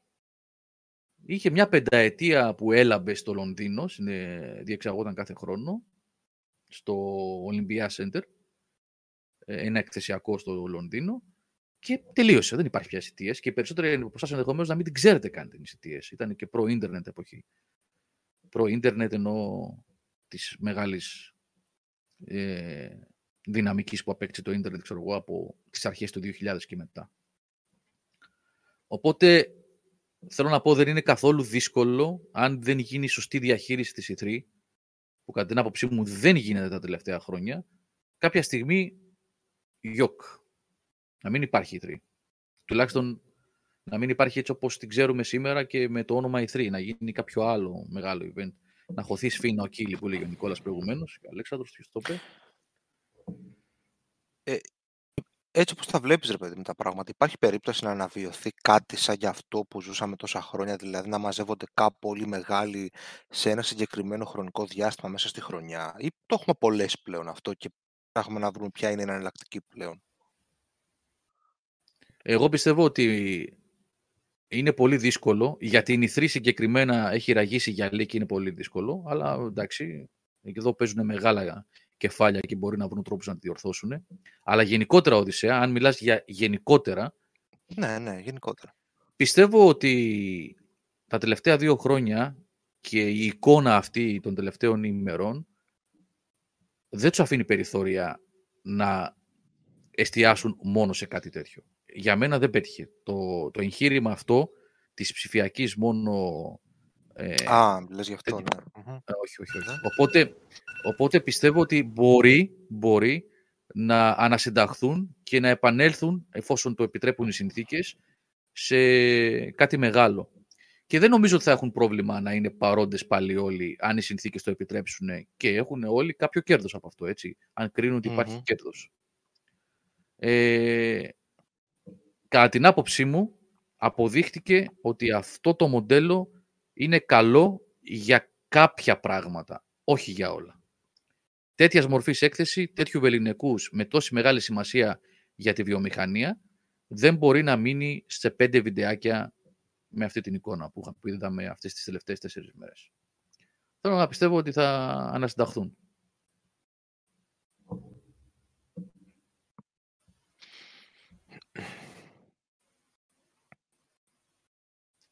Τώρα, άμα θέλετε να μείνουμε για την Bandai, πρέπει μισή ώρα να μιλάτε. Κάτι να πείτε. Γιατί ξεκινάει σε 25 λεπτά, σε 24. Εκτός αν θέλετε να κλείσουμε. Και ό,τι θέλετε, παιδιά. Όχι, Ναρούτο, δεν ξέρουμε τι έχει γίνει με τη Sony και με την ESA. Και δεν νομίζω ότι θα μάθουμε ποτέ. Αυτά τώρα είναι, εκτός αν βρεθεί κάποιος... Αν υπάρχει πρώτα απ' όλα κάτι, αν υπάρχει κάτι, έτσι... Όντως, δηλαδή, υπάρχει κάτι και τα έχουν σπάσει και υπάρχει, δηλαδή, ζουμί από πίσω. Και αν υπάρχει, να βρεθεί κάποιος από μέσα που θα κάνει κάποιο leak, έτσι, για να μάθουμε αν με το τάδε έγγραφο ή λόγω αυτού, λόγω του άλλου, οι εταιρείες αυτές, οι οργανισμοί τέλος πάντων, δεν συμφωνούν και δεν συμμετέχει η Sony στο...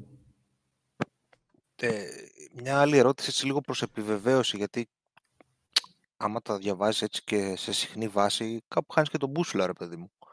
Τελικά, θα έχει επιβεβαιωθεί κάποια έκθεση της Sony για τέλος του μήνα ή είμαστε ακόμα στη σφαίρα της φημολογίας, ας πούμε? Για το όχι. PlayStation Experience, για καλά, που όχι, βγήκε επιβεβαιωμένο στο... δεν είναι ακόμα. Όχι, δεν έχει επιβεβαιωθεί. Κάτι είναι στη σφαίρα της φημολογίας, επομένως. Ναι, εγώ δεν έχω εις γνώση μου κάποια επίσημη επιβεβαίωση, αλλά ότι... κυκλοφορεί έντονα αυτή η φήμη και νομίζω, προσωπική μου εκτίμηση είναι ότι είναι προς όφελος της Sony μέσα σε αυτό το γενικότερο πλαίσιο, σε αυτό το μήνα να κάνει κάτι. Έχει και μια απουσία τώρα από το τελευταίο direct, συγγνώμη Μιχάλη, από το τελευταίο State of Play έχει περάσει καιρός, έτσι δεν είναι? Δεν έχει περάσει καιρός. Πρέπει να είναι κανένα διμήνο αν το τελευταίο state of. Όχι, ψέματα. Τι λέω, έκανε το για το Horizon τώρα, ρε παιδιά, πριν 10 μέρες. Ναι. Αλλά ήταν όμως εστιασμένο στο Horizon αυτό. Ναι, ναι, δεν έδειξε μια γενικότερη έτσι, εικόνα, ας πούμε. Ναι. Νομίζω ότι θα ήταν ωραίο να δούμε κάτι τώρα εκεί μέσα στο μήνα για τα πλάνα της για το επόμενο εξάμηνο. Εντάξει, για το επόμενο εξάμηνο ξέρουμε ότι ένα Horizon έχει μείνει, αλλά δεν είναι κακό να κάνει μια επικοινωνία με το κοινό και να πει ότι ναι, έχουμε και αυτό, έχουμε και εκείνο, έχουμε ξέρω εγώ και κάποια indies, κάτι, δεν ξέρω. Υπάρχει, 28 Ιουνίου, ναι, όπως γράφει και ο Room Soul, υπάρχει κάτι. Όσον αφορά για την Πέμπτη, θα υπάρχει ένα τύπου πανελίστικο σκηνικό από πλευράς Microsoft, έτσι δεν είναι, όπου θα μιλάνε developers σχετικά με τους τίτλους που ετοιμάζουν. Η Αγγελική το έχει παρακολουθήσει νομίζω αυτό. Ναι, και εγώ δεν ξέρω πολλά παραπάνω, μην φανταστείς, αλλά αυτό, σαν Dev Diaries το κατάλαβα, ότι θα μιλήσουν κάθε στούντιο για τα projects που έχουν υπό ανάπτυξη. Τώρα, σίγουρα θυμάμαι ότι θα είναι Ninja Theory. Για το Everwild φαντάζομαι δεν θα πούνε κάτι με βάση και την είδηση που βγήκε ότι το project έγινε scrap και από την αρχή. Και για Fable δεν θυμάμαι αν διάβασα ότι θα πούνε ρητά κάτι. Έχουν πει ότι θα είναι Double Fine, Obsidian, Ninja Theory και Rare. Οκ. Okay. Άρα όχι Fable. Δεν έχουν πει, άμα υπάρχουν κι άλλα, έχουν πει σίγουρα ότι είναι αυτά. Αλλά μπορεί να υπάρχουν κι άλλα. Μήπως έχει κανείς πρόχειρη ώρα διεξαγωγής του συγκεκριμένου. Έτσι θα το βάλουμε σε ρακάλιτα. Τζουν 17 Ιουνίου, 8 η ώρα. Όπα, Αλέξανδρε, 8 είπες. 8, λέει 6 British Standard Time, οπότε 8 η ώρα Ελλάδος στην... Το απόγευμα. Πέμπτη. Το απόγευμα. Ωραία. Να απαντήσω λίγο εδώ στον φίλο το Γιάννη Ντί που λέει αν θα γίνει review του Intergrade για το remake. Εγώ το έχω και έχω πάρει και το DLC της Yuffie, αλλά δεν μπορώ να κάνω review με την έννοια του review, γιατί έχω παίξει μισή ώρα. Είχαμε πάρα πολλή δουλειά με την E3, δεν πρόλαβα αυτές τις ημέρες. Υπάρχει ένα τεράστιο review από τον Οδυσσέα και streams ώρες επί ώρων για την κανονική έκδοση. Μπορώ να σας πω, γιατί το έβαλα και το είδα. Το είχα δει και στο PS4, έτσι, και το είχα αφήσει στην άκρη. Το έχω ξαναπεί αυτό. Πέρασε ο καιρός. Έμαθα μετά ότι θα γίνει αυτή η αναβάθμιση και το είχα παγώσει επίτηδες και θα το ξεκινήσω τώρα. Οπότε έχω μια εικόνα για το πώς τρέχει στο PS4 και το είδα τώρα και στο PS5. Οι διαφορές είναι τεράστιες, παιδιά, στον οπτικό τομέα και στο πώς τρέχει το παιχνίδι. Και μάλιστα το είχα δει και σε PS4 Pro εγώ την έκδοση του PS4. Τεράστιες με ποια έννοια. Το παιχνίδι επί της ουσίας είναι το ίδιο. Έχουν όμως κάνει τεράστια δουλειά στους φωτισμούς. Είναι πολύ καλύτεροι οι φωτισμοί και φαίνεται αμέσως αυτό. Τα loadings είναι loadings PS5. Αυτό και μόνο νομίζω λέει πάρα πολλά για όσους έχουν PS5 και τους ενδιαφέρει. Δηλαδή τα loadings είναι δεν είναι Ratchet & Clank, έτσι, δεν πατάς χ και ξεκινάει το παιχνίδι, αλλά πατάς χ και ξεκινάει μετά από 4 δευτερόλεπτα και όχι μετά από 30 δευτερόλεπτα. Και έχουν και τα δύο modes, το performance και το fidelity, που τι να γίνει πλέον. Δεν χρειάζεται καν να το αναφέρουμε πλέον αυτό νομίζω, είναι σαν να λέμε το παιχνίδι έχει γραφικά και ήχο. Που εγώ το βάλα στο performance, πλέον εγώ είμαι αυτής της σχολής, παρόλο που έχω 4K και πολύ ωραία τηλεόραση και αποδίδει ωραία τα 4K παιχνίδια, είμαι αυτής της σχολής. Μ' αρέσουν δηλαδή να τρέχουν χαμηλότερη ανάλυση, πόσο φτάνουν, 1440, 1500 τόσο, δεν ξέρω πώς πέφτει η ανάλυση στο εκάστοτε παιχνίδι για να καταφέρει να κρατήσει τα 60 frames, αναλόγως με τον εκάστοτε μηχανισμό που έχει φτιάξει ο κάθε developer. Αλλά τρέχει υπέροχα ακόμα και σε βαριά σημεία. Δηλαδή έκανα αυτό το πρώτο boss battle με τον Scorpion. Πώς λέγεται, Scorpion κάπως, πώς λέγεται ρε Οδυσσέα, στην πρώτη αποστολή που είναι. Με την αράχνη. Το ρομπότ, ο Σκορπιός λες αυτό. Αυτό. Που είναι βαριά, είναι βαρύ σημείο, γίνονται πολλά πράγματα, εκρήξεις, ιστορίες, γυρίζει από cutscene σε in-game κτλ. το παιχνίδι τρέχει νεράκι. Τρέχει πολύ καλύτερα από την έκδοση του PS4. Επίσης, άλλα πράγματα που είχα εντοπίσει με textures να καθυστερούν και τα λοιπά, αυτά τα έχουν κάνει πολύ ωραία δουλειά βεβαίως για αυτά τα πράγματα. Ξέρετε πού να απευθυνθείτε, έτσι, Digital Foundry. Αλλά είναι τόσο...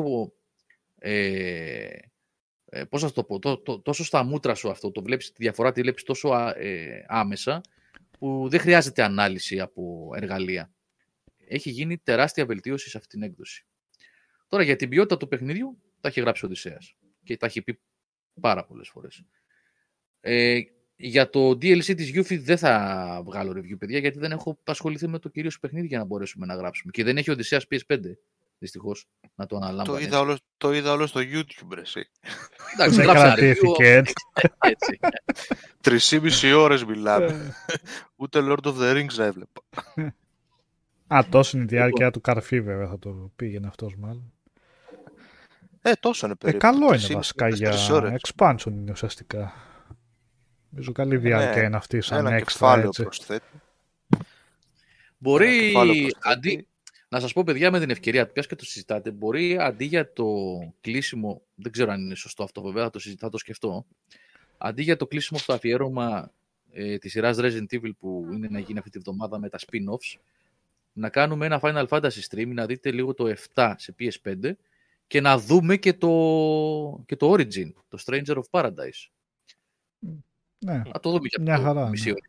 Ναι. Μπορούμε να το κάνουμε έτσι, παιδιά, για την... για την Παρασκευή αυτή. Ναι, το Kena φαίνεται πάρα πολύ ωραίο, Greek Agent. Είδα το preview του GameSpot. Ναι. Έχει βγει και ένα leak από έναν Ρώσο. Περίπου μία ώρα gameplay από το παιχνίδι υπάρχει. Θέλει να δει παραπάνω.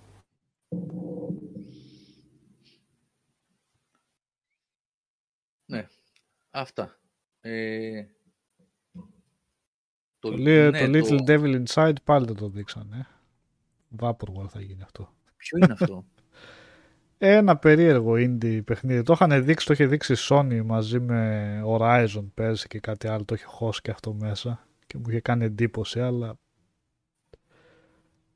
με αφαιρετικά γραφικά, με εξορμήσεις σε ζούγκλες, σε ρήμους και τέτοια. Τέλος πάντων, μάλλον μόνο σε μένα έκανε εντύπωση. Luden Gamer δεν... Όχι, ο Luden είναι... Ποιος το γράψε, συγγνώμη. Ο Room Soul, πες την αλήθεια, λέει, μόλις άκουσε τη μουσική από το μενού, σηκώθηκε πάλι τρία. Εκτός αυτού, γέλασα πάρα πολύ, γιατί οι μάχες πλέον είναι ενσωματωμένες, να το πω έτσι, μες στη ροή του παιχνιδιού. Δεν έχει παύση, δεν είναι turn-based JRPG το Final Fantasy 7 πλέον. Οπότε...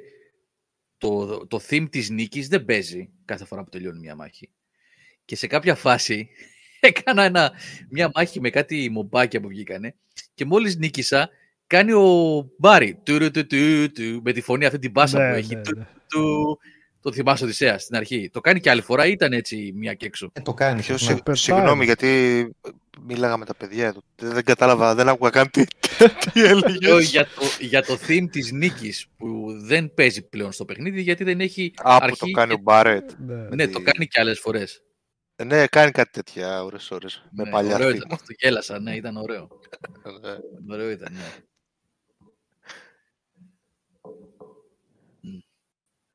Resident Evil, εντάξει, θα το κάνουμε το τρίτο. Όταν είπα, παιδιά, ότι μήπως το κάνουμε τράμπα, δεν λέω ότι δεν θα γίνει. Βάζω τον γκόγκ. Ναι, δεν θα γίνει το τρίτο μέρος από το αφιέρωμα. Θα το κλείσουμε αυτό. Απλά λέω μήπως αυτή τη βδομάδα κάνουμε ένα έκτακτο, να το δείτε, που είναι φρέσκο κιόλας δηλαδή γι' αυτό. Και να δούμε κιόλας, γιατί αυτό το demo για το Origin δεν ξέρω πόσο θα μείνει. Αν θα είναι διαθέσιμο για καιρό. Αν θα το τραβήξουν μετά και δεν θα μπορούμε να το παίξουμε. Οπότε ίσως μια ευκαιρία να το δούμε λιγάκι και αυτό.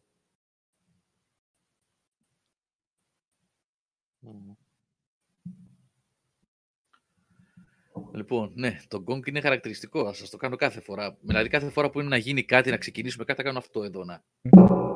Ακούστηκε? Έτσι. Και μετά παίρνει μουσική από Mortal Kombat. Η Namco, είστε σίγουροι ότι ξεκινάει και μισή Πιο αργά είναι. Δεν ξέρω, δεν μπορώ να βρω. Καταρχήν στο επίσημο κανάλι της Namco στο YouTube δεν έχει βίντεο, έτσι. Και προσπαθώ να βρω από πού θα παιχτεί. Βλέπω IGN και GameSpot έχουνε. Ναι, και αλλά αυτοί δείχνουν με περιγραφή ή απλά θα δείξουν την παρουσίαση? Δεν κάνουνε περιγραφή, όχι. Α, οκ. Okay. Βουλώνουν. Όχι σαν κάτι άλλος, περίεργο. Όχι σαν κάτι άλλο. Μούγκα, αυτοί κάνουν κανονική μούγκα όμως. Έτσι. Οκ, σε 12 λεπτά τότε αρχίζει. Το βρήκες, βρήκες το feed. Α, ωραία. Από δεύτερη πηγή. Επισήμως δεν βλέπω δικό τους κανάλι να δείχνει η Bandai, επομένως. Θα βλέπετε και ένα σηματάκι του GameSpot κάτω, δεν πειράζει. Εάν το βρεις, πες μου, αλλά στο επίσημο κανάλι τους δεν το έχουν. Τάσο, sorry ρε φίλε, δεν το είδα το σχόλιο, ποιο είναι, να το δω, άμα είναι κάτι, δεν το αγνοείς, απλά... Α, λέει ο Τάσος Πανούδης ότι πριν λίγο διάβασε ότι ακούγεται για 8 Ιουλίου event της Sony. Τώρα, τι να σου πω ρε Τάσο μου. Άλλοι λένε για 8 Ιουνίου, άλλοι λένε για 8 Ιουλίου, τώρα... Ξέρετε, παιδιά, τώρα τα έχουμε πει αυτά για το τι ακούγεται και τι δεν ακούγεται. Με προσοχή, γιατί καμιά φορά γράφονται για να τυπήσουν και κλικς, ναι. Πολλά ακουγόντουσαν και αυτή την E3 και... Ναι. Άλλα βγήκαν, άλλα δεν βγήκαν. Κάποια λίξη βγήκανε, βέβαια. Ναι. Για να δω λιγάκι, ρε παιδιά, να ψάξω λίγο να δω μήπως βρω το official της Namco.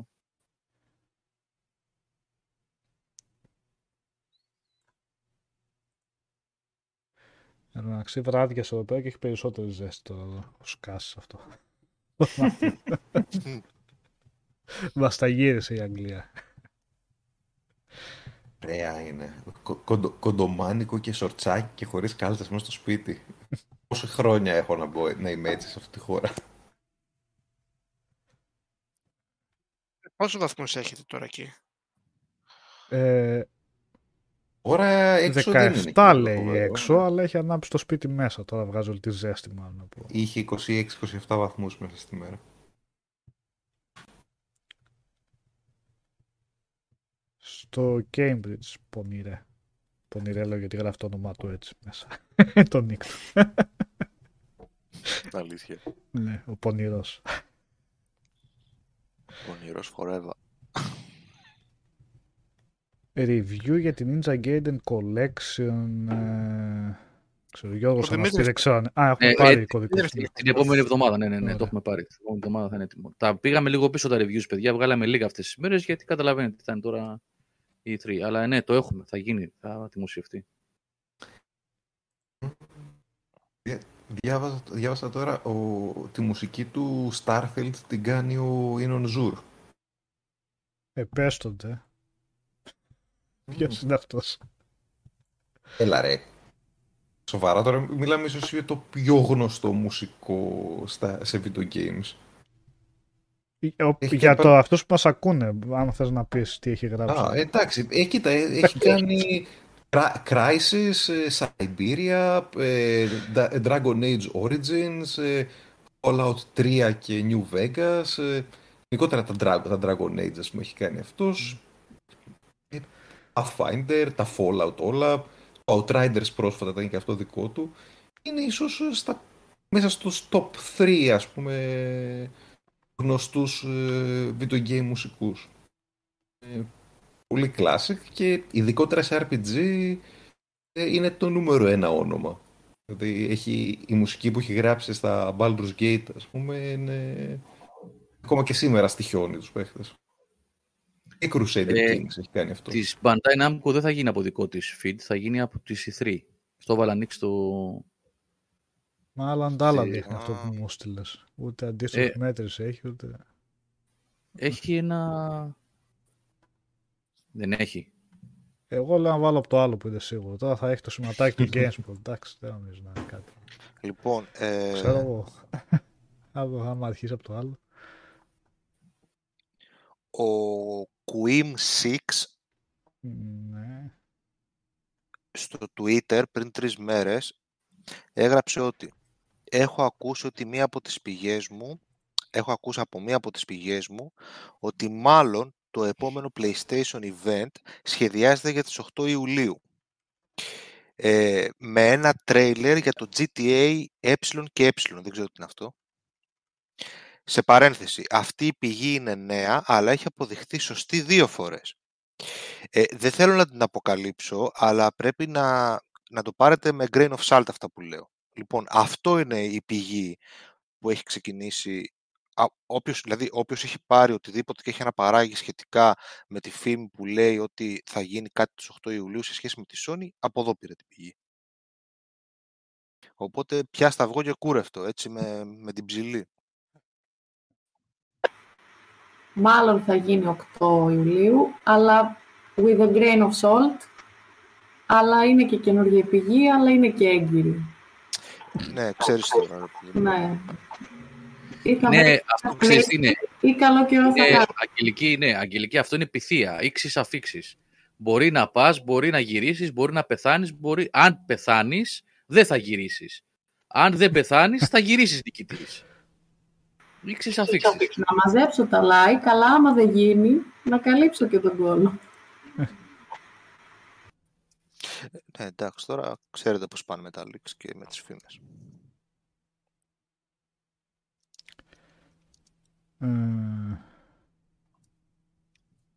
Εγώ ψάχνω ακόμα πού θα παίξει. Στην αρχή αλλά... αυτοί θέλανε, αλλά εμείς δεν θέλαμε, λέει. Ο Λέο Μόρα λέει. Αλλά αυτοί θέλανε, αλλά εμείς δεν θέλαμε.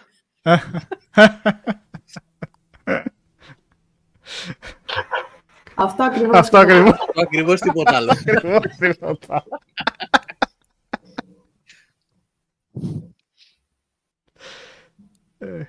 Και ήταν να δείξει η Sony, αλλά δεν έδειξε, αλλά τελικά.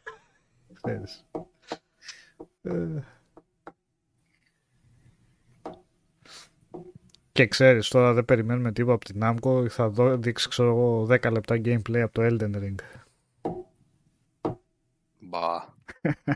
Ναι, βλέπω τώρα.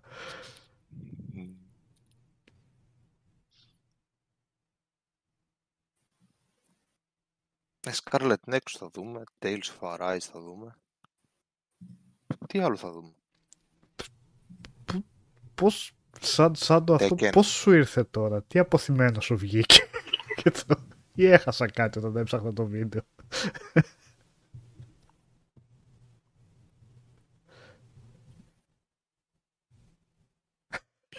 Δεν καταλαβαίνω πώς σου ήρθε τώρα. Κάτσε, περίμενε. Κάλωσα. Ο Σατσάντου λέει στον God of War, αν ο Thor δεν έχει την εμφάνιση και τη φωνή του ηθοποιού από τις ταινίες Avengers, θα το κράξετε και αυτό? Πρώτα απ' όλα, τι σχέση έχει το God of War με τους Avengers? Δεύτερον, το Avengers είναι ένα σκουπιδοπέχνιδο ασχέτως εμφάνισης χαρακτήρων ή όχι. Και τρίτον, το κράξιμο το είχε φάει από μένα και από άλλους και από πολλούς τη δυσαρέσκεια, το κράξιμο, γιατί πολύ, okay, είχε γίνει της μόδας να λέμε κράζουμε, γιατί κράζει ο κόσμος, γιατί θέλει αίμα για να παίρνει κλικς. Γιατί είναι Avengers και θα τέριαζε πιο ωραία, θα ήταν πιο relatable, να το πω έτσι, στα ελληνικά, οι χαρακτήρες αυτοί, οι Avengers της Marvel, να έχουν τα πρόσωπα των ηθοποιών από το MCU της Marvel, των Avengers. Τώρα ο Thor στον God of War δεν έχει καμία σχέση με τους Avengers. Οπότε Σατσάντο είναι... δεν ξέρω. Πώς... Σατσάντο, πες μου σε παρακαλώ αν εξπάρεις, ρε θήριο. Κι άσε τον Thor. Πες μου πόσα level στον Burning Crusade να με φτιάξεις. Μήπως επειδή ο Γιώργος είπε ότι για τον Guardians ότι δεν έχουν πάρει τα δικαιώματα για να μην... Ναι, αλλά αυτό το είπαμε χθες. Ναι. Και εγώ προσπαθώ τώρα να μπω στο μυαλό του να καταλάβω τι εννοεί. Το train of thought είναι αυτό. Ναι, αλλά δεν έχει σχέση τον God of War όμως με το... Α, ξεκίνησαν. Για πάμε, ρε Νικόλα. Τι ξεκίνησαν? Πού τα βλέπετε που ξεκινήσαν? Στο ιαπωνικό stream είναι. Δεν ξέρω. Έχω μπερδευτεί. Εγώ βλέπω ακόμα αντίστοιχο μέτρηση σε αυτό το GSPOT. Και στο άλλο δείχνει κάτι άσχετα. Οπότε εγώ δεν ξέρω που το βλέπετε τώρα. Α, το Twitch έχεις βάλει εσύ, ρε. Twitch. Σωθήκαμε. Κάτσε.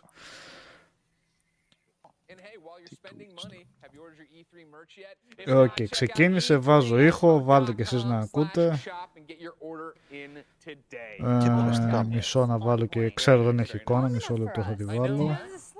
It's very, very nice. I like it. Now the big question is, what would you guys like to see here from Bandai Namco presents House of Ashes?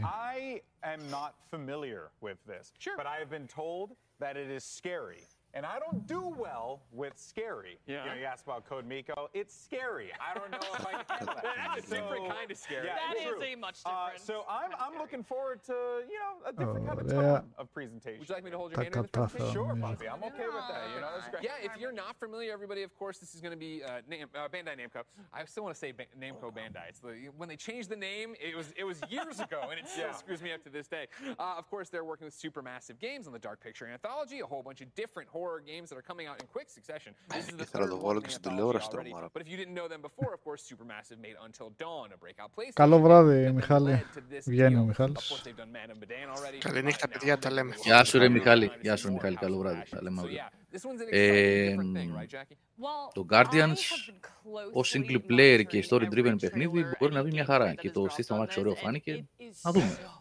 Σαν το Avengers που έβγαλε η Square με τον God of War, δεν έχει καμία σχέση. Δεν ξέρω να απαντήσω αυτό καν.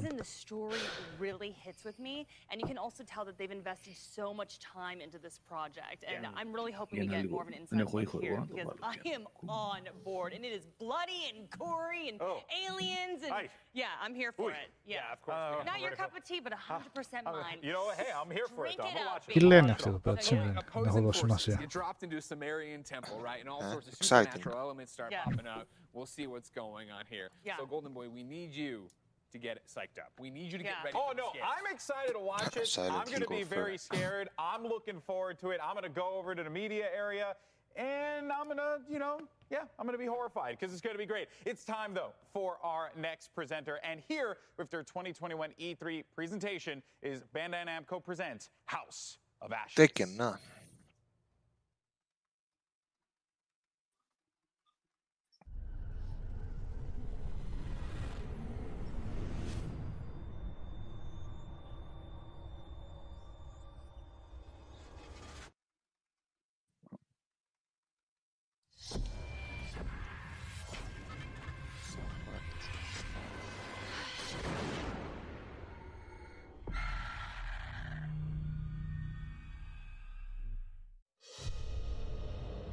Ancient horror has awoken from its slumber and is hungry for blood.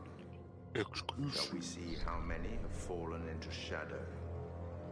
Satellite sweeps of the war zone have uncovered what appears to be an underground storage facility.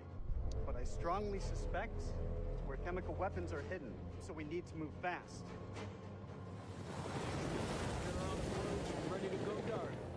To descend into the unknown alone is extremely brave. Man out, hold fire. Or extremely foolish. We're gonna sigh out this shit. Brothers in arms, or will it be a case of each man for himself? Down, get down! They're up on the race! Return fire! Τι βλέπουμε εδώ τώρα, δεν πρόσεξα. Τι είναι αυτό? Το Dark Pictures εκεί με τους Αμερικάνους και τους Ιρακινούς. Α, ναι. Το χάζω βάσεις. Ναι. Αυτό.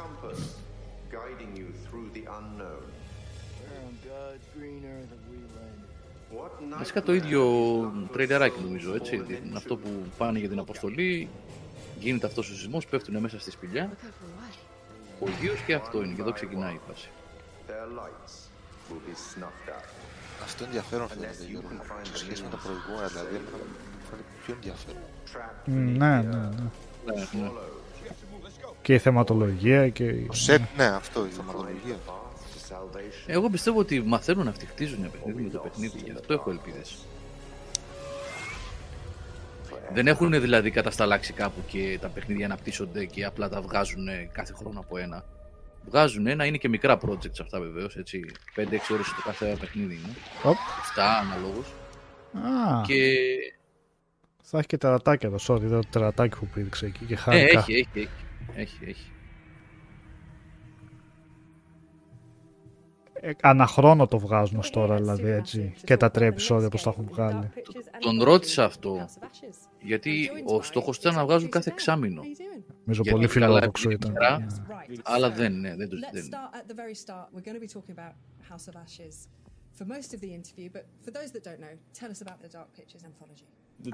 Αυτός ήταν director στο προηγούμενο. Είχα μιλήσει μαζί του, του είχα πάρει συνέντευξη για το Little Hope.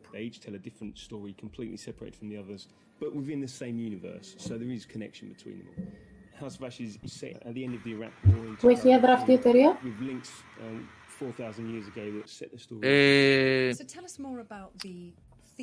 Πού είναι, πώς λέγεται εκεί πέρα το σημείο που είναι και Ninja, όχι Ninja Theory. Ποια περιοχή είναι εκεί στην Αγγλία που είναι όλα τα studios μαζεμένα, που είναι το καινούριο, είναι η Silicon Valley του developers που λέγαμε, Νικόλα, πώς λέγεται.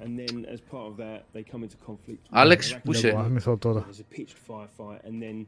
που είναι και η τέτοια και η Media Molecule και απέναντι. Είναι όλοι μαζεμένοι. Ναι, δεν μου έρχεται τώρα. Θα το θυμηθεί κάποιος στο chat. Α, sorry, τώρα σας άκουσα. Το Guildford λες, ρε. Μπράβο, στο Guildford, ναι. Guildford και Cambridge έχουν μαζέψει τους περισσότερους. Ναι, στο Guildford είναι αυτή, Αγγλία. Λίγο κάτω ήχος, αλλά το έχω στο τέρμα. Περίεργο.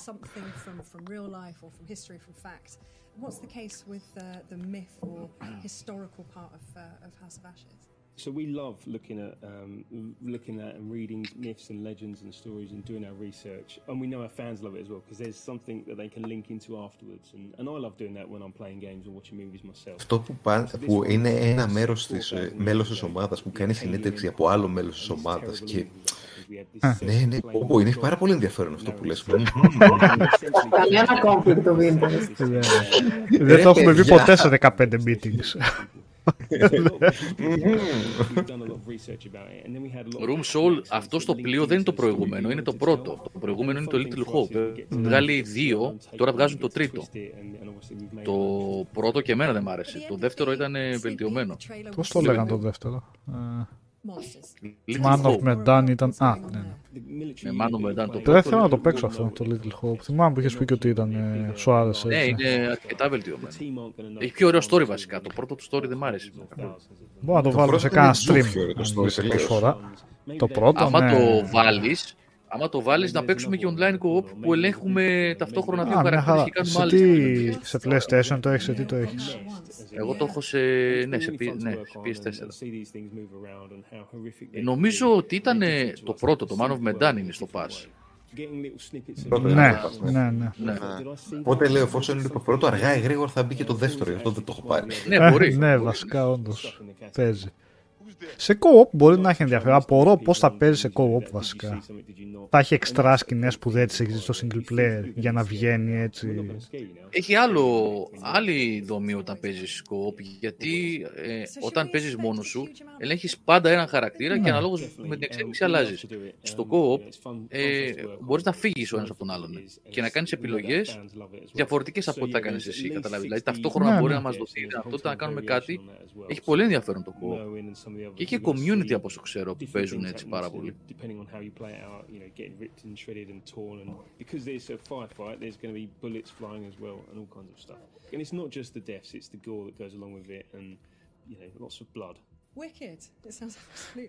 Room Soul, επειδή λέει Until Dawn, δεν νομίζω να ξαναπιάσω τέτοιο ταβάνι. Νομίζω αυτά τα παιχνίδια έχουν πάρα πολύ να κάνουν με το σενάριο, το αν θα πιάσει αυτό που λες. Επομένως, είναι θέμα το σεναριογράφος του ποιου σεναριογράφου θα πάρουν και αν θα κάνει καλή δουλειά για να ξαναφτάσουν το Until. Που το Until Dawn δεν ήταν και κανένα. Το Until Dawn ήταν μεγάλο παιχνίδι. Είχαν χώρο δηλαδή να αναπνεύσουν όλοι οι χαρακτήρες, να αναπτύξουν την ιστορία. Ήταν μια πολύ καλή μπιμουβιά, έτσι. Το ξεχνάμε και αυτό. Ναι. Εδώ είναι μια ομάδα μόνη του. Η Sony είχε να πληρώνει το λογαριασμό. Γι' αυτό είχε και πιο μεγάλους τοπιούς μέσα και τέτοια. Ναι, απλά μεγάλο κομμάτι του είναι το σενάριο. Έτσι, και το Until Dawn ήταν επειδή είχε κάποια B-movie στοιχεία διάφορα έτσι, από διάφορα είδη που δένανε καλά. Και οι χαρακτήρες έτσι στερεοτυπικοί από την χώρο, ξέρω εγώ, αλλά και αυτοί δένανε ωραία. Είχε έτσι μια φάση νοσταλγίας από 80's ταινίες τρόμου. Αυτό δεν είναι θέμα τεχνολογίας τόσο όσο θέμα γραφής. Ίσως καταφέρουν, που λέει και ο Γιώργος, εδώ πέρα σκηνή με το πολυβόλο μπροστά. Ναι, αυτό το είπαμε, θα έχει όπλο, ναι, και θα ελέγξει την κάμερα εσύ σε πραγματικό χρόνο. Δηλαδή έχει και cinematic, αλλά κυρίως πώς το λένε, χρήση κάμερας από τον παίκτη πλέον. Δεν είναι στατικές οι κάμερες. Στο πρώτο, στο Man of Medan, οι κάμερες ήταν τελείως Resident Evil. Ναι, ναι. Έτσι. Στο Little Hope σε σημεία σου έδινε τον έλεγχο της κάμερας. Όχι σε όλο το παιχνίδι, αλλά σε αρκετά σημεία. Τώρα το πάνε τελείως 360 έλεγχο κάμερας. Γιώργο, τι ηθοποιούς έχει εδώ? Γιατί στα άλλα δύο είχαν κάποιους γνωστούς, έτσι. Ναι. Ξέρουμε εδώ ποιους έχουν. Δεν τους ξέρω. Από ό,τι είχε πει, οι δύο, αυτοί οι δύο νομίζω που δείχνει τώρα είναι οι πιο γνωστοί, αλλά δεν νομίζω ότι είναι μεγάλα ονόματα. Α, αυτός είναι από το Σπάρτακους, ρε. Το τέτοιος.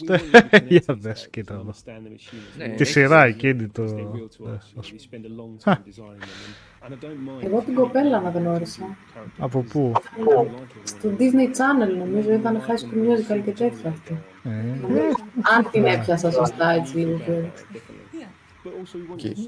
Καλά, και στα άλλα πιο πολλοί σαν γνωστές φυσιογνωμίες, ούτε ξέρω τα ονόματά τους. Το 2 ήταν που έπαιζε αυτός ο ηθοποιός.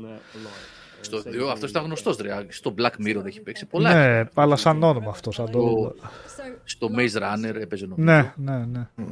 Και στο πρώτο είχε ένα-δυο πολύ γνωστούς. Στο πρώτο ήταν ο τέτοιος, ρε, από το... Ναι, στο Quantum Break που έπαιζε κιόλας. Αυτός δεν ήταν? Εκεί έπαιζε, ναι. Που έπαιζε τον, στο X-Men, έκανε τον Iceman. Τον Bobby, τον Iceman. Πρώτα, ξεχάσει τα ονόματά τους. Πόσα κεφάλαια θα έχει η Σάβα, ο Σάββας Σκληρός προτάει, είχαν πει για τουλάχιστον 6, αλλά μπορεί, αν τους πάει καλά, να πάνε και στα 8-9. Σάββα, μην περιμένεις να τα πάρεις, αν θες να τα δεις, μην τα περιμένεις σαν συλλογισμό. Λέω, περίμενε τώρα, απλά για να βγουν όλα αυτά τα 8. Θα έχει μέλλον. Άμα το πάνε ένα το χρόνο, ναι, εντάξει. Λογικά τώρα θα βγει μια τριλογία, ένα πακέτο. Θα βγει το τρίτο, λίγο χρόνο μετά θα βγει ένα πακετάκι. Θα τα κάνουν, δεν παίζει. Πουλάνε μόνο τους retail, αλλά θα βγουν λογικά και πακετάκια. Ωραία φάση θα είναι, σαν πακέτα τόμι, έτσι, ξέρεις, να τα έχεις εράφει σε συλλογή, σε retail, τα 3 πρώτα, τα 3 μετά, να τα κάνουν καμία καλή θήκη, έτσι, να κολλάει μια με την άλλη. Σαν βιβλία, έτσι, ναι. Ωραίο θα είναι. Α, ωραία συλλεκτική έχουν κιόλας. Μου φαίνεται πολύ περίεργο που έχουν βγάλει συλλεκτική για ένα παιχνίδι τέτοιο, ρε παιδί μου. Θα είναι, ρε παιδί μου, 4-5-6 ώρες, δηλαδή θα είναι... Έχουν community, Αλέξανδρε, γι' αυτό το κάνουν αυτό, το community. Έχουν δυνατό community. Όχι πολύ μεγάλο, αλλά έχουν. Να είσαι καλά, λέω, Κάντο, ευχαριστούμε για το σχόλιο. Και γενικά, παιδιά, τώρα πέφτει και την ευκαιρία, όσοι θέλετε να κάνετε κάποιο like, βοηθάνε αυτά τη σελίδα, και subscribe για να σας έρχονται ειδοποιήσεις όποτε βγαίνουν. Δευτέρα κλασικά στις 9 η ώρα.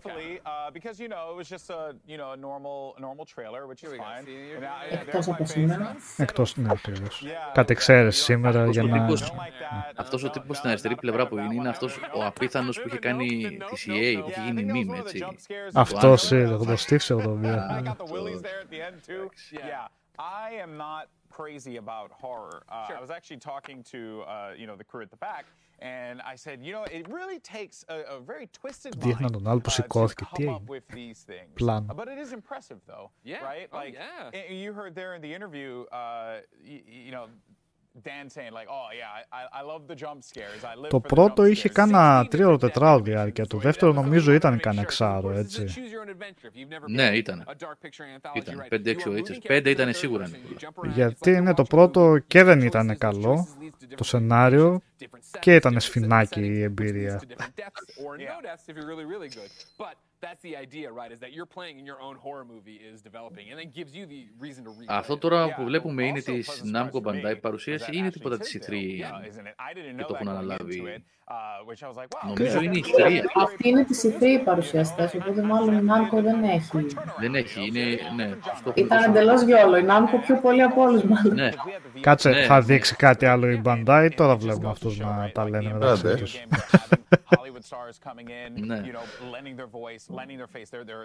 Είναι δυνατόν να...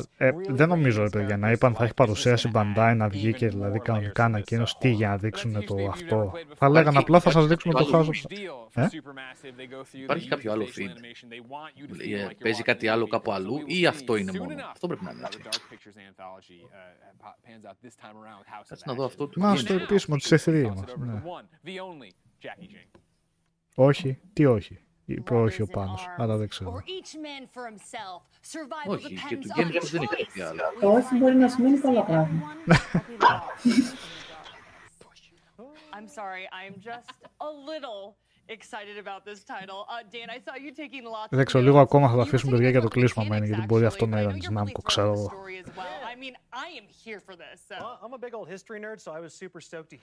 Στο τσάτο να ξέρει και αστεία. Πώς? Το πόσο ωραία περνάνε τα παιδιά, αλλά εντάξει, έχουμε και δουλειές.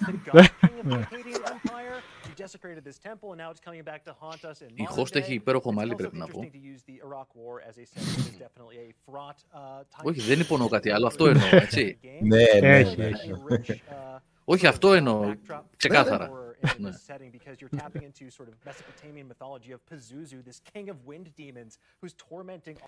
Βάλαν και ψηφοφορία για το House of Ashes, δεν τα βλέπω καλά.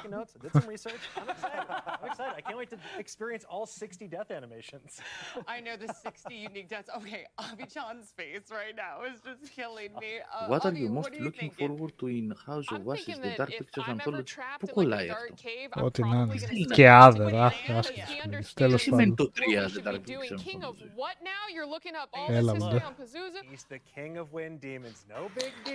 IGN το έκλεισε το stream. Παιδιά, δεν πρέπει να έχει κάτι άλλο, έτσι.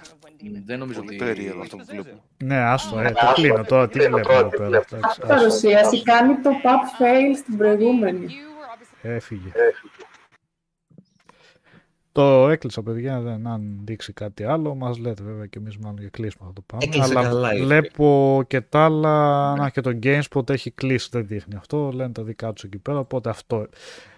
Παρουσίαση Bandai Namco δηλαδή, γιατί τα ανακοινώνουν αυτά? Πείτε, θα δείξουμε ένα τρέιλερ δηλαδή και μια συνέντευξη, με δική μας συνέντευξη μεταξύ μας κατελειώνουμε.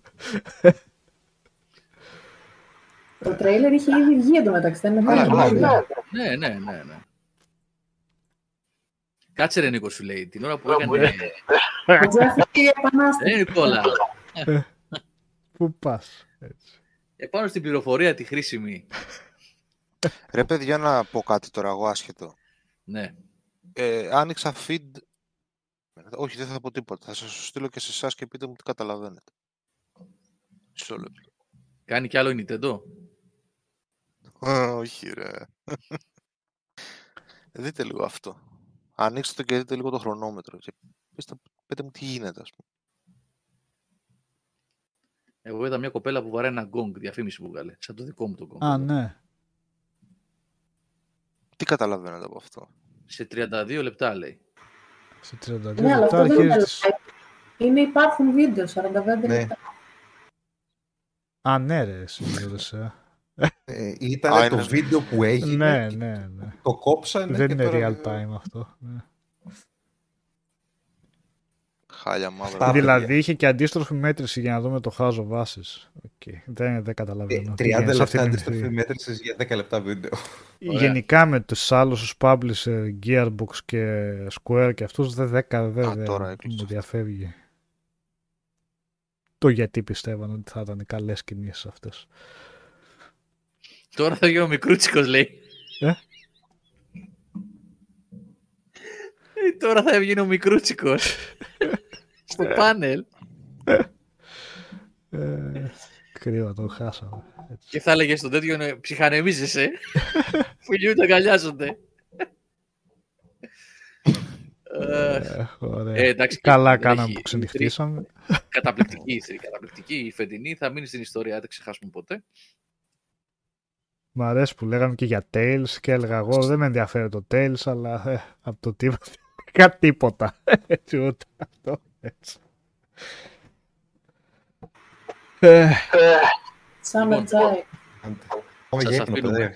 Ναι, θα κλείσουμε. Καληνυχτούμε, έτσι.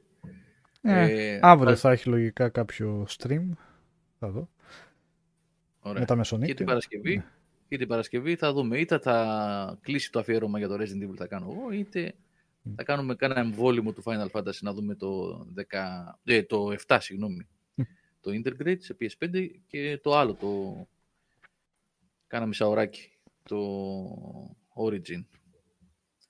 Λοιπόν, και Πέμπτη νομίζω θα κάνει ο Μιχάλης κάτι. Ναι, ναι. Ο Μιχάλης θα κάνει κάτι Nintendo. Θα ξανακάνει το Nintendo Direct, θα το δείξει όλα από την αρχή. Έτσι. Λοιπόν, ευχαριστούμε πολύ για την παρέα όλους σας. Να είστε όλοι καλά. Ξανά καλή επιτυχία σε όσα παιδιά γράφουν εξετάσεις. Έχει και αύριο ζώρικο μάθημα. Αύριο τι έχει? Τουλάχιστον στην κατεύθυνση της κόρης μου έχει μαθηματικά. Καλή επιτυχία. Καλή επιτυχία, ναι. Λοιπόν, και καλή επιτυχία σε όλα τα παιδιά βασικά. Και υπομονή και όχι άγχη και τέτοια πράγματα. Χαλαρά παιδιά, όπου βγει. Να είστε καλά, μόνο τίποτα άλλο. Λοιπόν, ευχαριστούμε για την παρέα ρε παιδιά. Γεια σας. Καλό βράδυ. Καλό βράδυ.